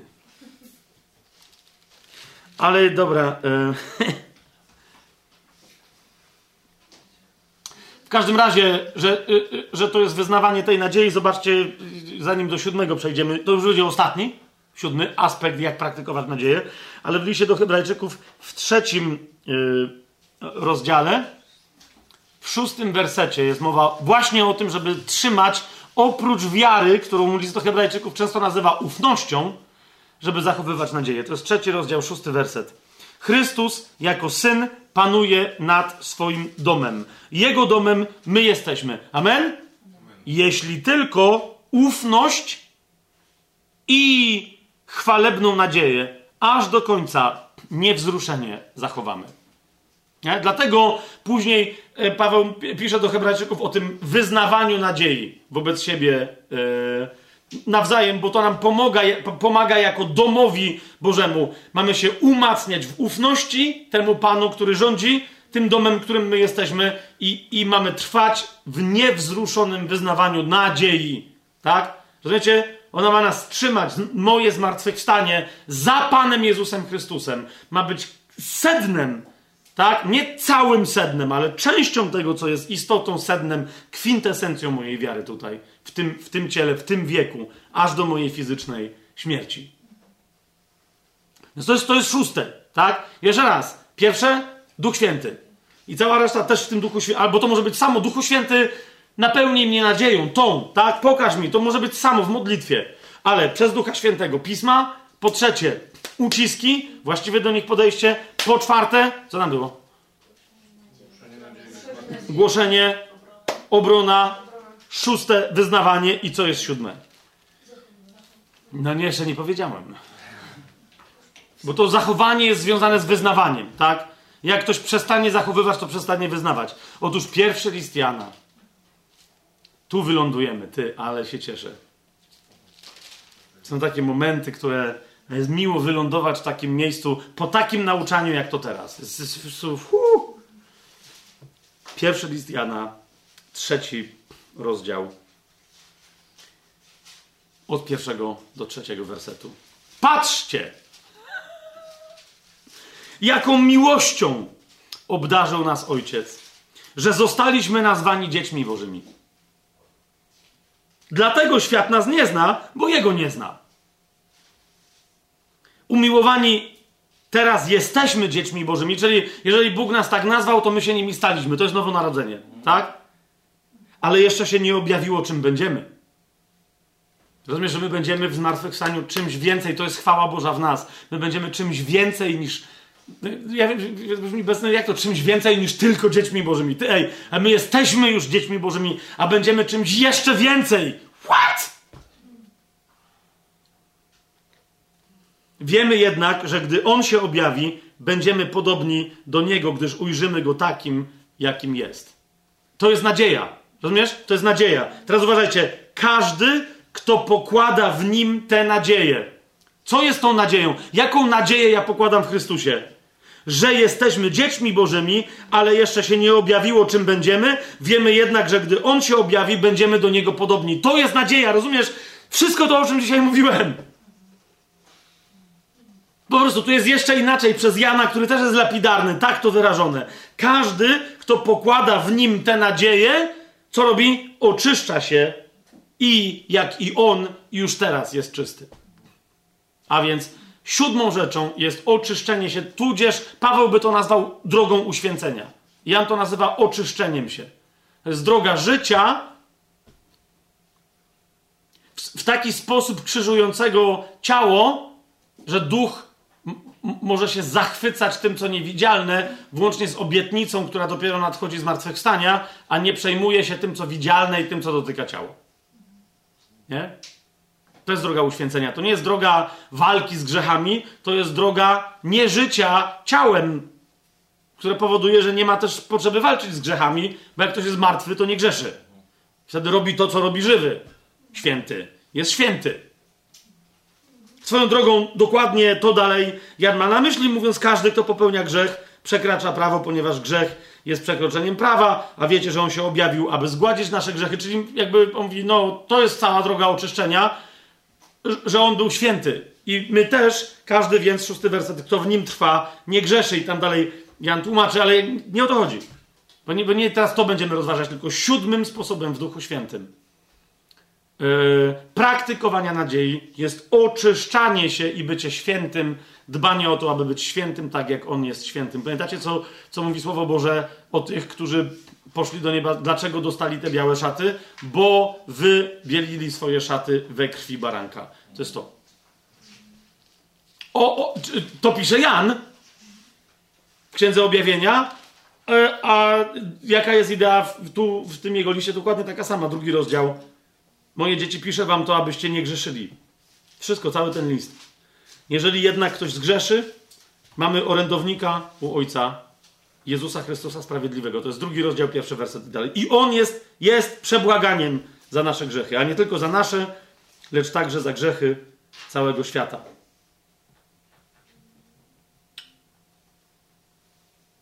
On nas oczyszcza. Jego krew nas oczyszcza. Pierwszy rozdział, siódmy werset. Jeżeli chodzimy w światłości, tak jak On jest w światłości, mamy społeczność między sobą, a krew Jezusa Chrystusa, Jego Syna, oczyszcza nas z wszelkiego grzechu. A więc trzeci rozdział, każdy, kto pokłada w nim tę nadzieję, oczyszcza się i jak on jest czysty, oznacza aplikowanie, mówiąc jeszcze inaczej, jak komuś droga uświęcenia Pawłowa, czy oczyszczanie się Janowe nie pasuje, to posłużę się terminem Dereka Prince'a, znanego pisarza pozabiblijnego, mianowicie tą drogą oczyszczenia, czy też uświęcenia, czy też czystości jest droga aplikowania krwi baranka. Tak by Derek Prince powiedział. Więc teraz, zanim zapowiem, co się będzie jeszcze działo dalej, króciutko, pomódlmy się teraz na koniec. Psalmem 42.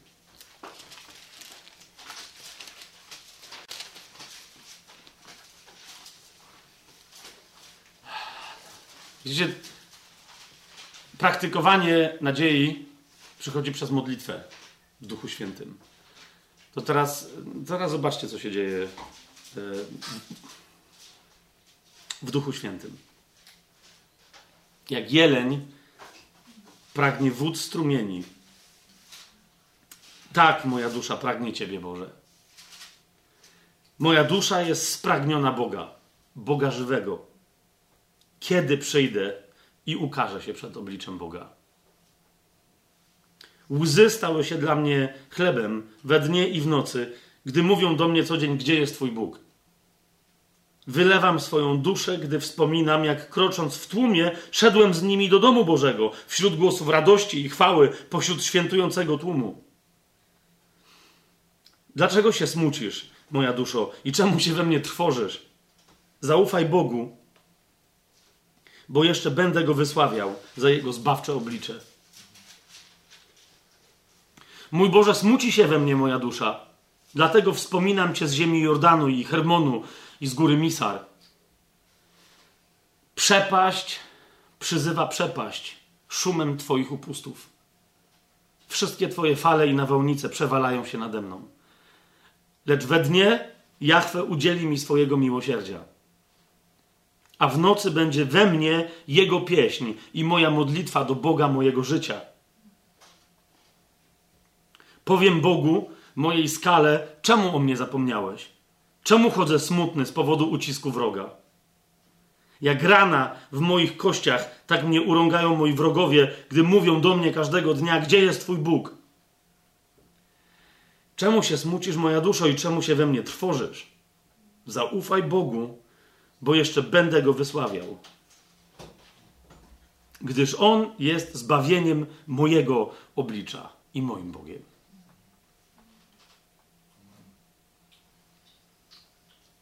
To, to nie Psalm 38, ale to jest modlitwa nowoprzymierzowa. W ramach której nawet kiedy mówisz, powiem Bogu mojej skale, czemu o mnie zapomniałeś, to wiecie o co mi chodzi. Że ty to mówisz, bo tak gadasz, a wiesz, że tak można sobie pozwolić na to, żeby syn mówił. Hmm? Czemu jeszcze nie przyszedłeś? Czemu ja cię jeszcze nie widzę? Czemu jeszcze. To, to rozumiesz, to jest genialny poetycki opis. Zwłaszcza e, ten szczyt, bo to znowu jest chiazm. Szczytem tego psalmu, główną myślą, którą chcę wyrazić, jakby cała reszta musi być interpretowana w tym psalmie przez werset siódmy. Przepaść przyzywa przepaść. Dosłownie Głębia przyzywa głębie. Nie? Szumem twoich wodospadów, bo te upusty to trochę takie jak odpust, jak, e, jak ustępy, wiecie o co mi chodzi. E, to, to, to, są, to, są, to są Boże, to są Boże przewalające się wody. To jest dokładnie to, tak? Ja jestem w jakiejś jednej głębi, ale mnie woła tamta głębia, a tamta głębia jest pełnią. I mo, głębi mojego ducha nic nie zaspokoi, tylko tamta głębia. Rozumiecie o co chodzi? To jest, to jest najważniejsze cierpienie, o którym my musimy mówić w chrześcijaństwie, które jest nieuchronne. Dlaczego? Bo kto się rodzi na nowo, będzie tak cierpieć. Jednocześnie, dopóki się nie wypełnią wszystkie Boże obietnice dla Jego dzieci, dopóki nie osiągniemy całego naszego dziedzictwa, to to cierpienie, które wynika z czekania na nasze dziedzictwo, jest źródłem naszej radości. I z mojego punktu widzenia nic w Starym Przymierzu tej nadziei lepiej, chrześcijańskiej, nowotestamentowej nie wyraża jak właśnie Psalm 42. Idealny. Idealny. Głębia przezywa głębie. Przepaść przezywa przepaść. Jak jeleń pragnie wód z Twoich strumieni. Z Twoich strumieni. Twoje oblicze na moje oblicze. Oblicze mojego Zbawiciela zbawia moje oblicze, bo się upodabniamy. Następnym razem zajmiemy się również nieuchronnym cierpieniem, ale którego źródłem jest świat. To będzie temat naszego następnego studium. To, jest, to są różne nieuchronne cierpienia, których przyczyną, przyczyna nie jest w nas, ale jest w świecie, chociaż ta reakcja świata wynika z tego, co jest w nas. To będzie następny krok? Czyli z tego, że my jesteśmy obcymi i świat nas nie rozpoznaje. A ponieważ świat nie lubi obcych, to nas atakuje. Tak? I chce nas usunąć, bo jednocześnie nasza obecność w tym świecie jest wyrzutem dla tego świata. Nie? Tak jak światło jest wyrzutem dla ciemności, i w tym sensie, że się różni od ciemności, i w tym sensie, że ujawnia to, co próbuje schować ciemność. Nie? Przechodzi światłość i mówi: No nie, no to tak to wygląda. I ciemność mówi: No, ej, mieliśmy o tym nie mówić, a już, a tym bardziej tego naświetlać. Teraz, ponieważ pierwszą taką światłością był Chrystus, to te cierpienia, o których Paweł mówi, że one w nas obfitują, to są jakie cierpienia? To są, czy cierpienia Chrystusa w nas. To nie jest jakieś, wiecie, uczestniczenie w krzyżu Chrystusa. Nie. To jest naśladowanie Chrystusa w jego byciu światłem dla świata i w cierpliwości wobec świata, który się sprzeciwia temu światłu i go atakuje. A więc to jest wszystko to, cierpienia Chrystusa, które my przechodzimy będąc w świecie, które są naśladowaniem tego, co on przechodził, kiedy on był w świecie. Czy to jest jasne? co teraz powiedziałem. On mówi, nie jest większy uczeń od swojego mistrza. Mnie to robili, to wam też to zrobią. To jest, to jest obietnica Pana Jezusa. To jest coś, a więc cierpienia po prostu, które będą, one wynikają ze świata, nie z nas bezpośrednio, a które wszędzie Biblia nazywa dla Kościoła cierpieniami Chrystusa, które nie są cierpieniami samego Chrystusa, tylko cierpieniami Chrystusa w nas. Czy to jest jasne? I pokażemy to sobie, jak to rozważamy, inaczej, jak to przeżywamy indywidualnie, ale też jak to przeżywamy jako Kościół. Tak? Bo niektórzy chrześcijanie mówią, wiesz co, ja nie do... może, może ze mną coś jest nie tak. Chrześcijanie w Chinach. um... No to może następnym razem, tylko chcę na to zwrócić uwagę, nie? Że wiecie, są, są miejsca na świecie, gdzie jeżeli ktoś nie cierpi, to co prawda nikt mu nie ma za złe, że nie cierpi dla Chrystusa, nie cierpi ucisku, ale ten, co nie cierpi, się boi, że jest coś z nim nie tak. Na przykład w Chinach. Nie? W podziemnych kościołach i tak dalej. Brat Tymek mi opowiadał o jednym białym, e, to jest Europejczyk czy Amerykańczyk? Czy, czy Amerykan, no Amerykanin. No o tym, co tak powiem, zdał egzamin i został uznał, że, że może być przyjęty sam do kościoła chińskiego. Szwed. Szwed. Nie, nie będę mówił kto, ale e, doszło do następującej e, mianowicie sytuacji. Przyjechała policja na, e, nie, nie policja, tylko chyba wojsko, no coś tam z bronią ostrą na spotkanie kościoła domowego, w którym ten Szwed brał udział. No i e, otworzyli ogień do całego tego domu. Jak się domyślacie, nie był to zbyt dobrze skonstruowany dom. Znaczy, może i dobrze, ale był lekki nie, to, nie był to schron przeciwpancerny, więc, więc wiecie, wszyscy się rzucili na ziemię, uważajcie, rzucili się na ziemię, wszyscy osłaniając swoimi ciałami, mężczyźni, kobiety i dzieci tego Szweda. Wszyscy go osłonili. Nie? Nikt nie zginął, bo też ci Chińczycy trochę tak strzelali, niekoniecznie, żeby tam kogoś zabić, ale wiesz, wiecie, też niekoniecznie na żarty, bo tam kule tylko świstały. Po czym, jak już wiedzieli, co się tam stało w środku, no albo ktoś stał i zginął, albo się położył na ziemi, no to już nie ma co krzyczeć, żeby leżał. Wpadli, wszystkich aresztowali, a temu Szwedowi powiedzieli: Przyjechaliśmy cię uratować. Taki był pretekst tego ataku. I ten Szwed, nasz brat w Chrystusie, wiecie, mógł, mógł powiedzieć dzięki. Ale powiedział, ucieszony, że ma wreszcie okazję, powiedział, ale nie wiem za bardzo o co wam chodzi, bo przecież ja nie byłem tutaj zakładnikiem, oni mnie nie przetrzymywali. Ja to organi, ja byłem z nimi.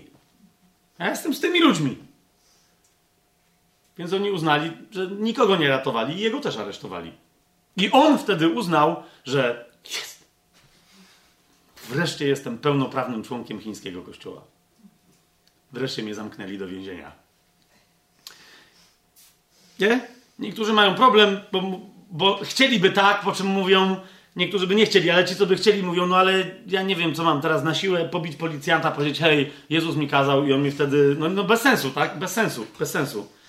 Yy, widzisz, dopóki chociaż jeden brat na świecie, czy jedna siostra cierpi, nie ma takiej możliwości, żebyśmy my z tego powodu nie cierpieli. Jeżeli nie cierpimy, to, to mamy problem jako Kościół, my, e, niezborności i braku łączności w ciele Chrystusa i nie życia życiem ciała Chrystusa po prostu. Dlaczego? Bo jedno z podstawowych twierdzeń na temat ciała Chrystusa Pawłowych, czyli Ducha Świętego, brzmi, że jeżeli jeden członek cierpi, jeżeli jeden członek w ciele cierpi, to całe ciało cierpi.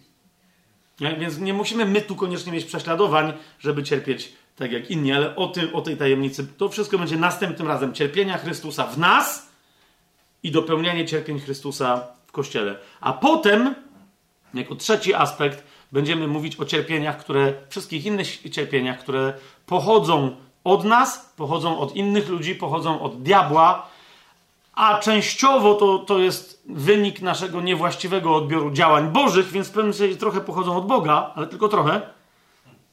E, przez nasz niewłaściwy odbiór powodują nasze cierpienie, ale wszystkie te cierpienia, właśnie, które, których się da uniknąć, jakie to są, od kogo pochodzą i jak ich uniknąć, bo uniknięcie ich zależy tylko i wyłącznie od nas. Ok?